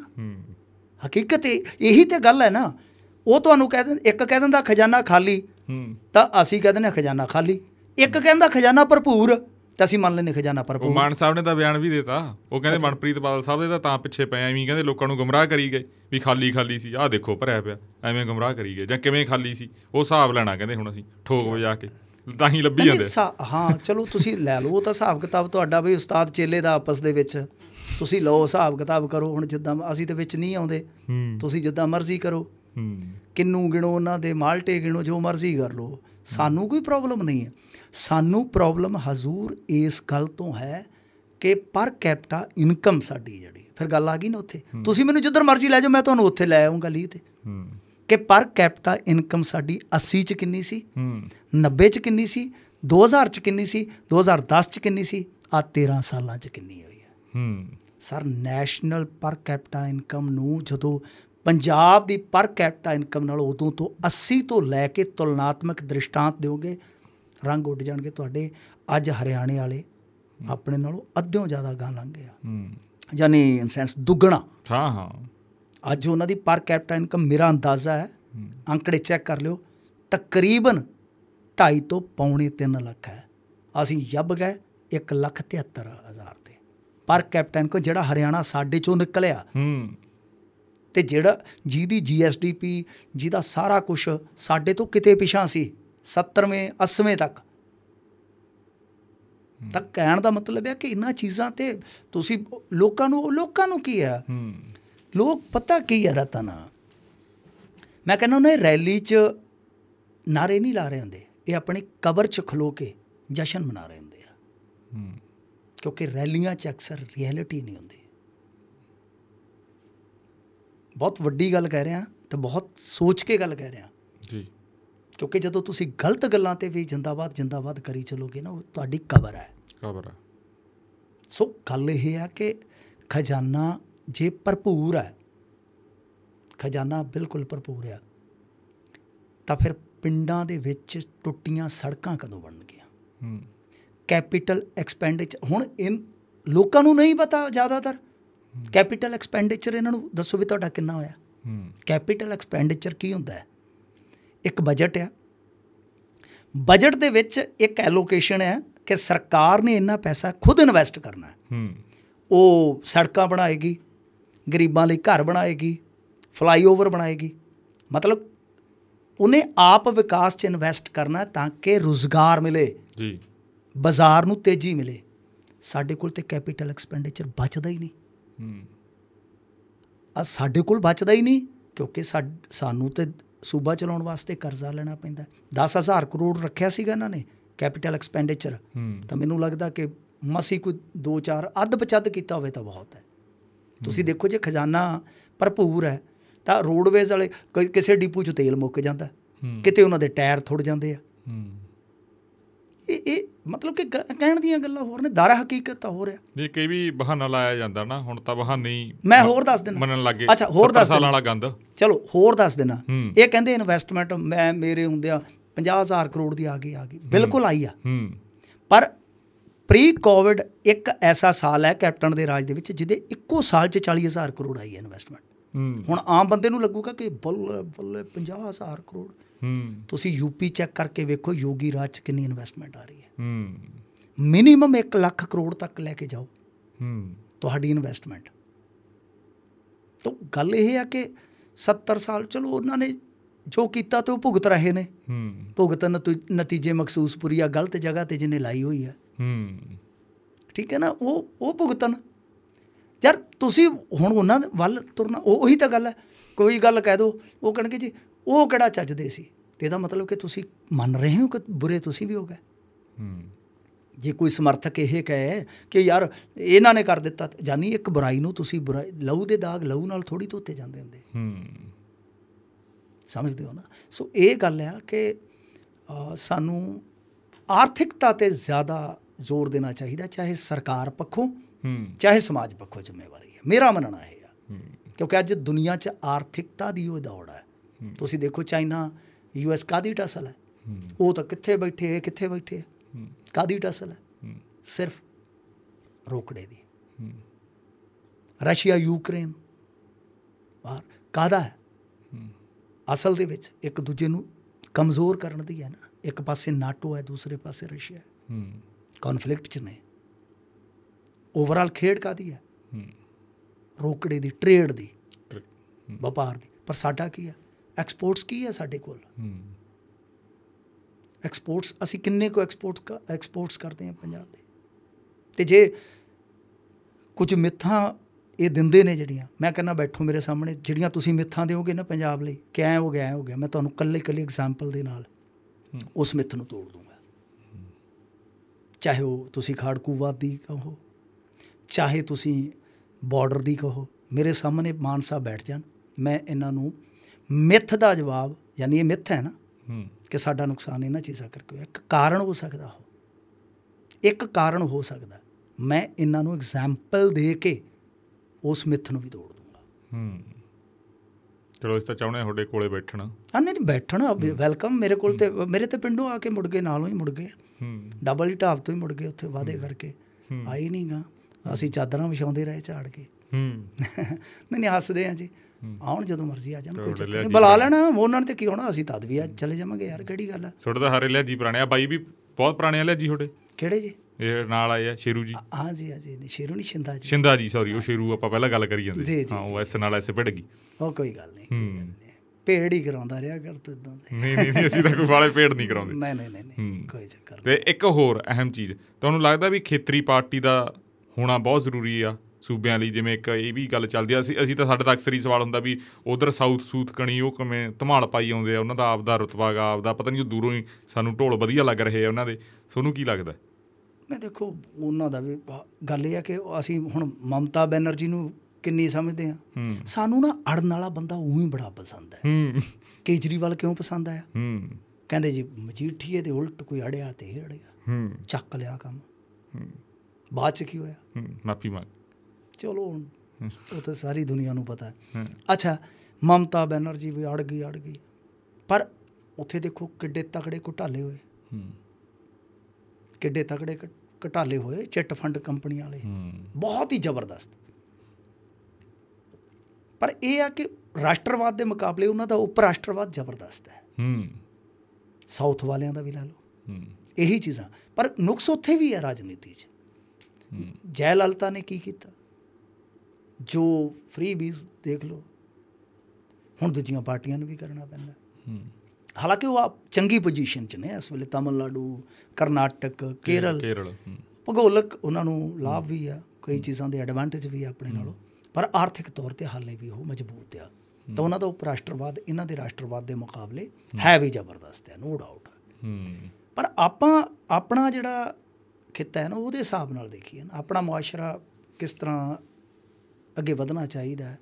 ਕਿਸ ਤਰ੍ਹਾਂ ਇਹਦੇ ਵਿੱਚ ਨਾ ਇੱਕ ਕੌਮੀਅਤ ਜਿਹੜੀ ਹੈ ਉਹ ਰਚੇ ਮਿਚੇ ਤੇ ਅੱਗੇ ਵਧਿਆ ਜਾਵੇ। ਕਿਉਂਕਿ ਬੱਜਵੇਂ ਤੌਰ ਤੇ ਜਦੋਂ ਤੁਸੀਂ ਇੱਕ ਮੁੱਠ ਹੋ ਕੇ ਲਾਮਬੰਦ ਹੋ ਕੇ ਚਾਰਾ ਨਹੀਂ ਮਾਰੋਗੇ ਨਹੀਂ ਸੁਧਰਨਾ ਪੰਜਾਬ। ਤੇ ਖੇਤਰੀ ਪਾਰਟੀ ਅੱਗੇ ਵੀ ਹੈਗੀ ਸੀ ਅਕਾਲੀ ਦਲ ਨਾਲੋਂ ਵਧੀਆ ਖੇਤਰੀ ਪਾਰਟੀ ਕਿਹੜੀ ਸੀ? ਹੂੰ। ਤਾਂ ਨੁਕਸ ਕਿਹਦੇ ਚ ਸੀ? ਨੁਕਸ ਤੇ ਪੋਲੀਟੀਸ਼ੀਅਨ ਚ ਸੀਗੇ ਨਾ। ਅੱਜ ਵੀ ਉਹ ਐਗਜ਼ਿਸਟ ਤੇ ਕਰਦੀ ਆ ਨਾ। ਤੇ ਹੋ ਸਕਦਾ ਕੋਈ ਆਉਣ ਵਾਲੇ ਸਮੇਂ ਦੇ ਵਿੱਚ ਜਿਸ ਤਰ੍ਹਾਂ ਕੁਝ ਲੱਗੇ ਨੇ ਲੋਕ ਕਿਉਂਕਿ ਇਹ ਡਿਪੈਂਡ ਕਰੇਗਾ ਆਮ ਆਦਮੀ ਪਾਰਟੀ ਦੀ ਅਗਲੀ ਪਰਫਾਰਮੈਂਸ ਤੇ। ਇਹ ਤਾਂ ਲੰਘ ਗਿਆ ਡੇਢ ਪੌਣੇ 2 ਸਾਲ ਜਿੰਨਾ ਵੀ ਸਮਾਂ ਸੀ। ਅੱਗੇ ਕਿਸ ਤਰ੍ਹਾਂ ਪਰਫਾਰਮ ਕਰਦੇ ਆ? ਹੋ ਸਕਦਾ ਬਹੁਤ ਜ਼ਬਰਦਸਤ ਕੰਮ ਕਰ ਜਾਣ। ਮੇਰੀ ਦੁਆ ਵੀ ਆ। ਸ਼ੁਭ ਕਾਮਨਾਵਾਂ ਵੀ ਇਹ ਤੇ ਘੱਟ ਦਿੰਦੇ ਆ ਮੈਂ ਤਾਂ ਭੰਡਦੇ ਹੀ। ਆ ਆਪਾਂ ਦੁਆ ਵੀ ਕਰਦੇ ਆ। ਕਿਉਂਕਿ ਇਹਨਾਂ ਦੀ ਕਾਮਯਾਬੀ ਯਾਰ ਸਾਡੀ ਕਾਮਯਾਬੀ ਹੋਊਗੀ ਪੰਜਾਬ ਦੀ ਕਾਮਯਾਬੀ ਹੋਊਗੀ।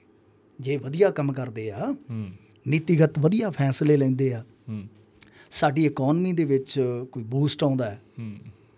ਆਪਾਂ ਕਹਿੰਦੇ ਦੁਆ ਹੈ ਸਾਡੀ ਐਸਾ ਹੋ ਜਾਵੇ। ਨਹੀਂ ਵਧੀਆ ਕਰਦੇ ਆ। ਤੁਸੀਂ ਥੋੜਾ ਜਿਹਾ ਜ਼ਿਆਦਾ ਨਿੰਦੇ ਹੋ ਜਿਹੜਾ ਨਹੀਂ ਨਹੀਂ ਮੈਂ ਤਾਂ ਯਾਰ ਮੈਂ ਤਾਂ ਬਦਨਾਮ ਮੈਂ ਬਦਨਾਮ ਜ਼ਿਆਦਾ ਇਸ ਕੰਮ 'ਚ। ਨਹੀਂ ਮੈਨੂੰ ਇਹ ਲੱਗਦਾ ਹੈਗਾ। ਹੁਣ ਤੁਸੀਂ ਤੁਸੀਂ ਅੱਜ ਜਾ ਰਹੇ ਹੋ? ਚੰਡੀਗੜ੍ਹ ਇੱਧਰ ਇਹ ਏਰੀਆ 'ਚ ਜਾਣਾ ਤੁਸੀਂ? ਇੱਧਰ ਨੂੰ ਆਏ? ਹਾਂ ਨਿਕਲ ਜਾਵਾਂਗੇ ਬਸ। ਹਾਂ ਤੁਸੀਂ ਇਹ ਰੂ ਰਿਪੋਰਟ ਜੇ ਉਧਰ ਗੇੜਾ ਲੱਗਿਆ ਤੁਹਾਡਾ ਵੀ ਚੰਡੀਗੜ੍ਹ ਮੋਹਾਲੀ ਗੇੜਾ ਲੱਗਿਆ ਤੁਸੀਂ ਜਾ ਕੇ ਦੇਖੋ ਬੋਰਡ ਲੱਗੇ ਪਿਆ ਫਲਾਨੀ ਇੱਥੇ ਉਹ ਆ ਗਈ ਇੰਡਸਟਰੀ ਇੰਨੀਆਂ ਨੌਕਰੀਆਂ ਦੇਤੀਆਂ ਬੋਰਡ। ਹੁਣ ਤਾਂ ਉਹ ਲਿਖਣਾ ਵੀ ਛੱਡ ਦਿਓ ਕਿਉਂਕਿ ਲੋਕਾਂ ਨੂੰ ਯਾਦ ਹੋ ਗਿਆ ਹੁਣ ਤਾਂ ਹੀ ਵਾਲੇ ਲੱਗ ਗਏ। ਹਾਂਜੀ ਉਹ ਆਹੋ ਤਾਂ ਹੀ ਮੈਂ ਦੇਖਿਆ ਕਿ ਉਹ ਹਲਦੀਰਾਮ ਅ, ਦੇ ਅੱਗੇ ਪਈ ਸੀ ਉਹ ਕੋਈ ਉਹਨਾਂ ਦਾ ਹੈਗਾ ਨਹੀਂ ਉਹ ਜਿਹੜਾ ਹੁੰਦਾ ਸਟੋਰ ਜਿਹਾ? ਹੂੰ। ਉਹਦੇ ਅੱਗੇ ਵੀ ਲੱਗੇ ਹੋਏ ਮਾਨ ਸਾਹਿਬ ਹੈ ਹੂੰ। ਠੀਕ ਹੈ ਕੇਜਰੀਵਾਲ ਸਾਹਿਬ ਦੇ ਵੀ ਅੱਛਾ ਉਹ ਤਾਂ ਫਿਰ ਲੱਗਣਾ ਹੀ ਹੈ ਜੀ। ਉਹ ਤੇ ਬੋਰਡ ਲੱਗੇਗਾ ਹੀ। ਤੇ ਜੇ ਬੋਰਡ ਨਹੀਂ ਲੱਗੇਗਾ ਫਿਰ ਕਲਾਸ ਲੱਗ ਜਾਏਗੀ। ਹੂੰ। ਨੀ ਪੱਥਰਾਂ ਦੇ ਵੀ ਉਹਨਾਂ ਦਾ ਨਾਂ ਗਾ। ਮੰਤਰੀਆਂ ਦੇ ਨਾਂ ਹੈ ਨਹੀਂ। ਹਾਂ ਤਾਂ ਚੱਲਦਾ। ਤੁਸੀਂ ਉਹ ਦੇਖ ਲਓ ਖੇਤੀਬਾੜੀ ਮੁਤਲਕ ਐਡਵਰਟਾਈਜ਼ਮੈਂਟ ਹੋਏਗੀ ਤਾਂ ਖੇਤੀਬਾੜੀ ਮੰਤਰੀ ਗਾਇਬ ਹੋਣਗੇ ਤੇ ਫੋਟੋ ਹੋਏਗੀ ਮਾਨ ਸਾਹਿਬ ਦੀ। ਹੂੰ। ਸਿਨੇਮਿਆਂ 'ਚ ਤਾਂ ਜੋ ਫਿਲਮ ਦੇਖਣ ਜਾਂਦੇ ਹੋ ਤਾਂ। ਹਰ ਥਾਂ ਚੱਲੇ ਮੇਰਾ ਨਾਮ ਬਸ ਉਹੀ ਹੈ ਕਿ ਹਰ ਥਾਂ ਹੀ ਚੱਲ ਰਿਹਾ।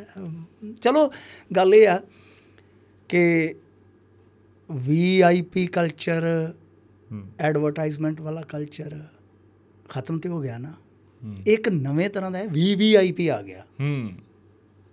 ਕਿ ਉਧਰ ਵਿਧਾਇਕ ਦਾ ਰਿਸ਼ਤੇਦਾਰ ਵੇਖੋ ਕੰਬਲਾਂ 'ਚ ਕਿਹੋ ਜਿਹਾ ਚ ਲਪੇਟਿਆ ਪਿਆ ਕਹਿੰਦੇ ਜੀ ਇਹ ਕੈਦੀ ਆ। ਹੂੰ। ਵਧੀਆ ਕੰਬਲ ਅਗੇ ਇਹ ਵੀ ਤੇ ਵਧੀਆ ਵਿਕਾਸ ਹੈ ਨਾ। ਕਿ ਕਿੱਥੇ ਚਾਦਰਾਂ ਤੇ ਰੁਲਦੇ ਫਿਰਦੇ ਹੁੰਦੇ ਸੀ ਕੈਦੀ ਇਲਾਜ ਦੇ ਦੌਰਾਨ। ਹੂੰ। ਸੋ ਠੀਕ ਹੈ। ਇਹ ਇਹ ਅਸਲ ਦੇ ਵਿੱਚ ਕੀ ਹੈ ਨਾ, ਮੈਂ ਤੁਹਾਨੂੰ ਇੱਕ ਹੋਰ ਚੀਜ਼ ਦੱਸਦਾ ਇਹਦੇ ਪਿੱਛੇ। ਹੂੰ ਇਹ ਨਰਿੰਦਰ ਮੋਦੀ ਦੀ ਕੱਟ ਪੇਸਟ ਰਾਜਨੀਤੀ ਕਰ ਰਹੇ ਨੇ। ਹੂੰ ਨਰਿੰਦਰ ਮੋਦੀ ਹੋਰਾਂ ਦੀ ਰਾਜਨੀਤੀ ਕੀ ਹੈ? ਉਹਨਾਂ ਨੇ ਸੰਸਦ ਭਵਨ 'ਚ ਜਾਣਾ ਸੀ। ਕਿੱਡਾ ਵੱਡਾ ਤਾਮਝਾਮ ਕੀਤਾ ਯਾਰ। ਦੁਨੀਆ ਨੂੰ ਦਿਖਾਤਾ ਉਹਨਾਂ ਨੇ। ਜੀਐਸਟੀ ਲਾਗੂ ਕਰਨੀ ਸੀ, ਕਹਿੰਦਾ ਰਾਤ ਨੂੰ 12 ਵਜੇ ਆ ਜਾਓ ਯਾਰ। ਲਾਈਵ ਕਰਾਤਾ। ਇਹਨੂੰ ਕਹਿੰਦੇ ਨੇ ਇਵੈਂਟ ਮੈਨੇਜਮੈਂਟ ਰਾਜਨੀਤੀ 'ਚ। ਜਿਹੜੇ ਕੇਜਰੀਵਾਲ ਸਾਹਿਬ ਨੇ ਅਸਲ ਦੇ ਵਿੱਚ ਇਹ ਇਹਨਾਂ ਰਾਜਨੀਤੀ ਦੀਆਂ ਜਿਹੜੀਆਂ ਰਵਾਇਤਾਂ ਨੇ ਨਾ ਇਹਨਾਂ ਤੋਂ ਵਾਕਫ ਨੇ। ਕਮਜ਼ੋਰੀਆਂ ਤੋਂ ਵੀ ਵਾਕਫ ਨੇ। ਸੋ ਇਸ ਕਰਕੇ ਇਹਨਾਂ ਦੀ ਰਾਜਨੀਤੀ 'ਚ ਵੀ ਇਵੈਂਟ ਮੈਨੇਜਮੈਂਟ ਜਿਹੜੀ ਹੈ ਨਾ ਕੰਮ ਕਰਦੀ ਹੈ। ਹੂੰ। ਉਹਦੇ ਵਾਸਤੇ ਹੁਣ ਆਪਾਂ ਨੂੰ ਚੰਗਾ ਨਹੀਂ ਲੱਗਦਾ ਉਹ ਪੈਸਾ ਜਿਹੜਾ ਬਰਬਾਦ ਹੁੰਦਾ ਹੈ ਅਦਰ ਸਟੇਟਾਂ 'ਚ ਜਾਂਦਾ ਹੈ। ਪਰ ਜੇ ਤੁਸੀਂ ਦੇਖੋਗੇ ਇਵੈਂਟ ਮੈਨੇਜਮੈਂਟ ਨਰਿੰਦਰ ਮੋਦੀ ਨੇ ਹਰੇਕ ਨੂੰ ਕਰਨ ਲਈ ਮਜਬੂਰ ਕਰ ਦਿੱਤੇ ਤੇਲੰਗਾਨਾ ਦਾ ਇਸ਼ਤਿਹਾਰ ਪੰਜਾਬ ਦੀ ਅਖਬਾਰਾਂ 'ਚ। ਹੂੰ। ਗਲੋਦ ਦਾ ਤੁਸੀਂ ਦੇਖਿਆ ਹੋਣਾ ਨਾ? ਆਪਾਂ ਨੂੰ ਆਪਣੇ ਵਾਲੇ ਦਿਖਦੇ ਆ ਪਰ ਇਹ ਸਾਰੇ ਹੀ ਕਰ ਰਹੇ ਨੇ ਇਸ ਟਾਈਮ ਇਹਦੇ ਤੇ ਤਾਂ ਬੰਦਿਸ਼ ਹੋਣੀ ਚਾਹੀਦੀ ਹੈ। ਮੇਰਾ ਮੰਨਣਾ ਕਿ ਇਹਦੇ ਤੇ ਨੀਤੀ ਹੋਣੀ ਚਾਹੀਦੀ ਹੈ ਕਿ ਐਡਵਰਟਾਈਜ਼ਮੈਂਟ ਕਾਦੀ ਦੇ ਸਕਦੇ ਹੋ? ਹੱਦ ਕਿੰਨੀ ਦੇ ਸਕਦੇ ਹੋ? ਫਿਰ ਅਖਬਾਰਾਂ ਲਈ ਜਿਹੜੇ ਚੈਨਲਾਂ ਲਈ ਇਸ਼ਤਿਹਾਰ ਜਾਰੀ ਕੀਤੇ ਜਾਂਦੇ ਇਹ ਨੀਤੀ ਵੀ ਇੱਕ ਨਿਰਪੱਖ ਨੀਤੀ ਹੋਣੀ ਚਾਹੀਦੀ ਹੈ। ਕਿਉਂਕਿ ਫਿਰ ਤੁਸੀਂ ਤਾਂ ਕਿਉਂਕਿ ਤੁਹਾਡੇ ਹੱਥ ਉਹ ਦਾਣਾ ਪਾਣੀ ਹੈ ਤਾਂ ਉਸੇ ਹਿਸਾਬ ਨਾਲ ਪੰਛੀ ਤੋਂ ਤੁਸੀਂ ਡਾਂਸ ਵੀ ਕਰਾ ਲੈਂਦੇ ਹੂੰ। ਤਾਂ ਇਹ ਚੀਜ਼ਾਂ ਜਿਹੜੀਆਂ ਹੋਣੀਆਂ ਚਾਹੀਦੀਆਂ ਸੋ ਮੇਰਾ ਤਾਂ ਮੰਨਣਾ ਇਹ ਹੈ ਕਿ ਨੀਤੀ ਵਧੀਆ ਹੋਣੀ ਚਾਹੀਦੀ ਹੈ ਇਹਨਾਂ ਦਾ ਕੋਈ ਕੈਪ ਹੋਣਾ ਚਾਹੀਦਾ ਨਹੀਂ ਬੰਦਾ ਬੰਦਿਆਂ ਲਈ ਤਾਂ ਟਰਾਈ ਕਰ ਰਹੇ ਨੀਤੀ ਜਿਵੇਂ ਏਜੀ ਤੀਜੇ ਆ ਗਏ ਉਹ ਮਤਲਬ ਜੇ ਕੋਈ ਨਹੀਂ ਵਧੀਆ ਲੱਗਾ ਨਾਲ ਦੀ ਨਾਲ ਚੱਲ ਪਾਸੇ ਨਵਾਂ ਏ ਜੀ ਤਾਂ ਉਹ ਔਰ ਉਹ ਮੈਂ ਕਹਿੰਦਾ ਨਾ ਕਿ ਏ ਜੀ ਨੂੰ ਤਾਂ ਉਹ ਜੀ ਕਹਿੰਦੇ ਕਿ ਉਹ ਰਸਤਾ ਉਹ ਜੀ ਆ। ਜਾਓ। ਹੂੰ। ਇਹ ਜੀ ਤਾਂ ਹੁਣ ਯਾਦ ਹੀ ਨਹੀਂ ਰਹੇ ਲੋਕਾਂ ਨੂੰ। ਪਹਿਲਾਂ ਅਨਮੋਲ ਰਤਨ ਜੀ ਸੀ ਫਿਰ ਕਈ ਮੱਤੇ ਸਾਹਿਬ ਵਾਲਾ ਸਾਨੂੰ ਮੈਨੂੰ ਲੱਗਦਾ ਹੂੰ। ਰੱਟਿਆ ਪਿਆ ਹੋਣਾ। ਅਸ਼ੋਕ ਅਗਰਵਾਲ ਵਰਗੇ ਰੱਟੇ ਪਏ ਹੋਣੇ ਆਪਾਂ ਨੂੰ ਕਿ ਯਾਰ ਉਹ ਐਡਵੋਕੇਟ ਜਨਰਲ ਕਿਉਂਕਿ ਸਾਲਾਂ ਬੱਧੀ ਤੁਰਿਆ ਹੂੰ। ਕੋਈ 8 ਸਾਲ ਰਿਹਾ ਕੋਈ 5 ਸਾਲ ਕੋਈ 4 ਸਾਲ। ਸਮਾਂ ਹੀ ਹੁਣ ਇਸ ਤਰ੍ਹਾਂ ਦਾ ਆ ਗਿਆ ਕਿ ਹੁਣ ਤਾਂ ਹਫ਼ਤੇ ਬਾਅਦ ਚੈੱਕ ਕਰਨਾ ਪੈਂਦਾ ਕਿ ਇਹ ਜੀ ਉਹ ਜੀ ਹੈ ਉਹੀ ਹੈ ਕਿ ਕੋਈ ਹੋਰ ਆ ਗਿਆ ਜੀ। ਹੂੰ। ਚਲੋ ਮੇਰਾ ਲਾਸਟ ਆ ਹੁਣ ਸਵਾਲ। ਪੱਤਰਕਾਰੀ ਨੂੰ ਕਿਵੇਂ ਦੇਖਦੇ ਹੋ? ਖਾਸ ਕਰਕੇ ਇਸ਼ਤਿਹਾਰਬਾਜ਼ੀ ਜਿੱਥੇ ਹੋ ਰਹੀ ਆ ਤੇ ਜਿੱਥੇ ਤੁਸੀਂ ਕਿਹਾ ਵੀ ਸਾਡੇ ਵਰਗੀਆਂ ਕਲਮਾਂ ਕੋਈ ਮਜ਼ਬੂਤ ਰਹਿਣੀਆਂ ਚਾਹੀਦੀਆਂ। ਕਿਵੇਂ ਇਹ ਦੇਖ ਰਹੇ ਹੋ? ਨਹੀਂ ਨਹੀਂ ਮੈਂ ਆਪਣੀ ਵਰਗਿਆਂ ਨਹੀਂ ਕਿਹਾ। ਮੈਂ ਤਾਂ ਇਹ ਕਹਿੰਦਾ ਕਿ ਉਹ ਰਹਿਣੀਆਂ ਚਾਹੀਦੀਆਂ। ਉਹ ਜ਼ਰੂਰੀ ਹੈ। ਠੀਕ ਹੈ। ਤੁਸੀਂ ਕਹਿ ਰਹੇ ਹੋ ਵੀ ਅਸੀਂ ਅੜ ਕੇ ਖੜੇ ਹਾਂ। ਨਹੀਂ ਅਸੀਂ ਤਾਂ ਖੜੇ ਹਾਂ। ਹਾਂ, ਹਾਂ। ਬਸ ਵੀ ਅਸੀਂ ਉਹਨਾਂ ਵਾਲੇ ਪਾਸੇ ਖਲੋਤੇ ਹਾਲ ਦੀ ਘੜੀ। ਚਲੋ ਹੋ ਸਕਦਾ ਸਾਡੇ 'ਚ ਵੀ ਨੁਕਸ ਹੋਣ। ਮੈਂ ਕਦੇ ਵੀ ਪਰਫੈਕਟ ਨਹੀਂ ਕਹਿੰਦਾ। ਪਰ ਦੇਖੋ ਪੱਤਰਕਾਰ ਤਾਂ ਚਲੋ ਯਾਰ ਵਧੀਆ ਜਿਹੜੇ ਕਰਦੇ ਆ। ਵੈਬ ਨੇ ਵੈਬ ਨੇ ਥੋੜਾ ਜਿਹਾ ਉਹ ਕਰਿਆ ਇਹਦਾ ਸੰਤੁਲਨ। ਆ ਥੋੜਾ ਇਹ ਹੈ ਕਿ ਆਜ਼ਾਦ ਮੀਡੀਆ ਜਿਹੜਾ ਉਹ ਆਪਣੇ ਢੰਗ ਨਾਲ ਕੰਮ ਕਰ ਰਿਹਾ ਹੈ ਉਹਦੇ 'ਚ ਤੁਸੀਂ ਕੌਮੀ ਪੱਧਰ ਤੇ ਵੀ ਦੇਖੋ। ਹੂੰ। ਤਾਂ ਇੱਕ ਥੋੜਾ ਜਿਹਾ ਹੈਗਾ। ਤਾਂ ਸੋਸਾਇਟੀ ਵਾਸਤੇ ਅੱਛੀ ਗੱਲ ਹੈ। ਨਹੀਂ ਤਾਂ ਇਹ ਸੁਹਾਗਾ ਫੇਰ ਦੇਊਗੇ। ਹੂੰ। ਤੇ ਜਿਹੜੇ ਅੱਜ ਕੰਮ ਕਰਦੇ ਆ ਦੇਖੋ ਇਹ ਇੱਕ ਆਜ਼ਾਦੀ ਹੈ। ਜੀ। ਹੁਣ ਫਰਜ਼ ਕਰੋ ਕਿ ਮੇਰੇ ਕੋਲ ਇੱਕ ਪੈਨ ਹੈ। ਹੂੰ। ਮੈਂ ਲਿਖਣ ਬੈਠਾ। ਮੈਂ ਉੱਥੇ ਕਹਾਣੀ ਲਿਖਤੀ। ਕਵਿਤਾ ਲਿਖਤੀ ਲੋਕ ਪੱਖੀ ਸਾਹਿਤ ਲਿਖਤਾ। ਤਾਂ ਉਹੀ ਕਲਮ ਆ ਕਿ ਮੈਂ ਉੱਥੇ ਕੁਝ ਗਲਤ ਲਿਖਤਾ ਸਮਾਜ 'ਚ ਪਾੜਾ ਪਾਉਣ ਵਾਲਾ ਲਿਖਤਾ। ਕੁਝ ਵੀ ਹੈ। ਕੋਈ ਦੂਸਰਾ ਤੈਅ ਨਹੀਂ ਕਰੇਗਾ। ਮਜਬੂਰ ਨਹੀਂ ਕਰੇਗਾ ਕਿਆ ਕਰ। ਸੋ ਪੱਤਰਕਾਰਤਾ ਕਿ ਇਸ ਤਰ੍ਹਾਂ ਦਾ ਕਿੱਤਾ ਹੈ ਜਿਹਦੇ 'ਚ ਹਰੇਕ ਦੀ ਆਜ਼ਾਦੀ ਹੈ। ਹੂੰ। ਉਹਨੇ ਦਰਬਾਰ ਦੇ ਵਿੱਚ ਜਾ ਕੇ ਨੱਚਣਾ। ਉਹ ਵੀ ਉਹਦੀ ਆਜ਼ਾਦੀ ਹੈ। ਤੇ ਉਹਨੇ ਸੀਨਾ ਤਾਣ ਕੇ ਡਟਣਾ ਇਹ ਵੀ ਉਹਦਾ ਫੈਸਲਾ ਹੈ। ਜੋ ਜਿਹੜਾ ਕੰਮ ਕਰਦਾ ਪਿਆ ਬਈ ਉਹਨੂੰ ਮੁਬਾਰਕ। ਪਰ ਮੈਂ ਕਹਿਣਾ ਕਿ ਜਿਹੜੇ ਪੱਤਰਕਾਰਤਾ ਨੂੰ ਵਧੀਆ ਕੰਟਰੀਬਿਊਟ ਕਰ ਰਹੇ ਨੇ ਇੱਕ ਤਾਂ ਉਹਨਾਂ ਦਾ ਧੰਨਵਾਦ। ਚਾਹੇ ਉਹ ਸਾਡੇ ਤੋਂ ਬਾਅਦ ਚਾਹੇ ਮੁੰਡੇ ਆ ਬਹੁਤ ਵਧੀਆ ਕੰਮ ਕਰਦੇ। ਮੈਂ ਤਾਂ ਕਹਿ ਦਿੰਦਾ ਉਹਨਾਂ ਮੂੰਹ ਤੇ ਕਿ ਯਾਰ ਤੁਸੀਂ ਸਾਡੇ ਨਾਲ ਵੀ ਬੈਸਟ ਹੋ। ਨੋ ਡਾਊਟ ਕਿਉਂਕਿ ਇਹ ਵੀ ਫਰਾਕ ਦੇ ਲਈ ਮੈਂ ਤੁਹਾਨੂੰ ਜਿਵੇਂ ਦੱਸਿਆ ਨੇ ਬੜੀ ਕੰਜੂਸੀ ਹੈ ਇਸ ਲਾਈਨ 'ਚ ਕਿ ਕੋਈ ਕਿਸੇ ਦੇ ਕੰਮ ਨੂੰ ਸਲਾਉਂਦਾ ਹੀ ਨਹੀਂ। ਸਲਾਉਂਦਾ ਨਹੀਂ। ਪਰ ਮੈਂ ਕਹਿੰਦਾ ਅੱਛਾ ਕੰਮ ਕਰ ਰਹੇ ਨੇ। ਪਰ ਉਹਦੇ 'ਚ ਜਿਵੇਂ ਮੈਂ ਦੱਸਿਆ ਕਿ ਉਹਦੇ 'ਚ ਵੀ ਸੁਧਾਰ ਦੀ ਜ਼ਰੂਰਤ ਆ ਕਿ ਤੁਹਾਨੂੰ ਨਵੀਂ ਇਨਪੁਟ ਦੇਣੀ ਪਊਗੀ ਉਹਦੇ 'ਚ। ਹੂੰ। ਨਵੀਂ ਇਨਪੁਟ ਦੇਣੀ ਪਊਗੀ। ਮਤਲਬ ਕਿ ਕੋਈ ਵੱਡੇ ਪੱਧਰ ਤੇ ਨੈਸ਼ਨਲ ਲੈਵਲ ਤੇ ਕੋਈ ਘਟਨਾਕ੍ਰਮ ਵਾਪਰਦਾ ਜਿੱਦਾਂ ਫਰਜ਼ ਕਰੋ ਨਿਊਜ਼ ਕਲਿੱਕ ਨਾਲ ਹੋਇਆ। ਤਾਂ ਸਾਡੇ ਪੰਜਾਬੀ ਆਡੀਅנס ਨੂੰ ਕੀ ਕਹੋਗੇ? ਬਹੁਤ ਸਾਰੇ ਮੀਡੀਆ ਲਾਈਨ ਦੇ ਜੁੜੇ ਬੰਦਿਆਂ ਨੂੰ ਨਹੀਂ ਸੀ ਪਤਾ ਲੱਗ ਰਿਹਾ ਕਿ ਐਕਚੁਅਲ ਚ ਕੀ ਹੋ ਗਿਆ। ਜਦੋਂ ਹੁਣ ਅਸੀਂ ਉਸ ਪੱਧਰ ਤੇ ਨਹੀਂ ਪਹੁੰਚ ਰਹੇ ਨਾ ਤਾਂ ਫਿਰ ਸਾਡੇ ਜਿਹੜੇ ਆਡੀਅנס ਦੇ ਲੋਕ ਨੇ ਉਹ ਤਾਂ ਵਿਚਾਰੇ ਬਹੁਤ ਫਿਰ ਲੇਟ ਹੋ ਗਏ ਨਾ। ਸਾਨੂੰ ਖੁਦ ਨੂੰ ਐਡਵਾਂਸ ਕਰਨਾ ਪਊ। ਇਹ ਮੇਰੀ ਅਪੀਲ ਹੈ ਮੈਂ ਕੋਈ ਸਿਆਣਾ ਆਦਮੀ ਨਹੀਂ ਹੈਗਾ। ਗੁਜ਼ਾਰਿਸ਼ ਕਰਦਾ ਕਿ ਜਿਹੜੇ ਯਾਰ ਆਪਣੇ ਆਪ ਨੂੰ ਉਸ ਲਾਈਨ ਤੇ ਰੱਖ ਕੇ ਚੱਲ ਰਹੇ ਕਿ ਨਹੀਂ ਯਾਰ ਆਪਾਂ ਕਿਸੇ ਅੱਗੇ ਝੁਕਣਾ ਦਬਣਾ ਨਹੀਂ ਹੈ। ਖੁੱਲ੍ਹ ਕੇ ਕੰਮ ਕਰਨਾ ਹੈ। ਉਹ ਮੁਬਾਰਕਬਾਦ ਆ ਤੁਹਾਡਾ ਸ਼ੁਕਰ ਹੈ ਕਿ ਤੁਸੀਂ ਇਸ ਪਾਸੇ ਲੋਕਾਂ ਦੇ ਵਾਲੇ ਪਾਸੇ ਖਲੋਤੇ ਹੋ। ਇੱਥੇ ਇਹ ਹੋਰ ਨਹੀਂ ਹੁੰਦਾ। ਇਹੀ ਹੈ ਕਿ ਇੱਕ ਲੋਕਾਂ ਦਾ ਪੱਖ ਹੈ ਇੱਕ ਸਰਕਾਰ ਦਰਬਾਰ ਦਾ ਪੱਖ ਹੂੰ। ਜੇ ਤੁਸੀਂ ਲੋਕਾਂ ਵੱਲ ਖਲੋਤੇ ਹੋ ਤਾਂ ਲੋਕ ਤੁਹਾਡਾ ਧੰਨਵਾਦ ਵੀ ਕਰੂਗੇ ਤੁਹਾਨੂੰ ਰੋਜੀ ਰੋਟੀ ਵੀ ਦੇਣਗੇ ਔਖੇ ਵੇਲੇ ਤੁਹਾਡੇ ਨਾਲ ਉਹ ਡਟਣਗੇ ਵੀ। ਪਰ ਇਹ ਆਪਣਾ ਵੀ ਫਰਜ਼ ਬਣਦਾ ਹੈ ਕਿ ਅਸੀਂ ਉਹਨਾਂ ਨੂੰ ਜਿਹੜੀ ਸੂਚਨਾ ਅਸੀਂ ਇੱਕ ਤੇ ਸਨਸਨੀ ਨਾ ਦਈਏ। ਹੂੰ। ਅਸੀਂ ਸੂਚਨਾ ਦਈਏ। ਹੂੰ। ਸੂਚਨਾ ਚ ਕੀ ਹੈ ਕਿ ਉਹ ਸੁਰਖੀ ਬਿੰਦੀ ਲਾ ਲਓ ਜਿਵੇਂ ਅਸੀਂ ਮ- ਹੁਣ ਜੋ ਕੁਝ ਸਿੱਖਿਆ ਪੜਿਆ ਕੋਈ ਵਿੱਚ ਗੀਤ ਬੋਲਦੀ ਦਾ ਕਈ ਵਾਰ ਕੋਈ ਕਹਾਵਤ ਹੈ ਯਾਰ ਕੋਈ ਮੁਹਾਵਰਾ ਬੋਲਤਾ। ਕੋਈ ਹਾਸੇ ਵਾਲੀ ਪੰਚ ਮਾਰਤਾ ਉਹ ਸਾਡਾ ਅਲੱਗ ਹੈ ਹਰੇਕ ਬੰਦੇ ਦਾ ਇੱਕ ਅਲੱਗ ਸਟਾਈਲ ਹੁੰਦਾ ਹੈ। ਵਿਸ਼ਲੇਸ਼ਣ ਦਾ ਜਾਂ ਪੇਸ਼ਕਾਰੀ ਦਾ। ਉਹ ਜੋ ਮਰਜ਼ੀ ਕਰੋ ਚੀਜ਼ ਸਦਕੇ ਕਰੋ। ਪਰ ਜਿਹੜੀ ਉਹ ਸੂਚਨਾ ਹੈ ਨਾ ਤੁਹਾਡੀ ਚਲੋ ਠੀਕ ਆ ਉਹ ਵਧੀਆ ਰੰਗਤ ਵਾਲੀ ਹੋਵੇ ਕਿ ਤੁਹਾਨੂੰ ਵਿਊਜ਼ ਵੀ ਮਿਲਣ ਕਮਾਈ ਕਿਉਂਕਿ ਪੇਟ ਵੀ ਲੱਗਾ ਨਾ। ਜੇਬ ਤੇ ਪੇਟ ਬਿਲਕੁਲ ਨੇੜੇ ਨੇੜੇ ਹੁੰਦੇ ਆ। ਹਾਂ। ਠੀਕ ਹੈ ਨਾ ਜੀ? ਹੂੰ। ਤਾਂ ਹਰ ਭੁੱਖ ਹਰੇਕ ਨੂੰ ਲੱਗਦੀ ਆ। ਜੇਬ ਤੇ ਪੇਟ ਬਿਲਕੁਲ ਜੇਬ ਉੱਤੇ ਆ ਪੇਟ ਥੱਲੇ ਆ। ਜੇ ਜੇਬ ਦੇ ਵਿੱਚ ਹੈ ਤਾਂ ਪੇਟ ਭਰਨਾ ਹੂੰ। ਉਹ ਵੀ ਰੱਖੋ ਸੁਰੱਖਿਆ ਦਾ। ਮੈਂ ਨਹੀਂ ਕਹੂੰਗਾ ਕਿ ਬਿਲਕੁਲ ਦੇਵਦਾਸ ਹੀ ਬਣ ਜਾਓ ਯਾਰ ਸਾਰਾ ਕੁਝ ਛੱਡ ਛਡਾ ਕੇ। ਹੂੰ। ਨਹੀਂ ਨਹੀਂ ਨਹੀਂ। ਮੈਂ ਤੇ ਇਹ ਕਹਿਣਾ ਆ ਕਿ ਬਈ ਉਹ ਵੀ ਰੱਖੋ। ਨਾਲ ਕਿਉਂਕਿ ਜਦੋਂ ਤੁਸੀਂ ਇਸ ਪਾਸੇ ਤੁਰ ਗਏ ਕਿ ਮੈਂ ਸੂਚਨਾ ਦੇਣੀ ਹੈ ਹੂੰ। ਇੱਕ ਅਲੱਗ ਢੰਗ ਨਾਲ ਦੇਣੀ ਹੈ ਹੂੰ। ਆਡੀਅנס ਵੀ ਖਿੱਚਣੀ ਹੂੰ। ਵਿਊਜ਼ ਵੀ ਲੈਣੇ ਕਮਾਈ ਵੀ ਕਰਨੀ ਹੈ ਹੂੰ। ਤਾਂ ਸਮਝੋ ਕਿ ਤੁਸੀਂ ਆਪਣੇ ਆਪ ਤੇ ਕੰਮ ਕਰਨਾ ਸਟਾਰਟ ਕਰ ਦਿੱਤਾ। ਜਿਵੇਂ ਮੈਂ ਸੋਚਿਆ ਜਾਂ ਜਿਵੇਂ ਸਮਝਿਆ ਮੈਂ ਕਿਸੇ ਤੇ ਕੋਈ ਥੋਪ ਨਹੀਂ ਰਿਹਾ ਮੈਂ ਆਪਦੀ ਗੱਲ ਕਰ ਰਿਹਾ। ਫਿਰ ਇਸ ਤੋਂ ਇਲਾਵਾ ਜਦੋਂ ਤੁਸੀਂ ਕਹੋਗੇ ਕਿ ਯਾਰ ਸੂਚਨਾ ਤਾਂ ਸਾਰਿਆਂ ਨੇ ਦੇਣੀ ਹੈ ਰਤਨ ਨੇ ਵੀ ਦੇਣੀ ਹੈ ਮਿੰਟੂ ਨੇ ਵੀ ਦੇਣੀ ਹੈ ਯਾਰ ਮੈਂ ਕੁਝ ਸੂਚਨਾ 'ਚ ਇਨਸਾਈਡ ਲੈ ਕੇ ਆਵਾਂ। ਕੁਝ ਵੱਖਰਾ ਲੈ ਕੇ ਆਵਾਂ। ਮਤਲਬ ਕਿ ਕੋਈ ਘਟਨਾ ਵਾਪਰ ਗਈ ਆਪਾਂ ਤਿੰਨਾਂ ਨੇ ਵਿਸ਼ਲੇਸ਼ਣ ਕਰਨਾ। ਤਾਂ ਉੱਥੇ ਮੈਂ ਸੋਚੂੰਗਾ ਯਾਰ ਇਹ ਘਟਨਾ ਕਿਉਂ ਵਾਪਰੀ? ਹੁਣ ਮੈਂ ਉਸ ਕਿਉਂ ਫਾਈਂਡ ਯੂਅਰ ਵਾਈ ਇੱਕ ਕਿਤਾਬ ਹੈ ਪੜ੍ਹ ਕੇ ਦੇਖੋ ਕਿਤੇ ਜ਼ਿੰਦਗੀ 'ਚ। ਫਾਈਂਡ ਯੂਰ ਤੁਹਾਡੇ ਕੋਲ ਵਾਈ ਜਦੋਂ ਤੁਸੀਂ ਪੜ੍ਹਦੇ ਕਿਉਂ? ਤੁਸੀਂ ਉਸ ਘਟਨਾ ਦਾ ਕਾਰਨ ਵੀ ਲੱਭੋਗੇ। ਬਹੁਤ ਜਲਦੀ ਲੱਭ ਲਓਗੇ। ਕਿਉਂ ਵਾਪਰੀ?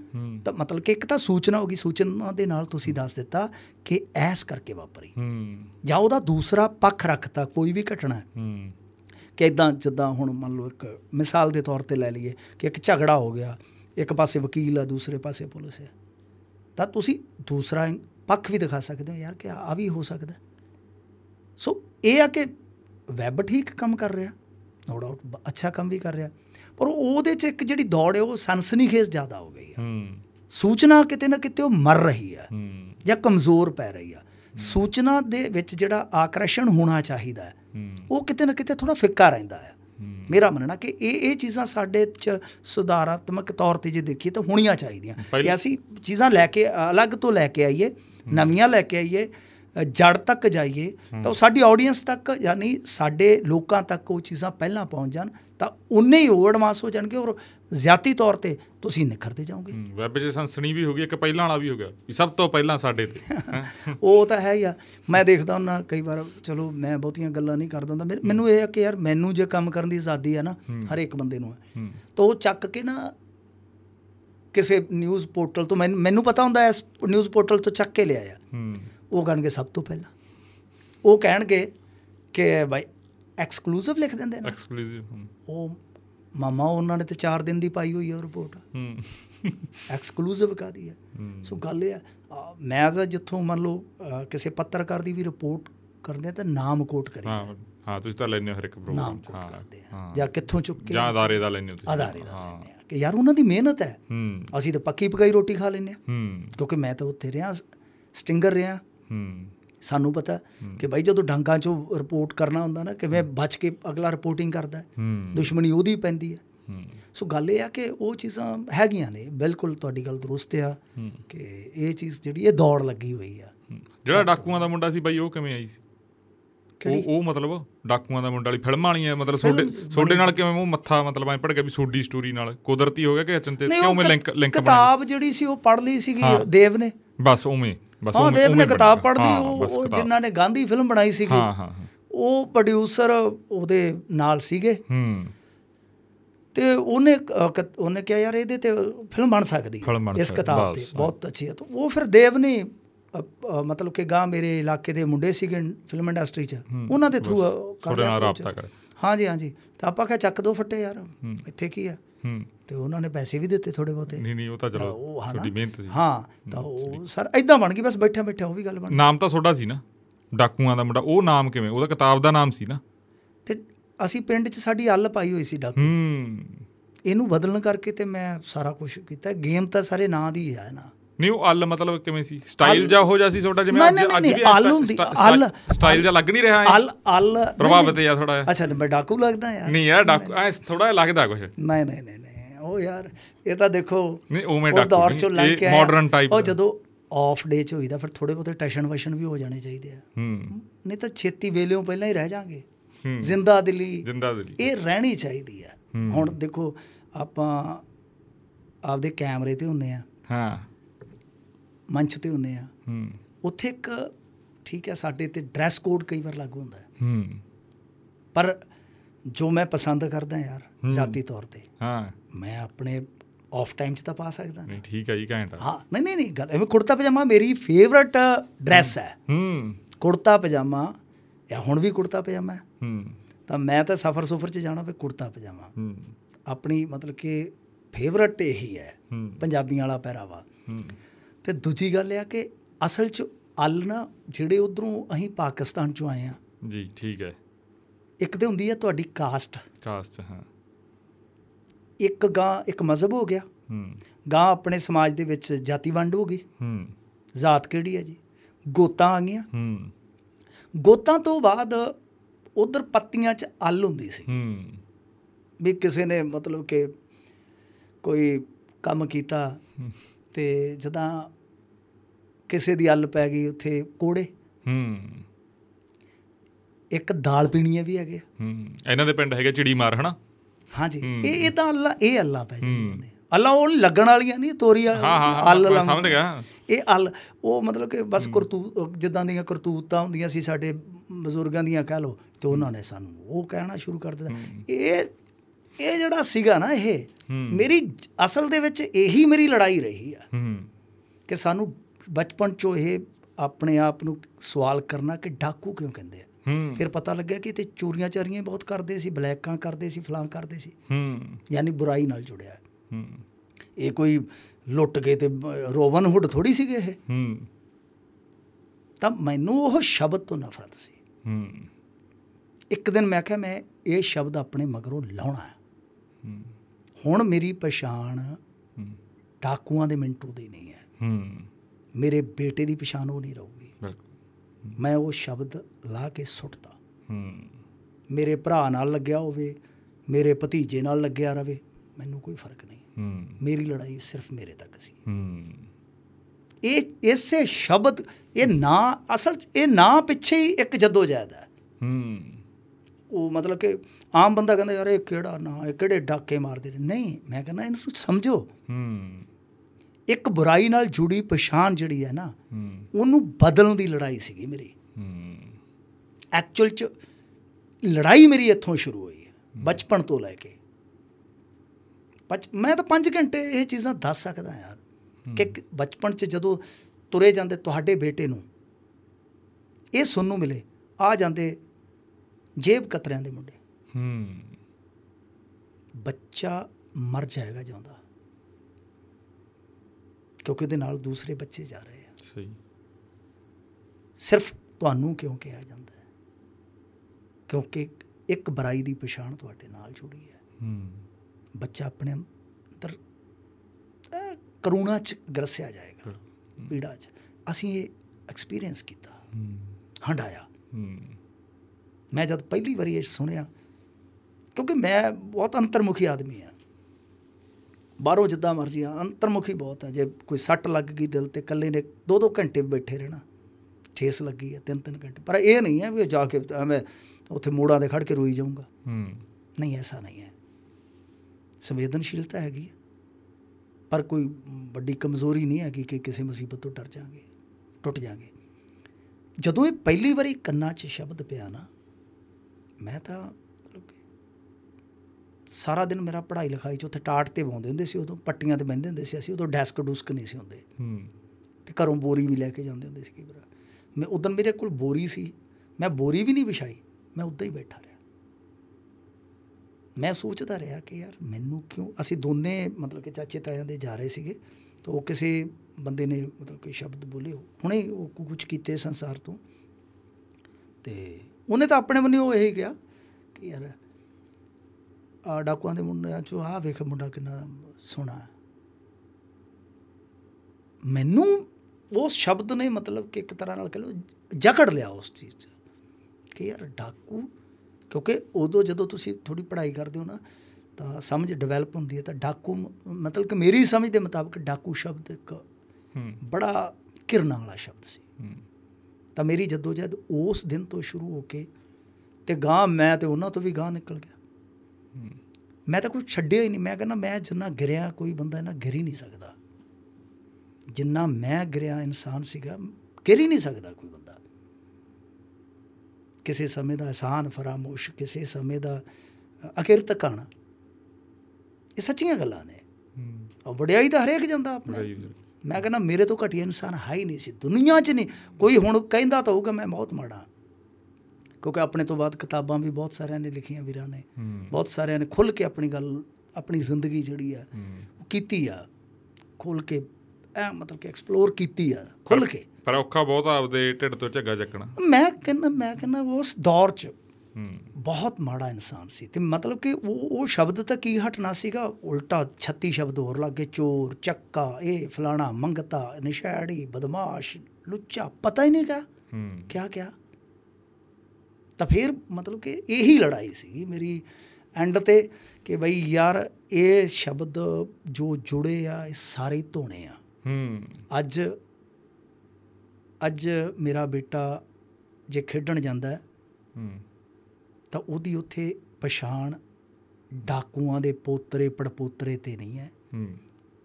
ਉਹਦੀ ਪਛਾਣ ਮਿੰਟੂ ਪੱਤਰਕਾਰ ਦੇ ਮੁੰਡੇ ਦੀ ਹੈ। ਹੂੰ। ਸੋ ਇਹ ਮੇਰੀ ਜੰਗ ਹੂੰ। ਜਿਹਨੂੰ ਮੈਂ ਜਿੱਤਿਆ ਆਪਦੀ ਨਜ਼ਰ 'ਚ ਜਿੱਤਿਆ ਤੇ ਆਪਦੇ ਵਾਸਤੇ ਜਿੱਤਿਆ ਕਿਸੇ ਵਾਸਤੇ। ਅੱਛਾ ਉਹ ਚੀਜ਼ ਜਿਹੜੀ ਫਾਈਂਡ ਯੂਅਰ ਵਾਈ ਮੈਂ ਕਹਿੰਦਾ ਨਾ ਇਹ- ਤੁਹਾਨੂੰ ਕੰਮ ਦੀ ਗੱਲ ਦੱਸ ਕੇ ਜਾ ਰਿਹਾ। ਹੂੰ। ਕਹਿ ਲਓ ਵੀ ਆਪਣਾ ਨਿਚੋੜ। ਹੂੰ। ਨਸ਼ਾ ਬਹੁਤ ਫੋਨ ਆਉਂਦੇ ਆ। ਇਨਫੈਕਟ ਮਤਲਬ ਕਿ ਅਸੀਂ ਹੁਣ ਵੀ ਗੱਲ ਕਰਦੇ ਆਉਂਦੇ ਸੀ ਦੋਨੇ। ਅਸੀਂ ਦੋ ਦੋਸਤ ਜਿਹੜੇ ਆਏ ਆ 30 35 ਸਾਲ ਤੋਂ ਅਸੀਂ ਹੂੰ। ਨਸ਼ਾ ਛੱਡ ਛੱਡ ਦਿੰਦੇ ਆ ਨਾ ਮੈਨੂੰ ਫੋਨ ਬਾਈ ਮੈਂ ਨਸ਼ਾ ਛੱਡਣਾ। ਮੇਰਾ ਇੱਕੋ ਸਵਾਲ ਹੁੰਦਾ ਕਿਉਂ ਛੱਡਣਾ? ਹੂੰ। ਉਹਨੂੰ ਪਤਾ ਹੀ ਨਹੀਂ ਹੁੰਦਾ। ਕਿਉਂ ਮਤਲਬ ਕਿ ਮੈਂ ਛੱਡਣਾ? ਹੂੰ। ਨਹੀਂ ਦੋਸਤ। ਫਿਰ ਫਾਈਂਡ ਯੂਅਰ ਵਾਈ ਜੇ ਤੁਹਾਡੇ ਕੋਲ ਤੁਹਾਡੀ ਕਿਉਂ ਨਹੀਂ ਹੈ ਨਾ ਤੁਸੀਂ ਕਦੇ ਕਾਮਯਾਬ ਨਹੀਂ ਹੋਵੋਗੇ। ਹੂੰ। ਤੁਹਾਨੂੰ ਪਹਿਲਾਂ ਇੱਕ ਕਾਰਨ ਲੱਭਣਾ ਪਊਗਾ। ਕਿਉਂ? ਮਤਲਬ ਕਿ ਮੈਂ ਕਿਉਂ ਇੱਧਰ ਨੂੰ ਬਸ ਇੱਧਰ ਨੂੰ ਆ ਗਿਆ ਪੱਤਰਕਾਰ ਤੇ? ਕਿਉਂਕਿ ਮੈਨੂੰ ਰੋਟੀ ਚਾਹੀਦੀ ਸੀ। ਮੈਨੂੰ ਆਪਣੀ ਪਛਾਣ ਚਾਹੀਦੀ ਸੀ। ਮੈਨੂੰ ਗੱਲ ਰੱਖਣ ਦਾ ਮੰਚ ਚਾਹੀਦਾ ਸੀ। ਆ ਗਈ ਨਾ ਕਿਉਂ? ਸਭ ਤੋਂ ਪ੍ਰਾਇਮਰੀ ਜ਼ਰੂਰਤ ਸੀ ਮੇਰੀ ਰੋਟੀ ਦੀ। ਕਿ ਕੋਈ ਯਾਰ profession ਜਿਹੜਾ ਹੈ ਨਾ ਅਪਣਾਇਆ ਜਾਵੇ। ਹੂੰ। ਠੀਕ ਹੈ ਜੀ? ਜੇ ਨਸ਼ਾ ਛੱਡਿਆ ਹੂੰ। ਜਾਂ ਜੋ ਗਰੁੱਪ ਗਰੁੱਪ ਸੀ ਉਹ ਸਾਰੇ ਛੱਡੇ। ਜੀ। ਉਹਦੇ ਪਿੱਛੇ ਕਿਉਂ ਸੀ? ਕਿਉਂਕਿ ਨਾਲ ਦੇ ਮਰ ਗਏ। ਆਪ ਇਹ ਸੋਚਿਆ ਕਿ ਯਾਰ ਘਰ ਦਾ ਨਾਮੋ ਨਿਸ਼ਾਨੀ ਮਿਟ ਜਾਣਾ। ਹੂੰ। ਆਏ ਆ ਤਾਂ ਸੰਸਾਰ ਤੇ ਸਮਾਂ ਬਹੁਤ ਥੋੜਾ ਹੈ ਗਵਾ ਲਿਆ। ਜੋ ਕਰਨਾ ਸੀ ਪਛਾਣ ਆਪਣੀ ਬਣਾਉਣੀ ਸੀ ਜਾਂ ਜਿਹੜੀ ਧੁੰਦਲੀ ਜਾਂ ਕਹ ਲਓ ਮੈਲੀ ਪਛਾਣ ਹੈ ਉਹਨੂੰ ਕਰਨਾ। ਤਾਂ ਉਹ ਜਿਹੜੀ ਕਿਉਂ ਸੀਗੀ ਨਾ ਉਸਨੇ ਡੋਲਣ ਵੀ ਨਹੀਂ ਦਿੱਤਾ। ਉਸ ਕਿਉਂ ਨੇ ਕਦੇ ਹੰਕਾਰੀ ਵੀ ਨਹੀਂ ਹੋਣ ਦਿੱਤਾ। ਹੂੰ। ਅੱਜ ਵੀ ਆਪਾਂ ਮੇਰਾ ਕੋਈ ਪੁਰਾਣਾ ਮਿੱਤਰ ਮਿਲ ਜਾਵੇ ਇਹ ਅਹਿਸਾਸ ਨਹੀਂ ਹੋਊਗਾ ਕਿ ਮੈਂ ਮਤਲਬ ਕਿ ਯਾਰ ਉਹਨਾਂ ਚੋਂ ਨਿਕਲ ਗਿਆ। ਚਾਹੇ ਉਹ ਆਪ ਜਿੱਦਾਂ ਮਰਜ਼ੀ ਵੀ ਮੈਂ ਉਹਦੇ ਕੋਲ ਬਹਿ ਜਾਊਂਗਾ। ਹੂੰ। ਤੇ ਉਹੋ ਜਿਹਾ ਹੀ ਬਣ ਜਾਊਂਗਾ ਜਿਹੜਾ 20 25 ਸਾਲ ਪਹਿਲਾਂ ਸੀ ਉਹਦੇ ਨਾਲ। ਹੂੰ। ਉਸ ਪਾਸਿਓਂ ਜੋ ਭਾਵਨਾਤਮਕ ਹੈਗੇ ਆ ਉਹ ਉੱਥੇ ਖਲੋਤੇ ਆ। ਹੂੰ। ਪਰ ਰੌਲਾ ਕੀ ਆ? ਗੇਮ ਕੀ ਆ? ਕੁਝ ਵੀ ਨਹੀਂ ਹੈਗਾ। ਰਤਨ ਵੱਡੀ ਖੇਡ ਨਹੀਂ ਹੈਗੀ ਇਹਨੂੰ ਸਮਝਣਾ ਹੋਵੇ। ਆਦਮੀ ਕੁਛ ਨਹੀਂ ਆਦਮੀ ਆਦਤਾਂ ਦਾ ਬਣਾਇਆ ਇੱਕ ਕਹਿ ਲਓ ਕਰਦਾਰ ਹੁੰਦਾ ਹੈ। ਜਿਹੋ ਜੀਆਂ ਤੁਹਾਡੀਆਂ ਆਦਤਾਂ ਉਹੋ ਜਿਹੇ ਤੁਸੀਂ ਇਨਸਾਨ ਬਣ ਜਾਓਗੇ। ਜੀ ਸਹੀ ਹੈ। ਆਦਤਾਂ ਅੱਛ- ਅੱਛੀਆਂ ਆਦਤਾਂ ਨੇ ਤੁਹਾਡੀਆਂ। ਸਵੇਰੇ ਸੈਰ ਕੀਤੀ ਚੰਗੀ ਡਾਈਟ ਲਈ ਸ਼ਾਮੀ ਜਿਮ ਗਏ ਹੱਸ ਕੇ ਸਮਾਂ ਗੁਜ਼ਾਰਿਆ ਹਰ ਇੱਕ ਨਾਲ ਨਿਮਰਤਾ ਨਾਲ ਬੋਲੇ। ਅੱਛੇ ਵਿਅਕਤੀ ਬਣ ਗਏ ਤੁਸੀਂ। ਕੰਮ ਤੁਸੀਂ ਆਪਣੇ ਲਈ ਕਰ ਰਹੇ ਹੋ ਸਿਹਤ ਸੂਤ ਬਣਾ ਰਹੇ ਹੋ। ਅਗਲਾ ਵੀ ਕਹੂਗਾ ਯਾਰ ਸਵੇਰੇ ਉੱਠ ਕੇ ਬੜਾ ਹਿੰਮਤੀ ਬੰਦਾ ਹੈ ਯਾਰ ਰਤਨ ਤਾਂ ਉਹ ਕੱਸੀ ਦੇ ਕਿਨਾਰੇ ਭੱਜਿਆ ਫਿਰਦਾ ਹੂੰ। ਕਰ ਤਾਂ ਆਪਣੇ ਲਈ ਰਹੇ ਹੋ ਨਾ ਤੁਸੀਂ। ਤਾਂ ਮਤਲਬ ਕਿ ਆਦਮੀ ਕੁਛ ਨਹੀਂ ਆਦਤਾਂ ਦਾ ਬਣਾਇਆ ਆਦਮੀ ਹੁੰਦਾ ਹੈ। ਸਹੀ। ਉਸ ਟਾਈਮ ਸਾਡੇ ਨਾਲ ਲੋਕ ਨਫ਼ਰਤ ਕਰਦੇ ਸੀ ਆਦਤਾਂ ਸੀ। ਹੂੰ। ਅੱਜ ਠੀਕ ਹੈ ਕੁਝ ਚੰਦ ਬੰਦੇ ਆਪਾਂ ਨੂੰ ਪਿਆਰ ਦਿੰਦੇ ਆਪਾਂ ਤਾਂ ਸਾਰਿਆਂ ਨੂੰ ਦਿੰਨੇ ਆ। ਤਾਂ ਉਹ ਉਹ ਆਦਤਾਂ ਨੇ ਕਿ ਕੁਝ ਆਦਤਾਂ ਬਦਲ ਲਈਆਂ। ਸੋ ਇਦਾਂ ਹੀ ਆ ਕਿ ਇਨਸਾਨ ਜਿਹੜਾ ਹੈ ਨਾ ਉਹ ਕੁਝ ਵੀ ਨਹੀਂ ਜ਼ਿੰਦਗੀ ਜਿਹੜੀ ਹੈ ਬਸ ਉਹਨੂੰ ਸਮਝਣ ਦਾ ਸਭ ਤੋਂ ਸੌਖਾ ਆਸਾਨ ਤਰੀਕਾ ਜਿਹੜਾ ਹੈ ਫਲਸਫਾ ਹੈ ਜਿਹੜਾ ਉਹ ਇਹੋ ਹੀ ਆ ਕਿ ਯਾਰ ਮਕਸਦ ਕੀ ਹੈ ਮੇਰਾ? ਮੰਤਵ ਕੀ ਹੈ ਮੇਰਾ? ਤੜਕੇ ਉੱਠਣ ਦਾ ਮੰਤਵ ਹੀ ਨਹੀਂ ਹੈ ਅਜੇ ਤਾਂ ਬਸ ਕਹਾਣੀ ਖਤਮ ਹੈ ਜੀ। ਸੋ ਇਹਨਾਂ ਚੀਜ਼ਾਂ 'ਚ ਹੀ ਆ ਜਾਂਦਾ ਸਾਰਾ ਕੁਝ ਕਿ ਦੋ ਚੀਜ਼ਾਂ ਨਾਲ ਇਨਸਾਨ ਹੈਗਾ। ਇੱਕ ਆਦਤ ਤੇ ਦੂਸਰਾ ਫੈਸਲਾ। ਹੂੰ। ਤੁਸੀਂ ਜੋ ਵੀ ਹੋ ਕਦੇ ਵੀ ਨੋਟ ਕਰ ਲਿਓ ਕਾਪੀ ਲੈ ਲਓ। ਤੁਹਾਡਾ ਨਤੀਜਾ ਇੱਕੋ ਹੀ ਨਿਕਲੇਗਾ ਥੱਲੇ ਕਾਨੇ 'ਚ ਫੈਸਲੇ। ਜੋ ਤੁਸੀਂ 10 ਸਾਲ ਬਾਅਦ ਹੋਵੋਗੇ ਨਤੀਜਾ ਉਹੀ ਹੋਏਗਾ ਫੈਸਲੇ। ਹੂੰ ਤੁਸੀਂ ਜੋ ਹੋ ਆਦਤਾਂ ਗੁਣਾਂ ਦੀ ਬਦੌਲਤ ਹੋ। ਜੋ ਨਹੀਂ ਬਣ ਸਕੇ ਹੋ ਸਕਦਾ ਬੁਰੀਆਂ ਆਦਤਾਂ ਤੇ ਔਗਣਾਂ ਦੇ ਬਦੌਲਤ ਨਾ ਹੋ ਜੀ।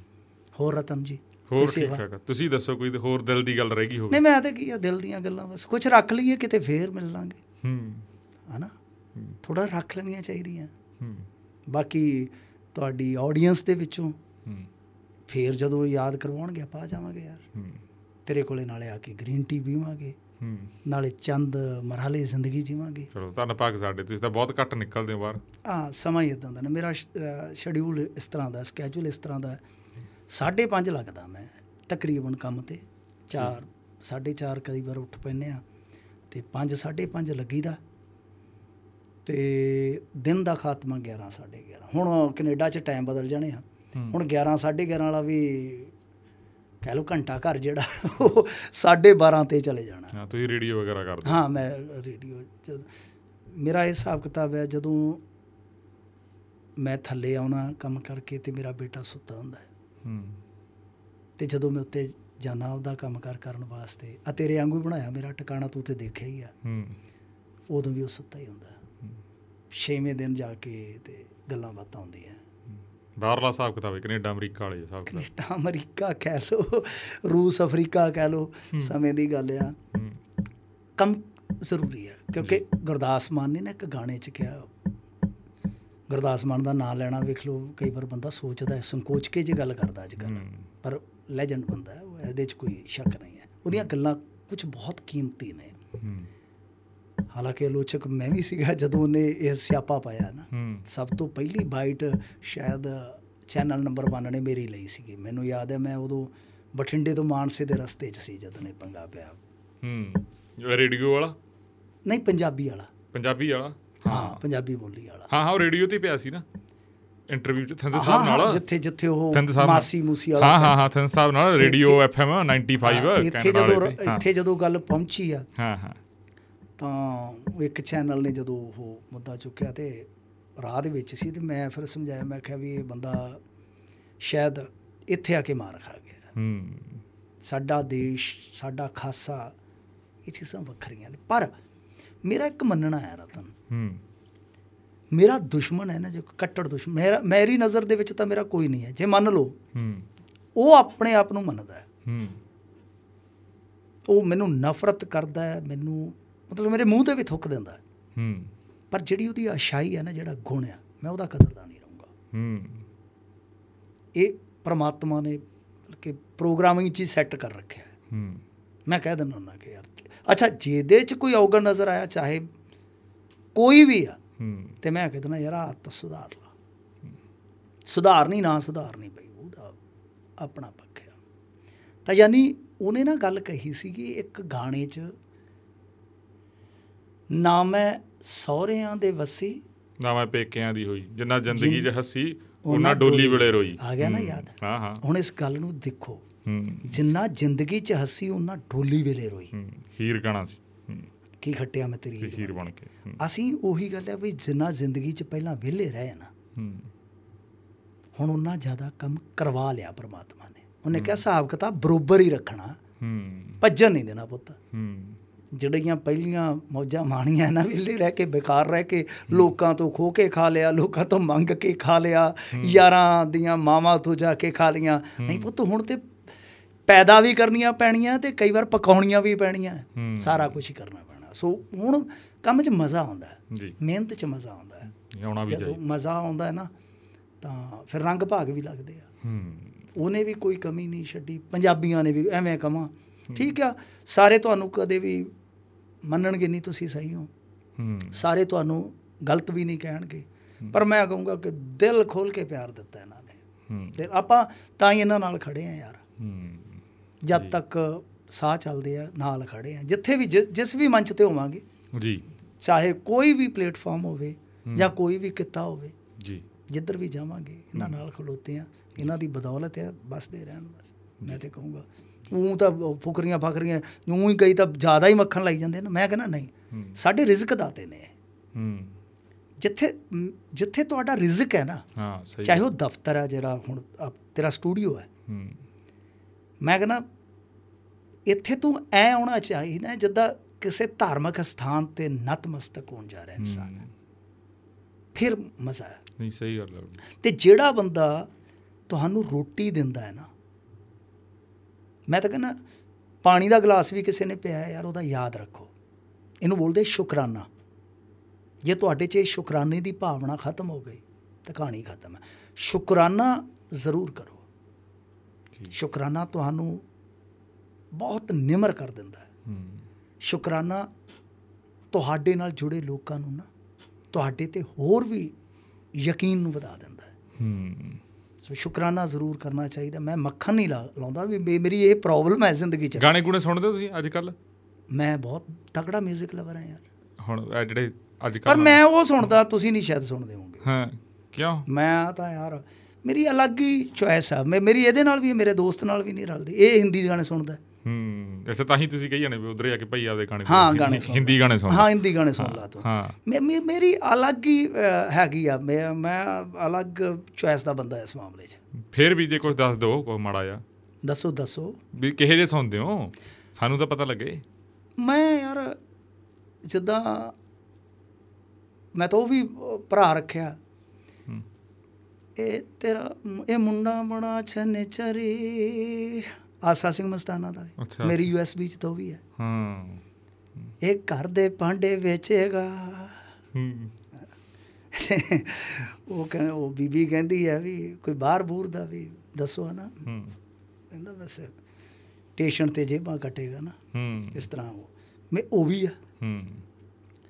ਤੇ ਉਹਦੇ ਚ ਦੇਬੀ ਮਖਸੂਸਪੁਰੀਏ ਦਾ ਪਹਿਲਾ ਵੀ ਗਾਣਾ ਹੈ, ਝੂਠੀਏ ਨਹੀਂ ਲਾਰੇ ਤੇਰੇ ਨਹੀਂ ਮੁੱਕਣੇ ਹੂੰ ਜਿੰਦ ਸਾਡੀ ਮੁੱਕਣੇ ਤੇ ਆਈ ਹੋਈ ਹੈ ਹੂੰ ਉਹਦੇ ਚ ਦਵਿੰਦਰ ਕੋਹਿਨੂਰ ਦਾ ਵੀ ਹੂੰ ਇੱਥੇ ਨੱਚਣ ਤੋਂ ਪਹਿਲਾਂ ਕੁਝ ਸੋਚ ਤਾਂ ਲੈਂਦੀ ਹੈ ਹੂੰ ਤਾਂ ਗੱਲ ਇਹ ਹੈ ਕਿ ਮੇਰੀ ਅਲੱਗ ਚੁਆਇਸ ਹੈ ਮੈਂ ਮਤਲਬ ਕਿ ਉਸ ਦੌਰ ਦੇ 뮤직 ਨੂੰ ਲਾਈਕ ਕਰਦਾ ਜਿਸ ਦੌਰ ਦੇ 뮤직 ਨੇ ਮੈਨੂੰ ਟੁੰਬਿਆ ਜਿਹਨੇ ਸਕੂਨ ਦਿੱਤਾ ਮੈਂ ਅੱਛਾ ਇੱਕ ਨੇ ਮੈਂ ਸਟੱਡੀ ਪੜ੍ਹੀ ਰਤਨ ਹੂੰ ਮੈਨੂੰ ਲੱਗਦਾ ਤੁਹਾਡਾ ਟਾਈਮ ਨਾ ਖਾਸਾ ਸਾਡਾ ਟਾਈਮ ਹੈ ਨਹੀਂ। ਸਾਡਾ ਤਾਂ ਓਕੇ ਤੁਸੀਂ ਆਪਦਾ ਤੇਰੀਆਂ ਦੇਖੋ। ਬੈਟਰੀਆਂ ਬੂਟਰੀਆਂ ਨਾਲ ਲੋ ਹੋ ਜਾਣ। ਇਹ ਇਹ ਵਾਰ ਅਸੀਂ ਕੱਟ ਲੈਨੇ ਹੁੰਨੇ ਆ। ਗੱਲਰਾਂ ਤਾਂ ਆਇਆ ਸਾਡੇ ਕੋਲੇ। ਉਹ ਬੋਲੀ ਜਾਵੇ ਬੈਟਰੀ ਬੰਦ ਹੋ ਗਈ। ਮੈਂ ਬੋਲੀ ਆ ਮੈਂ ਬੰਦ ਆ। ਕਹਿੰਦਾ ਫੇਰ ਕਹਿੰਦਾ ਉਹੀ ਬੁਲਾਈ ਜਾਂਦਾ। ਮੈਂ ਕਿਹਾ ਉਹ ਚੱਲਦਾ। ਮੈਂ ਤੂੰ ਬੋਲੀ ਜਾ ਕੁਛ ਨਹੀਂ। ਹਾਂ ਸਹੀ ਹੈ। ਅੱਛਾ ਮਤਲਬ ਹੈ? ਬੈਟਰੀ ਬਦਲ ਲਾ ਬਈ। ਅੱਛਾ। ਹੂੰ। ਵੈਸੇ ਉਹ ਚੱਲੀ ਜਾਂਦਾ ਹੁਣ ਇਹ। ਗੱਲ ਆਪਾਂ ਕਿਹੜੀ ਕਰ ਰਹੇ ਸੀਗੇ? ਇਹ ਗਾਣੇ Study ਵਾਲੀ। ਆ ਨਾ? ਹਾਂ Study ਸਟੱਡੀ ਵਾਲੀ। ਗਾਣੇ ਵਾਲੀ ਹਾਂ। ਹਾਂ ਯਾਦ ਰੱਖ। ਇਹਦੇ ਪਿੱਛੇ ਵੀ ਇੱਕ ਕਾਰਨ ਆ ਉਹਨੂੰ ਗਾਣੇ ਦਾ ਪੁੱਛਣ ਦਾ। ਛੋਟੇ ਕਿਸੇ ਸਾਥੀ ਨੇ ਮੈਨੂੰ ਕੱਲ ਪਰਸੋਂ ਪੁੱਛਿਆ। ਅੱਛਾ। ਤੇ ਹੁਣ ਲਗਾਤਾਰ ਮੈਨੂੰ ਫੋਨ ਕਰਕੇ ਪੁੱਛ ਰਿਹਾ। ਰਤਨ ਮੈਨੂੰ ਫਲਾਨਾ ਗਾਣਾ ਦੱਸੀ ਮੈਂ ਗੱਡੀ ਚਲਾਉਣਾਗਾ। ਅੱਛਾ। ਮੈਨੂੰ ਫਲਾਨਾ ਦੱਸੀ ਕਿਹੜਾ ਕਹਿੰਦਾ ਸੀ ਤੂੰ? ਓਕੇ ਮੈਂ ਤੁਹਾਨੂੰ ਦੱਸਦਾ ਮਿਊਜ਼ਿਕ ਆ ਪਾਣੀ ਦੇ। ਹੂੰ। ਮੈਂ ਤਾਂ ਪਾਣੀ ਪੂਣੀ ਮੈਂ ਤਾਂ ਉਂਗਲਾਂ ਗਲਾਈਆਂ ਮਾਰੀਆਂ ਵੀ ਪਾਣੀ ਦੇ ਦਿਓ। ਨਹੀਂ ਨਹੀਂ ਤੁਸੀਂ ਬੋਲ ਸਕਦੇ ਵਿੱਚ ਤੁਹਾਨੂੰ ਮੈਂ ਕਿਹਾ ਤਾਂ ਸੀ ਤੁਸੀਂ ਬੋਲ ਸਕਦੇ ਹੋ। ਫਿਰ ਬੰਦਾ ਬੜਾ ਲੱਗਦਾ।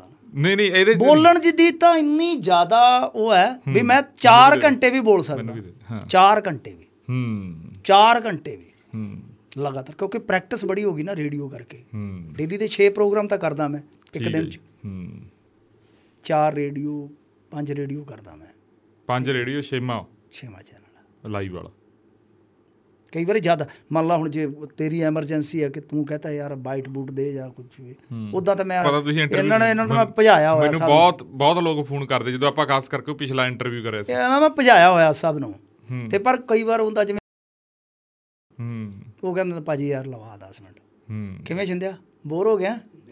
ਹੈ? ਚੱਲਦੇ ਬਸ। ਗਾਂ ਵਾਲਾ ਤਾਂ ਨਹੀਂ ਗਾਲਾਂ ਕੱਢੀ ਜਾਂਦਾ ਕਿ ਗਾਂ ਵੀ ਤੁਸੀਂ ਮਿੱਤਰ ਕੋਲੇ ਜਾਣਾ ਕਿਸੇ ਕੋਲੇ? ਨਹੀਂ ਅਜੇ ਉਹਦਾ ਸ਼ਿਫਟ ਹੈ ਹੈ? ਨਹੀਂ ਅਜੇ ਫ੍ਰੀ ਨਹੀਂ ਹੋਇਆ। ਹਜੇ ਫ੍ਰੀ ਨਹੀਂ ਹੋਇਆ? ਉਹ ਇੰਜੀਨੀਅਰ ਹੈ। ਉਹ ਰੋਟੀ ਰੋਟੀ ਕਹਿ ਦੋ ਬਾਈ। ਨਹੀਂ ਨਹੀਂ ਅਸੀਂ ਕੁਝ ਨਹੀਂ ਖਾਣਾ। ਨਹੀਂ ਕੁਛ ਤਾਂ ਖਾਣੀ। ਉਹ ਨਹੀਂ, ਨਹੀਂ, ਬਸ ਨਾ green ਖਾ- tea ਪੀਵਾਂਗੇ ਇੱਕ। green tea ਪੀਓਗੇ? ਗ੍ਰੀਨ ਟੀ ਪੀਵਾਂਗੇ। ਜਾ ਬਈ ਕਾਕਾ ਤੂੰ ਜਾ। ਹਾਂ ਠੀਕ ਹੈ ਜੀ। ਹਾਂਜੀ ਦੱਸੋ। ਉਹ ਖਤਮ ਕਰਕੇ ਆਪਾਂ ਪੀ ਲਵਾਂਗੇ। ਹੂੰ। ਚੱਲ ਦੱਸ ਹੁਣ। ਨਹੀਂ ਉਹੀ ਤੁਸੀਂ ਦੱਸਦੇ ਕੋਈ ਸਟੱਡੀ ਦੀ ਗੱਲ ਕੋਈ ਗਾਣਾ ਗੂਣਿਆਂ ਹਾਂ ਮੈਂ ਨਾ ਇੱਕ ਸਟੱਡੀ ਪੜ੍ਹੀ ਯਾਰ। ਪਿੱਛੇ ਜੇ। ਜੀ। ਤੇ ਉਹ ਸਟੱਡੀ 'ਚ ਪਤਾ ਕੀ ਚੀਜ਼ ਲਿਖੀ ਸੀ? ਮੈਂ ਇਹ ਚੀਜ਼ਾਂ ਬੜੀਆਂ ਗੌਰ ਨਾਲ ਪੜ੍ਹਦਾ।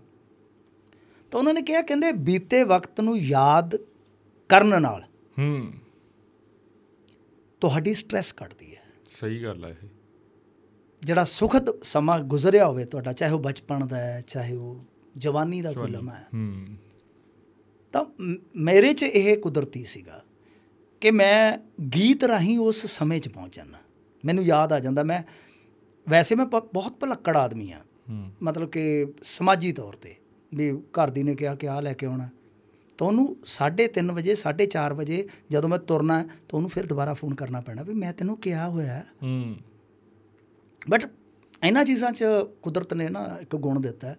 ਅੰਕੜੇ ਉਂਕੜੇ ਮੈਨੂੰ ਬਹੁਤ ਯਾਦ ਹੋ ਜਾਂਦੇ ਆ। ਹੂੰ। ਬਹੁਤ ਮਤਲਬ ਕਿ ਸਕ੍ਰਿਪਟ ਕਈ ਵਾਰ ਬਣਾਉਣ ਦੀ ਜ਼ਰੂਰਤ ਹੀ ਨਹੀਂ ਹੁੰਦੀ ਪੜ੍ਹਨ ਦੀ ਜ਼ਰੂਰਤ ਨਹੀਂ ਹੁੰਦੀ। ਉਦਾਂ ਹੀ ਯਾਦ ਹੋ ਜਾਂਦੇ ਆ। ਤੇ ਉਹ ਗਾਣਾ ਜਿਹੜਾ ਮੈਂ ਸੁਣਿਆ ਨਾ ਪੁਰਾਣੇ ਸਮੇਂ 'ਚ ਜਿਹੜਾ ਮੇਰੀ ਰੂਹ ਤੱਕ ਗਿਆ ਉਹ ਗਾਣੇ ਦਾ ਦਿਨ ਥਾਂ ਸਾਰਾ ਕੁਝ ਮੈਨੂੰ ਯਾਦ ਹੁੰਦਾ ਵੀ ਇੱਥੇ ਸੁਣਿਆ ਸੀ ਫਲਾਣਾ ਮੇਰੇ ਨਾਲ ਸੀ ਟੇਪ ਰਿਕਾਰਡ ਤੇ ਸੁਣਿਆ ਸੀ ਮੰਜੇ ਤੇ ਬੈਠੇ ਸੀ ਤੇ ਉਹ ਕਈ ਤਾਂ ਵਿਚਾਰੇ ਹੁੰਦੇ ਹੀ ਨਹੀਂ ਨਾਲ। ਨਹੀਂ ਇਹ ਹੁੰਦਾ ਹੈਗਾ। ਤਾਂ ਇਹ ਚੀਜ਼ ਹੈ ਮੈਂ ਉਹ ਗਾਣੇ ਇਸ ਕਰਕੇ ਰੱਖੇ ਨੇ ਅੱਛਾ ਮੇਰੀ ਲੜਾਈ ਹੋ ਜਾਂਦੀ ਹੈ। ਕਾਕਾ ਜਦੋਂ ਗੱਡੀ 'ਚ ਬੈਠੂਗਾ ਉਹ ਕਹਿੰਦਾ ਚੱਲ ਵੀ ਸਿੱਧੂ ਮੂਸੇ ਵਾਲਾ ਹਾਂ। ਮੈਂ ਕਿਹਾ ਯਾਰ ਵੀ ਕੱਢ ਉਹ ਕਹੂਗਾ ਬਾਬਾ ਕੀ ਲਾ ਰੱਖਿਆ ਤੁਸੀਂ? ਹਾਂ। ਬੰਦ ਕਰੋ। ਉਹਨੂੰ ਕੀ ਪਤਾ ਅਸਾ ਸਿੰਘ ਮਸਤਾਨਾ ਕੌਣ ਆ? ਹਾਂ।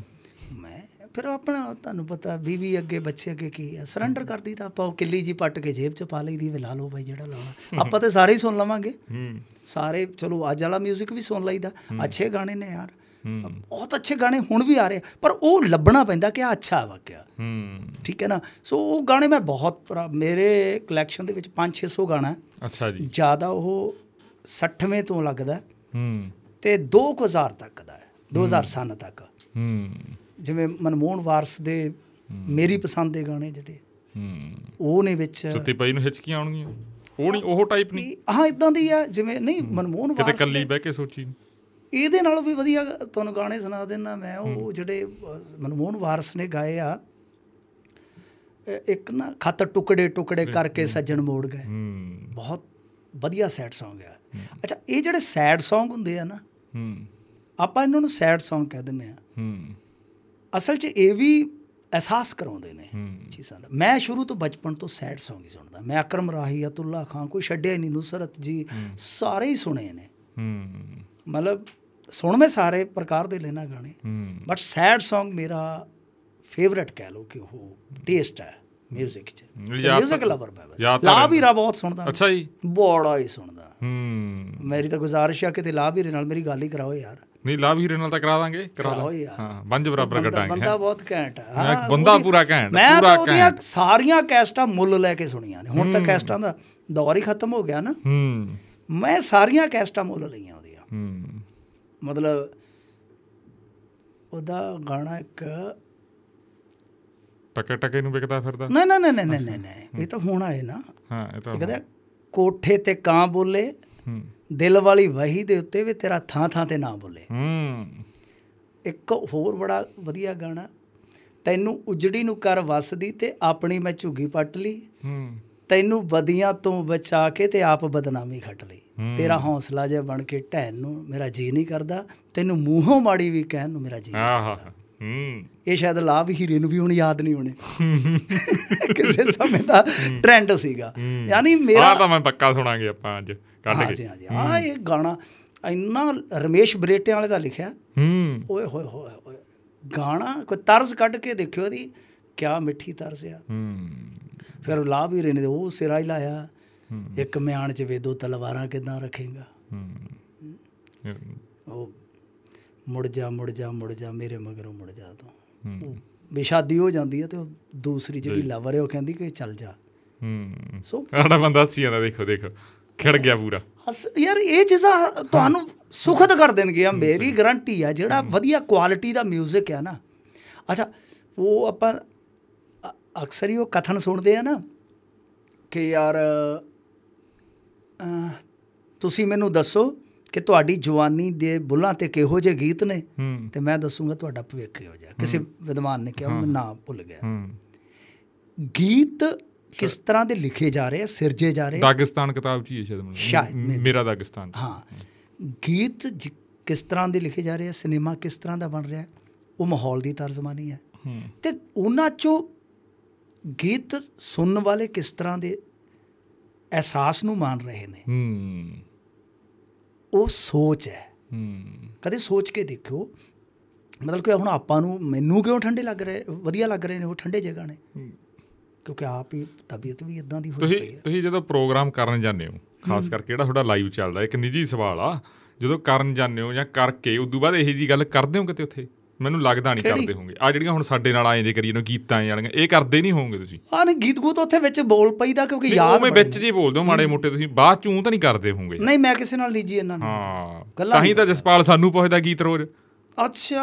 ਉਹ ਰੋਜ਼ ਪੁੱਛਦਾ ਸਿੱਧੂ ਮੂਸੇ ਵਾਲੇ ਦਾ ਉਹ ਹੁਣ ਉਹਨੂੰ ਕੋਈ ਬੂਸਟ ਗਾਣਾ ਉਹ ਇੱਕ ਉਹ ਥੋੜਾ ਮੈਂ ਯਾਰ ਤੂੰ ਢੈਂਦੀ ਕਲਾ ਚ ਨਾ ਰਹਿ ਕਰ ਤੂੰ ਥੋੜਾ ਚੜਦੀ ਕਲਾ ਚ ਰਹਿ ਮੈਂ ਇਹਨਾਂ ਨੂੰ ਪਤਾ ਫਿਰ ਜਦੋਂ ਪ੍ਰੋਗਰਾਮ ਸ਼ੁਰੂ ਹੁੰਦਾ ਹੈ ਨਾ ਕਈ ਵਾਰ ਗੱਲ ਕਿ ਐਕਟਰਾਂ ਵਾਲਾ ਹਾਲ ਹੁੰਦਾ ਹੈ ਜਦੋਂ ਤੁਸੀਂ ਡੇਲੀ ਲਾਈਵ ਸ਼ੋਅ ਕਰਨਾ ਹੁੰਦਾ ਹੈ ਨਾ ਹੂੰ। ਕਿ ਘਰੇ ਭਾਵੇਂ ਤੁਹਾਡੇ ਮਰਗ ਵੀ ਹੋ ਗਈ ਆ ਬਿਲਕੁਲ। ਤੇ ਤਦ ਵੀ ਤੁਹਾਨੂੰ ਆਉਣਾ ਪਊਗਾ। ਹਾਂ ਸਹੀ ਹੈ ਹੈ ਜੀ। ਹੂੰ। ਤੇ ਕੈਮਰੇ ਦੇ ਸਾਹਮਣੇ ਫਿਰ ਚੜ੍ਹਦੀ ਕਲਾ 'ਚ ਹੀ ਤੁਹਾਨੂੰ ਹੂੰ। ਬੋਲਣਾ ਪੈਣਾ। ਸਹੀ। ਹੂੰ। ਇੱਕ ਦਿਨ ਮੈਨੂੰ 102 ਕਿ 3 ਬੁਖਾਰ ਸੀਗਾ। ਹੂੰ। ਹੁਣ ਗਿਆ ਵੀ ਬਹੁਤ ਤੇ 3:30 ਵਜੇ ਵੀ ਚੱਲ ਵੀ ਜਵਾਨਾ। ਤਾਂ ਕਰਤਾ। ਹੂੰ। ਮਤਲਬ ਜਿਹੜੀ ਇਹ ਚੀਜ਼ ਹੈ ਨਾ 뮤직 ਜਿੱਦਣ ਮੈਂ ਜ਼ਿਆਦਾ ਹੀ ਉਹ ਹੋਵਾਂ ਮੈਂ ਫਿਰ 5 ਮਿੰਟ ਪਹਿਲਾਂ 뮤직 ਲਾ ਲੈਣਾ ਹੂੰ। ਗਾਉਣ ਲੱਗ ਪੈਣਾ ਨਾਲ ਇਹ ਬੈਠੇ ਹੁੰਦੇ ਆ। ਹੂੰ। ਪਤਾ ਨਹੀਂ ਕੀ ਸੋਚਦੇ ਆ। ਹੂੰ। ਸੋ ਜੋ ਮਰਜ਼ੀ ਉਹ ਇਹਨਾਂ ਦੇ ਅੰਦਰ ਹੈ ਮੇਰੀ ਟੀਮ ਜਿਹੜੀ ਹੈ ਮੈਂ ਨਾਲ ਗਾਉਣ ਲੱਗ ਪੈਣਾ ਤਾਂ ਸੱਚ ਜਾਣਿਓ ਜਿੱਥੇ ਉਹ ਜ਼ੀਰੋ એનર્ਜੀ ਦਾ ਵਾਲਾ ਮੀਟਰ ਹੁੰਦਾ ਨਾ ਮੈਨੂੰ ਲੱਗਦਾ ਕਿ ਹਾਂ 5 ਮਿੰਟਾਂ 'ਚ 뮤직 ਸੁਣਿਆ ਚੱਲ ਬਈ। ਰੀਚਾਰਜ ਹੋ ਗਿਆ ਯਾਰ ਸਾਡਾ ਵੀ ਆਈ ਆ ਮੂਸੇ ਵਾਲੇ ਦੇ ਗਾਣੇ ਆਈ ਆ ਨਹੀਂ ਨਹੀਂ ਬਾਈ ਹਾਂ ਮ- ਆ, ਮ- ਮੈਂ ਜਿਹੜਾ- ਕਿਸੇ ਮੈਂ ਹਾਂ। ਤਾਂ ਆਪਾਂ ਕਹਿੰਦੇ ਯਾਰ ਜਿਹੜਾ 뮤직 ਤੁਹਾਨੂੰ ਚੰਗਾ ਲੱਗਦਾ ਹੈ ਨਾ ਹੂੰ ਟੁੰਬਦਾ ਹੈ ਤੁਹਾਨੂੰ ਹੂੰ ਤੁਹਾਨੂੰ ਮਤਲਬ ਕਿ ਥੋੜਾ ਜਿਹਾ ਸਕੂਨ ਦਿੰਦਾ ਹੈ ਹੂੰ ਟੇਸਟ ਅਲੱਗ-ਅਲੱਗ ਹੋ ਸਕਦੇ ਆ 뮤직 ਤਾਂ ਸੱਤ ਸੁਰਾਂ 'ਚ ਹੀ ਹੈ ਨਾ ਹੂੰ 뮤직 ਕਿਸੇ ਕੋਲ ਅੱਠਵਾਂ ਸੁਰ ਨਹੀਂ ਹੈ ਹੂੰ ਸ- ਉਹ ਉਹੀ ਚੀਜ਼ ਆ ਮੈਂ ਹੁਣ ਦੇਖੋ ਇਹੀ ਹੁੰਦਾ ਨਾ ਮੈਂ ਕ੍ਰਿਕਟ ਬਚਪਨ ਚੋਂ ਦੇਖੀ ਹੈ। ਤਾਂ ਮੈਂ ਕ੍ਰਿਕਟ ਇਹ ਨਹੀਂ ਦੇਖੀ ਕਿ ਇੰਡੀਆ ਇੰਡੀਆ ਲਈ ਮੈਂ ਦੇਖ ਰਿਹਾ। ਨੋ ਨੈਵਰ ਸਟਾਰਕ ਕਿੰਨੀ ਸਵਿੰਗ ਕਰਾਉਂਦਾ ਹੈ ਮੈਂ ਉਹ ਦੇਖਦਾ। ਹਾਂ। ਉਹੀ ਹੈ ਕਿ 뮤직 ਦੇ ਵਿੱਚ ਵੀ ਕਿਹੜਾ ਅੱਜ ਇਹਨਾਂ ਮੁੰਡਿਆਂ ਚੋਂ ਕਿਹੜਾ ਵਧੀਆ। ਹੁਣ ਪਿੱਛੇ ਜੇ ਕਰਨ ਔਜਲੇ ਨੇ ਇੱਕ ਗੀਤ ਗਾਇਆ ਸੀਗਾ। ਹੂੰ ਆੜਾ ਪਿੱਛੇ ਜਿਹਾ ਆਏਗਾ। ਵੀਰੇ ਦੁਨੀਆ ਦਾ ਰੱਬ ਨੂੰ ਵੀ ਜੱਜ ਕਰਦੀ। ਬਹੁਤ ਸੋਹਣਾ ਗਾਣਾ ਉਹ। ਐਦਾਂ ਜਿਹਾ ਕੁਝ ਸੀ। ਮੈਂ ਜਿਮ 'ਚ ਸੁਣਿਆ ਸੀ। ਹੂੰ।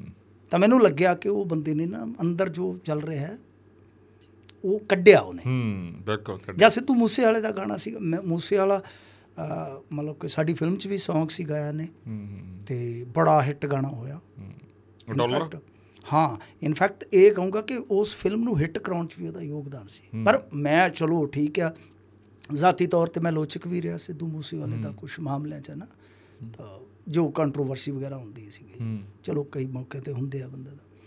ਤੇ ਜਦ ਉਹਨੇ ਗਾਣਾ ਗਾਇਆ ਨਾ ਮਾਂ। ਡੀਅਰ ਮਮਾ ਹਾਂ ਮੈਂ ਕਹਿੰਦਾ ਕਿ ਉਹ ਬਹੁਤ ਵੱਡੀ ਫੀਲਿੰਗ ਸੀ ਉਸ ਬੰਦੇ ਦੀ। ਆਪਾਂ ਜਦੇ ਉਸ ਗਾਣੇ ਨੂੰ ਹਿੱਕ ਨਾਲ ਲਾਇਆ। ਕੁਝ ਤਾਂ ਹੁੰਦਾ ਨਾ ਜਿਵੇਂ ਹੁਣ ਮੂਸੇ ਵਾਲ ਵੀ ਮਤਲਬ ਕਿ ਉਹ ਸਮੇਂ ਦੇ ਗੇੜ ਨਾਲ ਅੱਜ ਹੁਣ ਜਿਹੜੇ ਉਹ ਸੀਗੇ ਉਸ ਵੇਲੇ ਠੀਕ ਹੈ ਅਸੀਂ ਆਪਦਾ ਕੰਮ ਕਰ ਰਹੇ ਸੀਗੇ। ਅਸੀਂ ਸਮਾਜਿਕ ਪੱਖ ਤੋਂ ਠੀਕ ਹੈ ਕੋਈ ਨੁਕਤਾਚੀਨੀ ਵੀ ਹੁੰਦੀ ਹੈ। ਆਰਟਿਸਟਾਂ ਦੀ ਹੁੰਦੀ ਵੀ ਆ ਆਰਟ ਦੀ ਹਮੇਸ਼ਾ ਨੁਕਤਾਚੀਨੀ। ਆਲੋਚਨਾ ਸਾਹਿਤ ਦੇ ਵਿੱਚ ਬਰੋਬਰ ਹੀ ਚੱਲਦੀ ਹੈ। ਕੋਈ ਵੀ ਸੰਗੀਤ ਦਾ ਲੈ ਲਓ ਕੋਈ ਕੋਈ ਵੀ ਲੈ ਲਓ ਤਾਂ ਉਹ ਗਾਣਾ ਕਿੱਡਾ ਜ਼ਬਰਦਸਤ ਹੈ। ਅ, 295 ਹੂੰ ਬਹੁਤ ਸਕੇਪ ਕੋਟ ਵੀ ਵਧੀਆ ਸੀ ਸਕੇਪ ਕੋਟ ਹੂੰ ਉਹ ਹੀ ਜੇ ਤੁਹਾਨੂੰ ਉਹ ਮੈਨੂੰ ਉਹ ਦੋ ਗਾਣੇ ਬਹੁਤ ਟੁੰਬਦੇ ਆ। ਮੈਨੂੰ ਵੀ ਉਹਦਾ ਇੱਕ 295 ਮੈਨੂੰ ਜਿੰਨੀ ਵਾਰੀ ਮਰਜ਼ੀ ਸੁਣਾ ਦਿਓ। ਬਾਪੂ ਗਾਣਾ ਇੱਕ ਉਹਦਾ ਬਾਪੂ ਗਾਣਾ ਵੀ ਬਹੁਤ ਮੈਨੂੰ ਉਹ- ਮੈਨੂੰ ਹੁਣ ਨਾਂ ਦਾ ਟਾਈਟਲ ਦਾ ਨਹੀਂ ਤੈਨੂੰ ਪਤਾ ਹੋਣਾ। ਮ- ਮਾਂ ਮੈਂ ਤੇਰੇ ਵਰਗਾ ਆ। ਹੂੰ ਹੂੰ। ਹੂੰ। ਹਾਂ ਮੈਂ ਜਮਾ ਤੇਰੇ ਵਰਗਾ ਹੀ ਹਾਂ ਉਹਦਾ ਡੀਅਰ ਮਮਾ ਚ ਹੀ ਆ। ਅੱਛਾ, ਹਾਂ, ਉਹ ਗਾਣਾ, ਜਿਹੜਾ ਆਹੀ ਆਹੀ ਗਾਣਾ ਗਾ ਬੇਬੇ ਹਾਂ ਬੇਬੇ ਮਾਂ ਮਾਂ ਵਾਲਾ ਗਾਣੀ ਆ। ਨਾਮ ਉਹਦਾ ਡੀਅਰ ਮਮਾ ਗਾਣੇ ਦਾ। ਹਾਂ ਓਕੇ। ਉਹ ਉਹ ਉਹ ਬੜਾ ਉਹ ਟੁੰਬ ਟੁੰਬਦਾ। ਤਾਂ ਯਾਨੀ ਜਿਹੜਾ 뮤직 ਤੁਹਾਨੂੰ ਟੁੰਬਦਾ ਹੈ ਨਾ ਤੁਹਾਡੀ ਰੂਹ ਤੱਕ ਉਤਰਦਾ ਹੈ। ਚਾਹੇ ਉਹ ਕੁਝ ਵੀ ਤੜਕੇ ਫੜ ਮੈਂ ਨਾ ਮਾਈਕਲ ਜੈਕਸਨ ਕਈ ਵਾਰ ਮੈਂ ਉਹ ਲਾ ਲੈਣਾ। ਮੈਨੂੰ ਕਿਹੜਾ ਸਮਝ ਆਉਂਦੀ ਹੈ? ਹੂੰ। ਪਰ ਉਹ ਬੀਟ ਇੰਨੀ ਜ਼ਬਰਦਸਤ ਹੁੰਦੀ ਹੈ ਨਾ ਤੁਹਾਨੂੰ ਬੂਸਟ ਕਰ ਦਿੰਦੀ ਹੈ। ਇੱਕ ਮੂਸੇ ਵਾਲੇ ਦਾ ਜਿਹੜਾ ਫਿਲਮ ਨਹੀਂ ਆਈ ਸੀਗੀ ਆਪਣੀ ਕਿਹੜੀ ਜੈਸ ਐਮ ਸਟੂਡੈਂਟ ਉਹਦੀ ਪਹਿਲੀ ਫਿਲਮ ਉਹ ਚ ਅ, ਬਾਪੂ ਗਾਣਾ ਜਿਹੜਾ ਉਹਦੇ 'ਚ ਇੱਕ ਉਹ ਲਾਈਨ ਬੋਲਦਾਗਾ ਸਾਡੇ ਧੌਲੇ ਕੁੱਬੇ ਕਰਤੇ ਕਬੀਲਦਾਰੀ ਨੇ ਇਦਾਂ ਜੇ ਕੁਛ ਇਦਾਂ ਜੇ ਕੁਛ ਉਹ ਲਾਈਨ ਨੇ ਉਹ ਐਂ ਜਾਨ ਕੱਢ ਦਿੰਦੀ ਹੈ ਉਹ ਲਾਈਨ। ਯਾਰ ਕਈ ਵਾਰ ਲਾਈਨ ਨਹੀਂ ਹੁੰਦੀ ਉਹ ਫਿਲਾਸਫੀ ਹੁੰਦੀ ਹੈ। ਫਿਲਾਸਫੀ ਹਾਂ। ਮਤਲਬ ਸ਼ਬਦ ਖਾਸ ਕਰਕੇ ਜਿਵੇਂ ਧੌਲੇ ਜਾਂ ਸ਼ਬਦ- ਨਿਚੋੜ ਹੁੰਦਾ। ਹਾਂ ਨਿਚੋੜ ਮਤਲਬ ਕਈ ਚੀਜ਼ਾਂ। ਹੁਣ ਕਈ ਕਹਾਵਤਾਂ ਨੇ ਬਣਾਈਆਂ ਜਿਹੜੀਆਂ ਜਿਵੇਂ ਹੁਣ ਉਹ ਥੋੜੇ ਜਸਪਾਲ ਨੂੰ ਉਹ ਬਹੁਤ ਸੁਣ ਰਿਹਾ ਹੈਗਾ। ਹੁਣ ਉਹਨੂੰ ਮੈਂ ਰੋਜ਼ ਹੁਣ ਦੋ ਕਰੀ ਦੱਸਦਾ ਹੁਣ ਉਹਦੇ ਨਾਮ ਯਾਦ ਹੋ ਗਿਆ। ਬਿਲਡ ਡਿਫਰੈਂਟ ਆ ਇੱਕ ਮੂਸੇ ਵਾਲੇ ਦਾ ਗਾਣਾ। ਓਕੇ ਬਿਲਡ ਡਿਫਰੈਂਟ ਹਾਂ ਬਿਲਕੁਲ ਮੈਂ ਤਾਂ ਕਹਿੰਦਾ ਉਹ ਕਹਿੰਦਾ ਮੈਨੂੰ ਬਹੁਤ એનર્ਜੀ ਦੇ ਰਿਹਾ ਮੈਂ ਬਸ ਠੀਕ ਆ। ਹਾਂ ਉਹੀ ਚੀਜ਼ ਹੈ ਨਾ ਕਿ ਯਾਰ એનર્ਜੀ ਲੈ ਲਓ ਇਹ ਸਮੁੰਦਰ ਹੈ ਸੰਗੀਤ। ਜਿੱਥੇ ਤੁਹਾਨੂੰ ਸਕੂਨ ਮਿਲਦਾ ਹੈ। ਸਾਡੇ ਵਰਗਿਆਂ ਨੂੰ ਸਰਦੂਲ ਸਿਕੰਦਰ ਉਹ ਉਸ ਟਾਈਪ ਦੇ ਗਾਣੇ ਸੁਣ ਕੇ ਉਹਨਾਂ ਦੇ ਸੁਣ ਕੇ ਸਕੂਨ ਮਿਲਦਾ ਹੈ। ਅੱਜ ਵਾਲਿਆਂ ਚੋਂ ਵੀ ਬਹੁਤ ਸਾਰੇ ਗਾਣੇ ਜਿੱਦਾਂ ਸਤਿੰਦਰ ਸਰਤਾਜ ਹੈ। ਹੂੰ। ਮੈਂ ਬਹੁਤ ਸੁਣਦਾ ਸਤਿੰਦਰ ਸਰਤਾਜ ਨੂੰ। ਉਹ ਉਹ ਕਾਕਾ ਇੱਕ ਮੁੰਡਾ। ਹੈ। ਕਾਕਾ ਹਾਂ ਹਾਂ। ਮੈਂ ਬਹੁਤਾ ਤਾਂ ਦੀ ਫਿਲਮ ਚ ਹੀ ਆ। ਨਹੀਂ ਨਹੀਂ ਉਹ ਵਾਈਟ ਪੰਜਾਬ ਚ ਉਹ ਹੈ। ਵਾਈਟ ਪੰਜਾਬ ਚ ਹਾਂ। ਹਾਂ ਵਾਈਟ ਪੰਜਾਬ ਕਾਕਾ ਕਾਕਾ ਗਾਉਂਦਾ ਨਹੀਂ ਯਾਰ ਉਹਦੀ ਕਵਿਤਾ ਚੱਲਦੀ ਹੈ। ਕਵਿਤਾ ਚੱਲਦੀ ਆ ਹਾਂ। ਉਹ ਇੱਕ ਪ੍ਰਵਾਹ ਚ ਗਾਉਂਦਾ ਉਹ। ਹਾਂ ਲਲਨ ਟਾਪ ਤੇ ਉਹਦਾ ਇੰਟਰਵਿਊ ਆਇਆ ਉਹਨੇ ਵੀ ਦੱਸਿਆ ਕੁਝ ਚੀਜ਼ਾਂ ਦੱਸੀਆਂ ਉਹਨੇ ਆਪਦੇ ਬਾਰੇ ਹਾਂ। ਬਹੁਤ ਮਤਲਬ ਕਿ ਉਹ ਕਵਿਤਾ ਵੀ ਤੇ ਬਹੁਤ ਡੂੰਘੀ ਲਿਜਾ ਕੇ ਰੋਮਾਂਸਵਾਦੀ ਚੀਜ਼ ਨੂੰ ਬਣਾਉਂਦਾ ਹੈ ਨਾ ਜਦੋਂ ਉਹ। ਹੂੰ। ਮਤਲਬ ਕਿ ਉਹ ਚੀਜ਼ ਦੇਖੋ ਮੈਂ ਹੁਣ ਇਹ ਜਿਵੇਂ ਕਹਿ ਰਿਹਾ ਕਿ ਆਧੁਨਿਕ 뮤직 ਕੋਈ ਮੈਂ ਨਫ਼ਰਤ ਨਹੀਂ ਕਰਦਾ ਕੋਈ ਮੈਂ ਮੈਂ ਤਾਂ ਮਤਲਬ ਕਿ ਇੱਥੋਂ ਵੀ ਵਧੀਆ ਚੀਜ਼ ਜਿਹੜੀ ਮੈਨੂੰ ਲੱਗਦੀ ਹੈ ਉਹ ਸੁਣੀ ਦੀ। ਬਹੁਤ ਬਹੁਤ ਅੱਛੇ ਕੰਮ ਕਰ ਰਹੇ ਨੇ ਯਾਰ ਮੁੰਡੇ ਕਈ। ਸਤਿੰਦਰ ਸਰਤਾਜ ਤੋਂ ਇਲਾਵਾ ਹੁਸਤਿੰਦਰ। ਸਤਿੰਦਰ ਵਧੀਆ ਅਰਜਨ ਅਰਜਨ ਵੀ ਵਧੀਆ ਕੰਮ ਅਰਜਨ ਢਿੱਲੋਂ, ਪੰਜਾਬ ਗਾਣਾ ਵਧੀਆ ਹੈ ਹਰਮਨ ਹਰਮਨਜੀਤ ਰਾਈਟਰ ਬਹੁਤ ਵਧੀਆ। ਹਰਮਨ। ਰਾਣੀ ਤੱਤ ਹਾਂ ਬਿਲਕੁਲ ਬਿਲਕੁਲ, ਆਪਣਾ। ਭਰਾ ਹੀ ਹੈ ਉਹ। ਕਿਤਾਬਾਂ ਸਾਡੀਆਂ ਇਕੱਠੀਆਂ ਹੀ ਆਈਆਂ ਸੀਗੀਆਂ।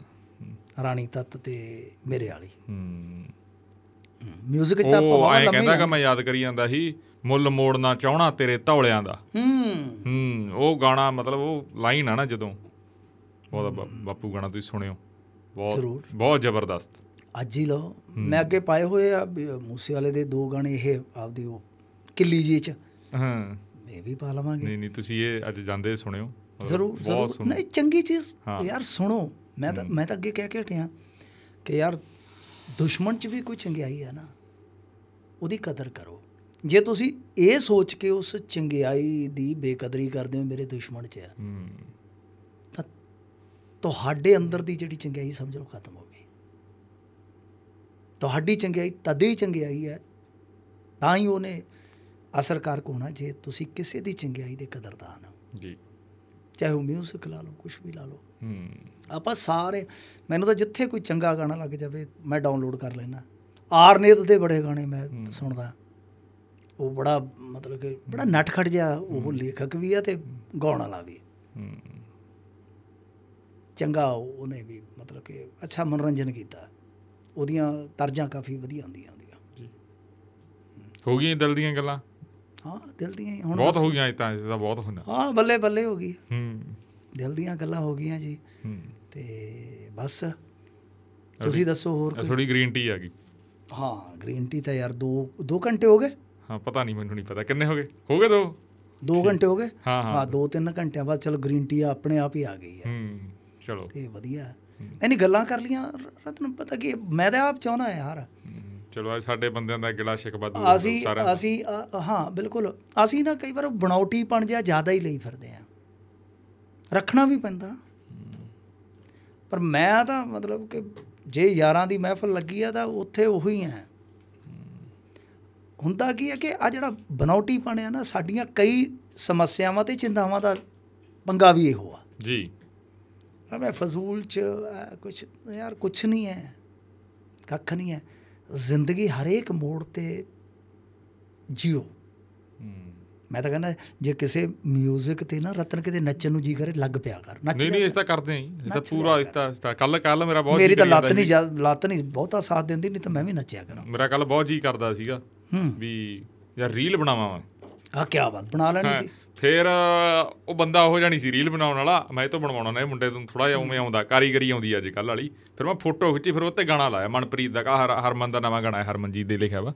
ਮਨਪ੍ਰੀਤ ਗਾਉਂਦਾ ਨਾ? ਹਾਂ ਬਹੁਤ ਸੋਹਣਾ ਬਹੁਤ ਸੋਹਣਾ। ਫਿਰ ਮੈਂ ਪਾਇਆ ਮੈਂ ਠੀਕ ਹੈ ਜੀ। ਯਾਰ ਜਿਹੜੀ ਉਹੀ ਹੈ ਨਾ ਇਹੀ ਚੀਜ਼ ਆ ਕਿ ਅਸਲ 'ਚ ਇੱਕ ਹੋਰ ਗੱਲ ਨਾ ਮੈਂ ਸੁਣ ਰਿਹਾ ਸੀਗਾ ਇੱਕ ਦਿਨ। ਹੂੰ। ਪਤਾ ਨਹੀਂ ਤਾਂ ਉਹ ਸ਼ੋਦੀ ਸੀਗੀ ਜਾਂ ਕਿਸੇ ਦੀ।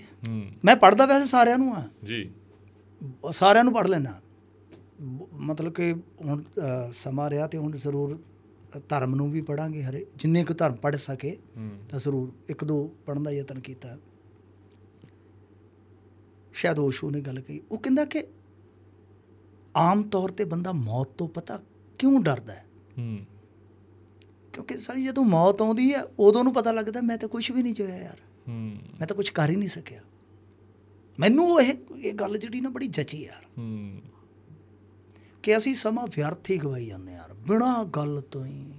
ਐਵੇਂ ਅੱਛਾ 네ਗੇਟਿਵ ਬੰਦਿਆਂ ਤੋਂ ਦੂਰ ਰਹੋ। ਇਹ ਤੁਹਾਨੂੰ ਇੰਨਾ ਜ਼ਿਆਦਾ ਮਾਂਜਦੇ ਆ ਨਾ। ਸਹੀ ਗੱਲ ਆਈ 네ਗੇਟਿਵ ਬੰਦਿਆਂ 'ਚ ਨਾ ਬੈਠੋ। ਹੂੰ। ਪੋਜ਼ਿਟਿਵ ਬੰਦਿਆਂ ਕੋਲ ਔਰ ਉਹ ਪੋਜ਼ਿਟਿਵ ਉਹ ਹੈ ਤੁਹਾਡੇ ਵਾਸਤੇ ਪੋਜ਼ਿਟਿਵ ਕਿਹੜੇ ਹੋਣੇ ਚਾਹੀਦੇ ਆ? ਮਤਲਬ ਕਿ ਜੇ ਚਾਰ ਬੰਦੇ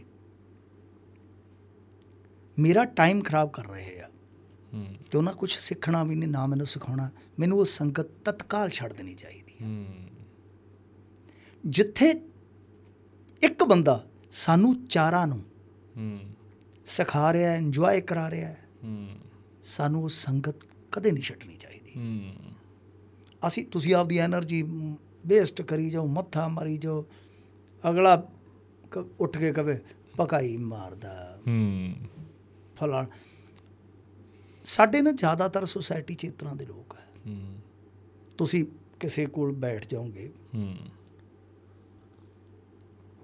ਗਲੀ ਮਹੱਲੇ 'ਚ ਕੋਈ ਐਵੇਂ ਕਹਿ ਦਿਓ ਕਿ ਯਾਰ ਆਪਣੇ ਪਿੰਡ 'ਚ ਆਹ ਹੀ ਬਣਾ ਲਈਏ ਆਪਾਂ। ਲਾਇਬ੍ਰੇਰੀ ਬਣਾ ਲਈਏ। ਹਸਪਤਾਲ ਬਣਾ ਲਈਏ। ਕੋਈ ਖੇਡ ਕਲੱਬ ਬਣਾ ਲਈਏ ਕੋਈ ਸੰਸਥਾ ਬਣਾ ਲਈਏ। ਜਦ ਇਹ ਗੱਲਾਂ ਕਰਕੇ ਤੁਸੀਂ ਨਿਕਲ ਜਾਓਗੇ ਤਾਂ ਵਿੱਚੋਂ ਇੱਕ ਅੱਧ ਬੰਦਾ ਉੱਠ ਹੀ ਪੈਂਦਾ। ਹੂੰ। ਵੇ ਇਹ ਵੱਡਾ ਬਾਦਲ ਬਣਿਆ ਹੂੰ ਹੂੰ। ਇਹਦਾ ਪਿਓ ਹੂੰ। ਉਹਦੇ ਆ ਕਰਦਾ ਰਿਹਾ। ਇਹ ਦੇਖ ਮੈਂ ਕਿੱਥੇ ਯਾਰ ਉਹ ਤੁਹਾਨੂੰ ਹੁਣ ਦੀ ਗੱਲ ਕੀ ਕਹਿ ਕੇ ਗਿਆ? ਹੂੰ। ਲਾਇਬ੍ਰੇਰੀ ਬਣਾਉਂਗੇ ਬੱਚੇ ਉੱਥੇ ਬੈਠ ਕੇ ਸਟੱਡੀ ਕਰੂਗੇ ਕੋਈ ਆਈਐਸ ਹੀ ਬਣ ਜੂ ਪਿੰਡ ਚੋਂ। ਹੂੰ। ਇੱਕ ਵੀ ਆਈਐਸ ਨਿਕਲ ਗਿਆ ਨਾ ਹੂੰ। ਸਾਰੇ ਪਿੰਡ ਨੂੰ ਸੁੱਖ ਹੋ ਜਾਣਾ। ਹੂੰ। ਛੇਤੀ ਕਿਤਿਆਂ ਕਿਸੇ ਨੇ। ਹੂੰ। ਰੋਕਣਾ ਨਹੀਂ ਕਿਸੇ ਦਫ਼ਤਰ 'ਚ ਵੜਨਾ। ਹੂੰ। ਗੱਲ ਤਾਂ ਇਹ ਕਹਿ ਰਿਹਾ ਯਾਰ ਤੇ ਤੁਸੀਂ ਮੇਰੇ ਵਰਗਾ ਕਹੋ ਅੱਛਾ ਤੂੰ ਉਹੀ ਹੈ ਨਾ 10-10 ਰੁਪਏ ਮੰਗਦਾ ਰਿਹਾ। ਹੂੰ। ਜਿੱਥੇ ਇਸ ਤਰ੍ਹਾਂ ਦੀ ਗੱਲ ਹੈ ਨਾ ਉੱਥੇ ਛੱਡ ਦਿਓ। ਸਹੀ ਗੱਲ। ਛੱਡ ਦਿਓ ਉਹਨਾਂ ਨੂੰ ਉਹਨਾਂ ਦੇ ਹਾਲ ਤੇ। ਹੂੰ। ਉਹਨਾਂ ਲੋਕਾਂ 'ਚ ਜਾਓ ਜਿਹੜੇ ਤੁਹਾਡੇ ਆਈਡੀਆਜ਼ ਦੀ ਤੁਹਾਡੇ ਵਿਚਾਰਾਂ ਦੀ ਕੋਈ ਕਦਰ ਕਰਦੇ ਆ ਹੂੰ। ਉਹਨਾਂ 'ਚ ਜਾ ਕੇ ਬੈਠੋ। ਅਸੀਂ ਅਸਲ ਦੇ ਵਿੱਚ ਕਈ ਵਾਰ એનર્ਜੀ ਉਈਓ ਹੀ ਵੇਸਟ ਕਰੀ ਜਾਂਦੇ ਆ ਸਾਡੀ ਹੋਰ ਇੱਕ ਆਦਤ ਹੈ ਮੈਂ ਲਾਇਆ ਸਾਹਿਬ ਜੀ। ਅੱਜ ਸਵੇਰੇ ਹੀ ਮੇਰੇ ਨਾਲ ਇਹ ਵਾਕਿਆ ਹੋਇਆ। ਕਹਿੰਦੇ ਤੇਰੇ ਬਾਰੇ ਆ ਗੱਲਾਂ। ਮੈਂ ਕਿਹਾ ਯਾਰ ਮੇਰੇ ਬਾਰੇ ਕੋਈ ਕੀ ਗੱਲ ਕਰਦਾ ਮੈਨੂੰ ਨਹੀਂ ਕੋਈ ਫ਼ਰਕ ਪੈਂਦਾ ਨਾ ਚੀਜ਼ਾਂ ਦਾ। ਮੈਂ ਉਹਨਾਂ ਬਾਰੇ ਕੋਈ ਤੈਨੂੰ ਗਾਲ ਕੱਢ ਕੇ ਨਹੀਂ ਕਹਿ ਰਿਹਾ ਕੋਈ ਤੈਨੂੰ ਜਵਾਬ ਨਹੀਂ ਦਿੱਤਾ। ਇਹ ਮੈਂ ਆ ਉਹ ਮੈਨੂੰ ਚਾਰ ਬੰਦੇ ਕੀ ਕਹਿ ਗਏ ਯਾਰ ਮੈਨੂੰ ਕੋਈ ਫ਼ਰਕ ਨਹੀਂ। ਸਹੀ ਹੈ। ਹਨਾ? ਹੂੰ। ਮੈਂ ਲੋਕਾਂ ਲਈ ਥੋੜੀ ਜਿਉਣਾ ਮੈਂ ਤਾਂ ਆਪਣੇ ਲਈ ਜਿਉਣਾ। ਹੂੰ ਸਹੀ ਗੱਲ। ਅੱਛਾ ਫ਼ਰਕ ਕੀ ਆ ਕਿ ਹੁਣ ਮੈਂ ਆ ਮੈਂ ਪਿੰਡ 'ਚ ਰਹਿਣਾ ਪਿੰਡ 'ਚ ਵੀ ਤੂੰ ਤਾਂ ਦੇਖ ਕੇ ਆ ਮੈਂ ਖੇਤ 'ਚ ਰਹਿਣਾ ਬਚਪਨ ਤੋਂ ਲੈ ਕੇ ਹਾਂ, ਖੇਤ ਨਾਲ ਹੀ ਜੁੜੇ ਹਾਂ ਹੋਇਆ। ਤੇ ਟਾਣੀ ਚ ਰਹਿੰਦੇ ਹੋ। ਟਾਣੀ 'ਚ ਰਹਿਣਾ ਹੂੰ। ਰਹਿਣਾ ਵੀ ਇੱਥੇ ਆ। ਹੂੰ। ਬੜੀਆਂ ਮਤਲਬ ਕਿ ਮਿੱਤਰਾਂ ਨੇ ਸਲਾਹਾਂ ਦਿੱਤੀਆਂ ਕਿ ਯਾਰ ਇੱਥੇ ਆ ਜਾ ਇੱਥੇ ਵੀ। ਸ਼ਹਿਰ ਆ ਜਾ ਕਲੋਨੀ ਚ ਆ ਜਾ। ਹੂੰ। ਚੰਡੀਗੜ੍ਹ ਵੀ ਕਹਿੰਦੇ ਸੀ। ਅੱਛਾ ਚੰਡੀਗੜ੍ਹ ਆ ਜਾ। ਚੰਡੀਗੜ੍ਹ ਆ ਜਾ। ਹਾਲੇ ਤੱਕ ਚਲੋ ਗਾਂ ਪਤਾ ਨਹੀਂ ਕੀ ਬਣੇਗਾ ਮੈਂ ਕਿਹਾ ਯਾਰ ਨਹੀਂ ਪਿੰਡ ਛੱਡ ਨਹੀਂ ਹੁੰਦਾ ਹੂੰ। ਪਿੰਡ ਨਹੀਂ ਛੱਡ ਹੁੰਦਾ। ਅੱਛਾ ਸਮੱਸਿਆ ਕੀ ਆ ਸਾਡੀ? ਸਾਰਾ ਕੁਝ ਵਧੀਆ। ਹੈ।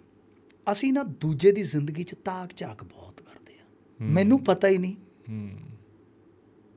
ਮਤਲਬ ਕਿ ਪਿੰਡ 'ਚ ਕੀ ਹੋ ਰਿਹਾ ਮੈਂ ਤਾਂ ਜਿਹਨੂੰ ਮਿਲਣਾ ਹੱਸ ਕੇ ਮਿਲਣਾ ਤੇ ਗੱਲ ਕੀਤੀ ਤੇ ਗਾਂ ਗਏ। ਠੀਕ ਹੈ ਜੀ। ਉਹ ਕਈ ਮੇਰੇ ਮਿੱਤਰ ਕਹਿ ਲੋ ਪਿੰਡੂ ਕਹਿ ਲੋ ਆਲੇ ਦੁਆਲੇ ਦੇ ਫਲਾਣੇ ਨੇ ਪੈਲੀ ਵੇਚਤੀ। ਹੂੰ। ਮਰ ਗਿਆ ਕੁੱਤੇ ਦੀ ਮੌਤ। ਹੂੰ। ਹੂੰ। ਫਲਾਣੇ ਨੇ ਦੂਜਾ ਵਿਆਹ ਕਰਾ ਲਿਆ। ਹੂੰ। ਫਲਾਣੇ ਦੀ ਮੱਝ ਜਿਹੜੀ ਹੈ ਹੂੰ। ਉਹ ਇਹ ਬਣਾਈ ਫਿਰਦਾ ਸੀ ਸੂਣ ਵਾਲੀ ਆ ਹੂੰ। ਕੁਝ ਵੀ ਨਹੀਂ ਨਿਕਲਿਆ। ਲੈ ਦੱਸ ਯਾਰ। ਉਹ ਭਰਾਵਾ। ਉਹਨੇ ਪੈਲੀ ਵੇਚੀ ਆ ਹੋ ਸਕਦਾ ਇਨਵੈਸਟਮੈਂਟ ਕਰਕੇ ਇੱਕ ਦਿਨ ਉਹ ਤੇਰੀ ਵੀ ਖਰੀਦ ਲਿਆ ਕੇ। ਹੂੰ। ਕੋਈ ਬਿਜ਼ਨਸ ਚਲਾ ਰਿਹਾ ਹੈ ਹੂੰ। ਜਾਂ ਆਪਣੇ ਬੇਟੇ ਨੂੰ ਕਿਤੇ ਸੈੱਟ ਕਰ ਰਿਹਾ ਹੈ ਉਹਨੂੰ ਵਿਚਾਰੇ ਨੂੰ ਮਾਤੜ ਨੂੰ ਵੇਚਣੀ ਪੈ ਗਈ ਆ। ਹੂੰ। ਹੋ ਸਕਦਾ ਕੱਲ ਨੂੰ ਉਹਦਾ ਬੇਟਾ ਤੁਹਾਡੇ ਵਾਲਾ ਟੱਕ ਵੀ ਖਰੀਦ ਲੇ ਹੂੰ। ਤਾਂ ਤੂੰ ਮਿਹਨਤ ਕਰ ਲਾ ਭਰਾਵਾ। ਤੂੰ ਉਹਦੀਆਂ ਚੁਗਲੀਆਂ ਨਾ ਕਰ। ਹੂੰ ਅੱਛਾ। ਜੇ ਤੂੰ ਕਾਰ ਕੂਰ ਲੈ ਲਈ ਨਾ, ਕੋਠੀ ਕਾਠੀ ਪਾ ਲਈ ਹੂੰ ਸਾਲਾ ਕੁਛ ਨਾ ਕੁਛ ਨਾ ਧੰਦਾ ਦੂਜਾ ਕਰਦਾ। ਕਾਰੋਬਾਰ ਤੇ ਤਾਂ ਕੋਈ ਹੋਗਾ ਹੂੰ ਇਹ ਨਾ ਮੋਰੇ ਆਪਾਂ ਵੀ ਕੰਮ ਸਾਰੀ ਦਿਹਾੜੀ ਹੱਡ ਪੰਨੀ ਹੱਡ ਕਦੇ ਬਣ ਰਿਹਾ ਤੂੰ ਤਾਂ? ਹੂੰ। ਤੂੰ ਤਾਂ ਹੱਡ ਗਾਲ ਰਿਹਾ ਇੱਕ ਬੁਰਾਈਆਂ ਕਰ ਕਰ। ਇੱਕ ਤੁਹਾਨੂੰ ਹੋਰ ਦੱਸਾਂ। ਪੱਤਰਕਾਰਾਂ ਬਾਰੇ ਕੀ ਚੱਲਦਾ ਨਾਲੇ ਇਹ ਬੈਟਰੀ ਬਦਲ। ਲੂ ਇੱਕ ਇਹ ਚੱਲਦਾ ਇਹ ਜਿਹੜਾ ਬੋਲਦਾ ਨਾ ਸਰਕਾਰ ਖਿਲਾਫ ਅੰਦਰ ਖਾਤੇ ਤਾਂ ਇਹਦੀ ਕੋਈ ਗੱਲ ਹੋਣੀ ਆ। ਹੋਣੀ ਆ। ਬਸ ਉਹ- ਗੱਲਾਂ। ਹੂੰ ਇਹਦੀ ਕੋਈ ਸੈਟਿੰਗ ਹੋਣੀ ਆ। ਤਾਂ ਹੀ ਬੋਲਦਾ ਹੈ। ਇਹ ਤਾਂ। ਇਹ ਤਾਂ ਹੀ ਬੋਲਦਾ ਹੂੰ। ਅੱਛਾ ਵੀ ਅੱਗ 'ਚ ਹੱਥ ਪਾਉਣ ਵਾਲਾ ਬੰਦਾ ਤੁਸੀਂ ਉਹ ਕਹੀ ਜਾਂਦੇ ਹੋ ਕਿ ਯਾਰ ਇਹ ਅੱਗ 'ਚ ਹੱਥ ਪਾ ਕੇ ਨਾ ਜ਼ਰੂਰ ਉੱਥੇ ਅੱਗ 'ਚ ਪਾਣੀ ਪਿਆ ਹੋਣਾ। ਹੈ। ਤਾਂ ਇਹਨੂੰ ਅੱਗ ਦਾ ਸੇਕ ਨਹੀਂ ਮਹਿਸੂਸ ਹੁੰਦਾ। ਜੀ। ਗੱਲ ਇਹ ਆ ਕਿ ਇਹ ਚੀਜ਼ਾਂ ਨਾ ਜਿਹੜੀਆਂ ਇਹ ਸਾਡੇ ਲਈ ਬੜੀਆਂ ਕਹਿ ਲਓ ਕਿ ਹੂੰ। ਗਲਤ ਜੀਆਂ ਹੁੰਦੀਆਂ ਮੇਰਾ ਕਹਿਣ ਦਾ ਮਤਲਬ ਹੈ। ਅੱਛਾ ਤੁਸੀਂ ਬੜੇ ਐਕਟਿਵ ਹੋ। ਹੂੰ। 40 45 46 ਸਾਲ ਦੀ ਉਮਰ 'ਚ। ਹੂੰ। ਚੰਗਾ ਸਰੀਰ ਸੰਭਿਆ। ਫੀਮ ਪੱਕੀ ਖਾਂਦਾ ਹੋਣਾ। ਹਾਂ ਆ ਤਾਂ ਇਹ ਵੀ ਇਹ ਡਾਇਲੌਗ ਕਾਮਨ ਹੈ। ਇਹ ਫੀਮ ਤੇ ਪੱਕੀ ਖਾਂਦਾ ਹੀ ਹੈ। ਹੂੰ। ਤੁਸੀਂ ਚੰਗਾ ਬੋਲਦੇ ਹੋ ਬੁਲਾ ਰਹੇ ਹੋ। ਹੂੰ। ਮਾਰੇ ਇੰਨਾ ਕੋਈ ਬੋਲ ਹੀ ਨਹੀਂ ਸਕਦਾ ਯਾਰ। ਹੋਰ ਨਹੀਂ ਤੇ ਭੁੱਕੀ ਦਾ ਕਾਰਡ ਤੇ ਲਾਉਂਦਾ ਹੀ ਹੈ। ਉਹ ਯਾਰ ਬਾਤ ਹੈ ਯਾਰ। ਅਸੀਂ ਇਹਨਾਂ ਚੀਜ਼ਾਂ 'ਚ ਬਹੁਤ ਸਮਾਂ ਵੇਸਟ ਕਰਦੇ ਹਾਂ। ਹੂੰ। ਬਹੁਤ ਹੀ ਸਮਾਂ ਵੇਸਟ ਕਰਦੇ ਹਾਂ। ਹੂੰ। ਇਹ ਇਹ ਚੀਜ਼ਾਂ 'ਚੋਂ ਨਿਕਲਣਾ ਚਾਹੀਦਾ ਸਾਨੂੰ। ਜੀ। ਆਪਦੇ ਆਪਦੇ ਆਪ ਨੂੰ ਦੇਖੋ ਤੁਹਾਡੇ 'ਚ 36 ਨੁਕਸ ਹੋਣਗੇ। ਹੂੰ। ਮੈਨੂੰ ਪਤਾ ਹੀ ਨਹੀਂ ਹੈ ਕੌਣ ਕੀ ਕਰਦਾ? ਜੇ ਕੋਈ ਆ ਕੇ ਕਵੇ ਨਾ ਯਾਰ ਫਲਾਣੇ ਦੇ ਬੱਚਿਆਂ ਨੇ ਕੀਤਾ। ਮੈਂ ਕਿਹਾ ਯਾਰ ਉਹਨਾਂ ਦੀ ਆਪਣੀ ਲਾਈਫ ਹੈ। ਜੇ ਬੱਚੇ ਨੇ ਗਲਤ ਕੀਤਾ ਤਾਂ ਉਹਦੇ ਮਾਪਿਓ ਨੂੰ ਸਮਝਾਉਣਾ ਚਾਹੀਦਾ। ਜੇ ਸਹੀ ਕੀਤਾ ਤਾਂ ਭਾਈ ਠੀਕ ਹੈ। ਉਹਨਾਂ ਦੇ ਡਿਸੀਜਨ ਨੇ। ਮੈਂ ਕੀ ਕਰ ਸਕਦਾ? ਤੂੰ ਉੱਥੋਂ ਚੱਲ ਕੇ ਮੈਨੂੰ ਦੱਸਣ ਆਇਆ। ਤਾਂ ਰਸਤੇ ਦੇ ਵਿੱਚ ਮੱਝ ਵਾਸਤੇ ਉੱਥੇ ਪੱਠੇ ਹੀ ਵੱਢ ਲਾ। ਕਿਲੋਮੀਟਰ ਮੇਰੇ ਕੋਲ ਆ ਗਿਆ। ਹੈ। ਰਸਤੇ 'ਚ ਤੇਰਾ ਖੇਤ ਪੈਂਦਾ ਪੱਠੇ ਵੱਢ ਲਾ ਕਿੰਨਾ ਟਾਈਮ ਬਚੂਗਾ? ਹੂੰ। ਹੁਣ ਮੈਨੂੰ ਦੱਸ ਕੇ ਮਤਲਬ ਕਿ ਆਪਦੇ ਢਿੱਡ ਦੇ ਕੀੜੇ ਸ਼ਾਂਤ ਕਰਕੇ ਹੁਣ ਫੇਰ ਜਾਏਗਾ। ਹੂੰ। ਇਹ ਇਹ ਚੀਜ਼ਾਂ ਹੈਗੀਆਂ ਨੇ ਯਾਰ। ਇਹ ਚੀਜ਼ਾਂ ਸਾਨੂੰ ਸੁਧਾਰਨੀਆਂ ਚਾਹੀਦੀਆਂ ਘੱਟੋ ਘੱਟ। ਮਤਲਬ ਕਿ ਹੋਰ ਵੀ ਹੈ ਇਹ ਨਹੀਂ ਹੈ ਪੜ੍ਹੇ ਲਿਖੇ ਬੰਦੇ ਵੀ ਇਹਨਾਂ ਚੱਕਰਾਂ 'ਚ ਹੀ ਆ ਜੀ। ਉਹ ਬੈਠੇ ਆ ਮਹਿਫਲ ਲੱਗੀ ਆ। ਉਹ ਤਾਂ ਹੋਰ ਹੀ ਗੱਲਾਂ। ਹੁਣ ਦੱਸ ਨਹੀਂ ਸਕਦਾ ਯਾਰ ਮੈਂ। ਉਹ ਹੋਰ ਹੀ ਚੱਕਰਾਂ 'ਚ ਪੈ ਜਾਂਦੇ ਆ। ਕਈ ਵਾਰ ਵਡੇਰੀ ਉਮਰ ਵਾਲੇ ਵੀ। ਠਰ ਕਪੋਰ ਲਈ ਆ ਕਰ ਲਿਆ ਕਰ ਲਿਆ। ਕੋਈ ਵਧੀਆ ਗੱਲ ਕਰੋ। ਜੋ ਤੁਹਾਡੇ ਕੋਲ ਹੈ ਤੁਸੀਂ ਦੇਵੋ ਤੇ ਕੋਸ਼ਿਸ਼ ਕਰੋ ਕਿ ਰਤਨ ਕੋਲ ਆ ਯਾਰ ਉਹ ਲੈ ਚੱਲੀਏ। ਤੇਰੇ ਕੋਲ ਖਜ਼ਾਨਾ ਤੇਰਾ ਹੈ। ਮੇਰੇ ਕੋਲ ਪੋਟਲੀ ਮੇਰੀ ਹੈ। ਸਹੀ ਹੈ। ਤਾਂ ਇਹ ਇਹ ਚੱਕਰ ਇਹ ਆ ਕਿ ਇਹ ਸਾਰਾ ਕੁਝ ਹੁੰਦਾ ਤਦ ਆ ਨਾ। ਕਿ ਜੇ ਉਹ ਹੁਣ ਘੜਾ ਘੜੇ ਦਾ ਮੂੰਹ ਜਿਹੜਾ ਉਹ ਜੇ ਉੱਤੇ ਢੱਕਣ ਰੱਖ ਦਿਆਂਗੇ ਤਾਂ ਮੀਂਹ ਦਾ ਪਾਣੀ ਵੀ ਨਹੀਂ ਵਿੱਚ ਜਾਣਾ। ਉਹ ਖੁੱਲਾ ਹੋਣਾ ਚਾਹੀਦਾ ਮੀਂਹ ਦਾ ਪਾਣੀ ਤਾਂ ਵਿੱਚ ਜਾਊ ਇਹਦੇ ਵਾਸਤੇ ਇੱਕ ਚੀਜ਼ ਮਤਲਬ ਕਿ ਹੋਰ ਵੀ ਹੈ ਕਿ ਮੈਂ ਮੀਂਹ ਮੀਂਹ ਨੂੰ ਦੇਖਦਾ ਹੁੰਦਾ ਨਾ ਬਚਪਨ ਚੋਂ ਮਤਲਬ ਕਿ ਜੇ ਦੇਖੀਏ ਤਾਂ ਮੀਂਹ ਇੱਕ ਮੇਰੀ ਫੇਵਰਟ ਚੀਜ਼ ਰਹੀ ਹੈ। ਹੂੰ। ਤੇ ਹਮੇਸ਼ਾ ਮੀਂਹ ਦੀ ਨਾ ਇੱਕ ਮੈਨੂੰ ਖਾਸੀਅਤ ਲੱਗੀ ਆ ਕਿ ਮੀਂਹ ਦਾ ਪਾਣੀ ਹਮੇਸ਼ਾ ਨਿਵਾਣ ਤੇ ਜਾ ਕੇ ਨਾ ਖੜਾ ਹੋ ਜਾਂਦਾ। ਹੂੰ ਜਿਹੜੀ ਉੱਚੀ ਜਗ੍ਹਾ ਹੁੰਦੀ ਆ ਉਹ ਨਾਲ ਦੀ ਨਾਲ ਹੀ ਸੁੱਕ ਜਾਂਦੀ ਹੈ ਜਿਹੜੀ ਨੀਵੀਂ ਹੁੰਦੀ ਹੈ ਨਾ ਉਹ ਭਰੀ ਰਹਿੰਦੀ ਹੈ ਕੁਦਰਤ ਉਹਨੂੰ ਹੀ ਭਰਦੀ ਆ ਜਿਹੜਾ ਨੀਵਾਂ। ਹੂੰ।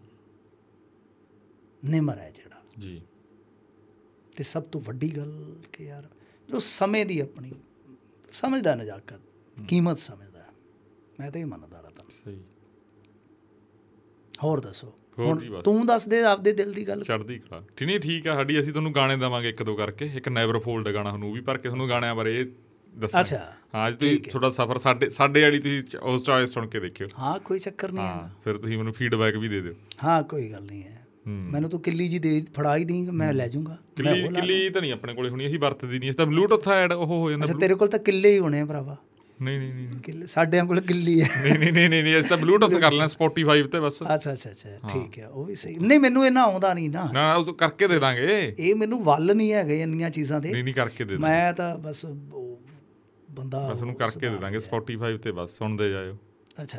ਹੂੰ ਅੱਜ ਸਾਡੇ ਬੰਦਿਆਂ ਦਾ ਲਾਂਭਾ ਹੋ ਜਾਣਾ ਹੈ। ਦੋ ਤਿੰਨ ਘੰਟਿਆਂ ਦਾ ਕਹਿੰਦੇ ਬਾਈ ਪੌਡਕਾਸਟ ਕਰਿਆ ਕਰੋ ਲੋਟ ਨਹੀਂ ਆਉਂਦਾ। ਰੰਗ ਵਾਲੇ ਬੰਦੇ ਉਹ ਅੱਡ ਕਹਿ ਦਿੰਦੇ ਆ ਜਿਹੜੇ ਟਰੱਕ ਚਲਾਉਂਦੇ ਉਹ ਅੱਡ ਜਿਹੜਾ ਆਈਟੀ ਉੱਥੇ ਜੌਬ ਕਰਦਾ ਕੋਈ ਉਹ ਕਹਿੰਦੇ ਕੰਨੇ ਚ ਅੱਡ। ਸੁਣੀ ਜਾਂਦੇ ਆ। ਹਾਂ ਉਹ ਕੱਲ ਨੇ ਤਾਂ ਇੱਕ ਕਮੈਂਟ ਕਰਿਆ ਕਹਿੰਦਾ 5 ਘੰਟਿਆਂ ਦਾ। ਬੱਲੇ ਬੱਲੇ ਮੈਂ ਕਿਹਾ ਬਾਈ ਐਂ ਨਾ ਧੱਕਾ ਨਾ ਕਰੋ। 5 ਘੰਟਿਆਂ ਚ ਬੱਸ ਹੋ ਜਾਣੀ ਆ। ਬੋਲਣਾ ਸੁਣਨਾ ਤੇ ਚਲੋ ਠੀਕ ਆ। ਤੁਸੀਂ ਤਾਂ ਉੱਥੇ ਪਾਜ਼ ਕਰ ਲਓਗੇ। ਤਾਂ ਜਿਹਨੇ ਰਿਕਾਰਡ ਕਰਵਾਉਣਾ। ਹੂੰ ਹੂੰ, ਹੂੰ, ਬਿਲਕੁਲ। ਅੱਛਾ ਕੈਲੋਰੀ ਬਰਨ ਹੁੰਦੀ ਹੈ ਬੋਲਣ ਚ? ਕੈਲਰੀ ਹੁੰਦੀ ਆ। ਤੇ ਜਿਵੇਂ ਕੈਲੋਰੀ ਬਰਨ ਹੋਈ ਆ ਤਾਂ ਭਾਈ ਫਿਰ ਨਾਲ ਤਾਂ ਤੈਨੂੰ ਨਿਊਡਲ ਖਿਲਾਣੇ ਪੈਣੇ ਆ ਵੀ ਇਹੋ ਜਿਹੀ ਚੀਜ਼ ਕਿ ਕੈਲੋਰੀ ਫੁੱਲ ਹੀ ਭਰ ਦਿਓ ਫੇਰ ਹੀ 5 ਘੰਟੇ ਬੋਲੂਗਾ। ਹੂੰ।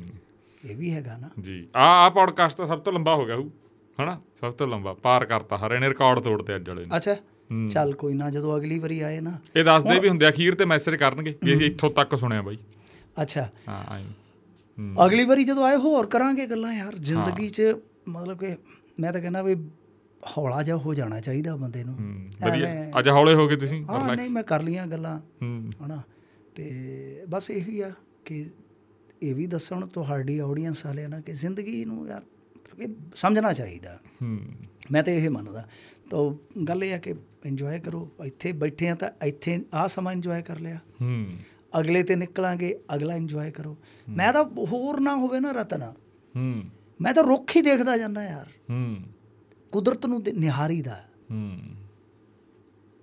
ਕੋਈ ਪਾਣੀ ਕੋਈ ਨਹਿਰ ਚ ਨਦੀ ਚ ਕਿਤੇ ਚੀਜ਼ਾਂ ਤੁਸੀਂ ਉੱਥੇ ਮਤਲਬ ਕਿ ਕੁਦਰਤ ਤੋਂ ਦੂਰ ਹੋਣ ਦਾ ਹੀ ਕਾਰਨ ਆ ਕਿ ਜਿਹੜੀ ਆਪਣੀ ਜ਼ਿਆਦਾ ਹੀ ਉਲਝਣ ਜੀ ਹੋਈ ਪਈ ਹੈ ਨਾ ਸਟ੍ਰੈਸ ਹੂੰ।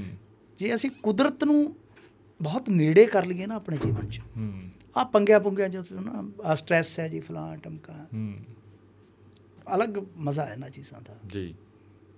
ਅੱਛਾ ਇੱਕ ਚੀਜ਼ ਹੋਰ ਦੱਸ ਦਿੰਨਾ ਹੂੰ ਆਪਾਂ ਕਹਿ ਦਿੰਦੇ ਆ ਨਾ ਕਿ ਆਦਤਾਂ ਉਦਤਾਂ ਜਿਹੜੀਆਂ ਨੇ ਅੱਛਾ ਮੇਰੇ ਨਾਲ ਦਾ ਹੁਣ ਉਸਲ ਵੱਟੇ ਲਈ। ਹਾਂ ਦੋ ਤਿੰਨ ਰੀਆ ਉਹ ਹੋ ਗਿਆ ਨਾ। ਬੰਦੇ ਨੂੰ ਔਖਾ ਹੋ ਜਾਂਦਾ ਯਾਰ ਰਤਨ ਇੰਨੇ ਚਿਰ ਚ ਤਾਂ ਇਹਨੇ ਕਹਿਣਾ ਸੀਗਾ ਕਿ ਆਪਾਂ ਤਾਂ ਟਿਕਾਣੇ ਲੱਗ ਜਾਣਾ ਸੀਗਾ।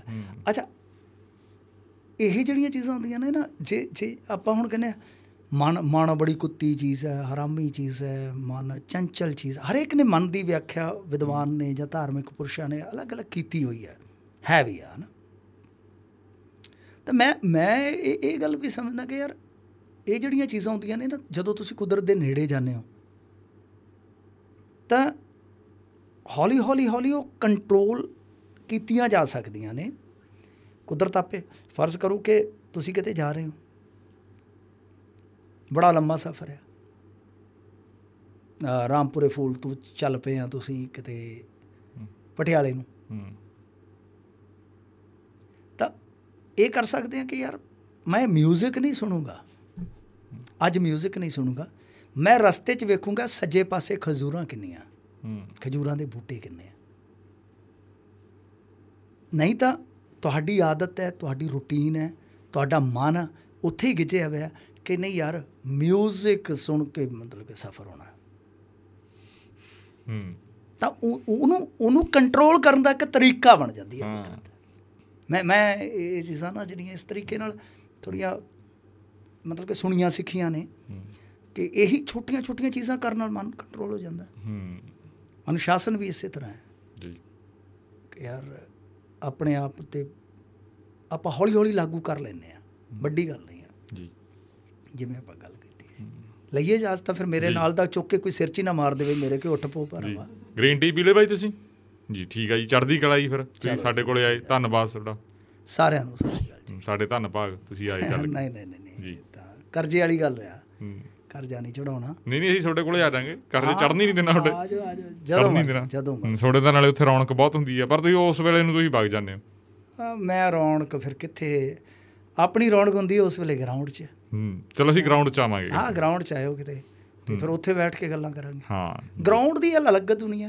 ਹੂੰ। ਜਿਵੇਂ ਜੇਲ੍ਹ ਦੀ ਅਲੱਗ ਦੁਨੀਆ ਗਰਾਊਂਡ ਦੀ ਅਲੱਗ ਦੁਨੀਆ। ਠੀਕ।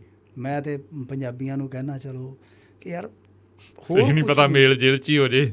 ਆ ਚਲੋ ਕੋਈ ਗੱਲ ਨਹੀਂ ਤੇ ਉੱਥੇ ਕੀ ਅੱਛਾ ਉਹ ਤਾਂ ਕੋਈ ਗੱਲ ਨਹੀਂ ਮੇਲ ਗੇਲ ਤਾਂ ਜੇਲ੍ਹ ਸਾਰਾ ਕੁਝ ਇੱਕੋ ਹੀ ਆ। ਉਹ ਕੋਈ ਨਹੀਂ ਜੇਲ੍ਹ ਵੀ ਇੱਕ ਨਾ ਸੰਸਥਾ ਹੀ ਆ ਉਹ ਵੀ। ਉੱਥੇ ਵੀ ਬੰਦਾ ਬਹੁਤ ਕੁਝ ਸਿੱਖਦਾ। ਹੂੰ। ਬਹੁਤ ਕੁਝ ਸਿੱਖਦਾ। ਉੱਥੇ ਰਿਸ਼ਤੇ ਪਰਖੇ ਜਾਂਦੇ ਆ। ਹੂੰ।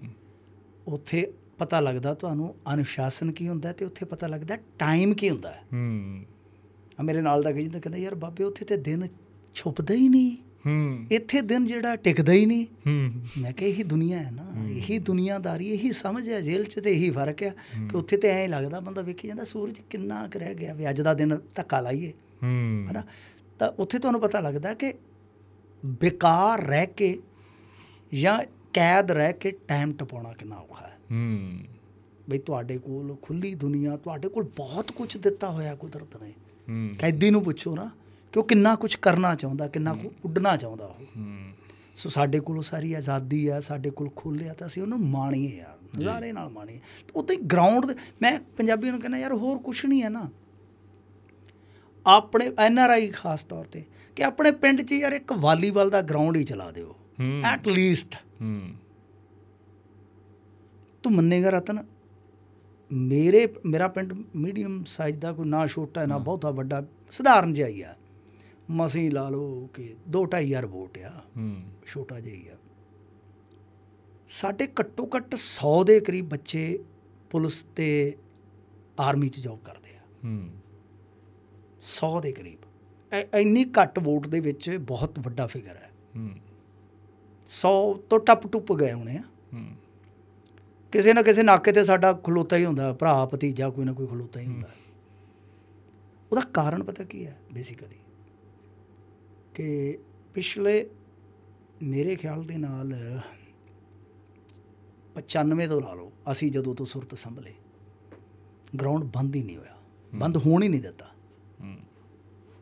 ਇਹ ਲੜ ਲੜ ਪੈਂਦੇ ਬੱਚੇ ਆਪਸ ਦੇ ਆ ਮੈਂ ਫਿਰ ਟਗਾ ਟੁਕ ਗਿਆ। ਅਰੇ ਨਹੀਂ ਯਾਰ ਇਦਾਂ ਕਰ ਲਓ ਇਦਾਂ ਕਰ ਲਓ। ਚੱਲ ਬਾਈ। ਹੂੰ। ਹੁਣ ਦੋ ਕਿ ਤਿੰਨ ਗਰਾਊਂਡ ਚੱਲਦੇ ਆ ਸਾਡੇ ਪਿੰਡ। ਠੀਕ ਹੈ। ਤੇ ਉਹਦੇ ਚ ਕੀ ਹੁੰਦਾ ਕਿ ਉਹ ਬੱਚੇ ਸ਼ੁਰੂ 'ਚ ਹੀ ਆ ਜਾਂਦੇ ਛੋਟੇ ਹੀ, ਆਪਣੇ ਆਪ ਹੀ ਆ ਜਾਂਦੇ ਆ। ਹੂੰ। ਆ ਚਾਰ ਪੰਜ ਬੱਚੇ ਹੁਣ ਸਾਡੇ ਮੈਂ ਚੌਥੀ ਪੀੜ੍ਹੀ ਨਾਲ ਖੇਡ ਰਿਹਾ ਹਾਂ ਹੂੰ। ਉਹ ਬੱਚੇ ਤਿਆਰ ਆ। ਨਿਕਲ ਜਾਣਗੇ ਅਗਲੇ ਸਾਲ ਉਹ ਵੱਡੇ ਕੰਪੀਟੀਸ਼ਨਾਂ 'ਚ ਟੂਰਨਾਮੈਂਟ 'ਚ ਜਾਣਗੇ। ਪਨੀਰੀ ਤਿਆਰ ਹੋ ਗਈ। ਆਪਣੇ ਆਪ ਹੀ ਕੁਝ ਨਹੀਂ। ਉਹ ਆਪਣੇ ਆਪ ਹੀ ਸਿੱਖ ਜਾਂਦੇ ਅੰਡਰ ਹੈਂਡ ਹੈ ਜੀ ਆ ਸਮੈਸ਼ ਹੈ ਜੀ ਆ ਨੈਟ ਕੱਢਣ ਐਵਰੀਥਿੰਗ ਹੂੰ।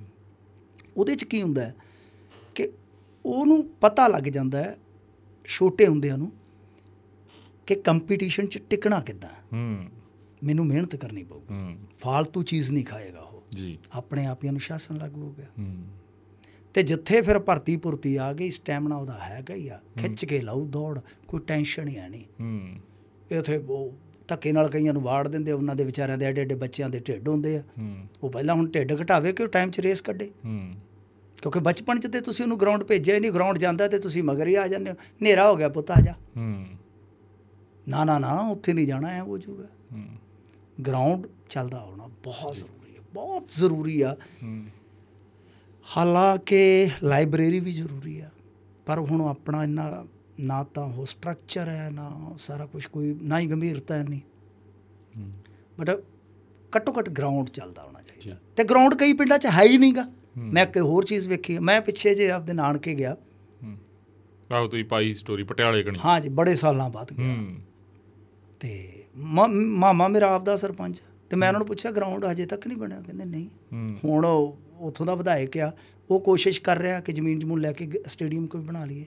ਯਾਰ ਮਤਲਬ ਕਿ ਕਈ ਪਿੰਡਾਂ 'ਚ ਗਰਾਊਂਡ ਹੀ ਨਹੀਂਗਾ ਮੈਂ ਕਿਹਾ ਖੇਡਦੇ ਕਿੱਥੇ ਨੇ ਜਾ ਕੇ ਜਵਾਕ? ਆਖੇ ਜੀ ਜਾਂ ਤਾਂ ਬੌਲੀ ਸਾਹਿਬ ਗੁਰਦੁਆਰਾ। ਉੱਥੇ ਨੈਟ ਲੱਗਾ ਜਾਂ ਨਾਲ ਦੇ ਪਿੰਡ ਯਾਨੀ 2 ਕਿਲੋਮੀਟਰ ਦੂਰ ਜਾਣਾ ਹੂੰ। ਯਾਰ ਕਮਾਲ ਦੀ ਗੱਲ ਹੈ। ਮਤਲਬ ਕਿ ਅੱਜ ਤੱਕ ਅਸੀਂ ਆਪਣੇ ਪਿੰਡਾਂ 'ਚ ਅੱਛਾ ਹੋਰ ਦੱਸਾਂ ਪੰਜਾਬ ਉਹਨਾਂ ਸੂਬਿਆਂ 'ਚੋਂ ਸੀ ਜਿੱਥੇ ਸਭ ਤੋਂ ਪਹਿਲਾਂ ਘਰ ਘਰ ਬਿਜਲੀ ਪਹੁੰਚੀ ਪਿੰਡ ਪਿੰਡ ਬਿਜਲੀ ਪਹੁੰਚੀ। ਮਤਲਬ ਕਿ ਪਹਿਲਾਂ ਅਸੀਂ ਇੰਨੇ ਐਡਵਾਂਸ ਹੋ ਗਿਆ ਕਿ ਯੂਨੀਵਰਸਿਟੀਆਂ ਸਾਡੇ ਕੋਲ ਯਾਰ ਕਦੋਂ ਦੀਆਂ ਆ ਗਈਆਂ। ਪਰ ਕੁਝ ਚੀਜ਼ਾਂ ਜਿਹੜੀਆਂ ਅੱਜ ਦੇ ਦੌਰ 'ਚ ਬਹੁਤ ਜ਼ਰੂਰੀ ਸੀ ਉਹ ਹੁਣ ਹੁਣ ਤੱਕ ਹੀ ਹੈ ਨਹੀਂ।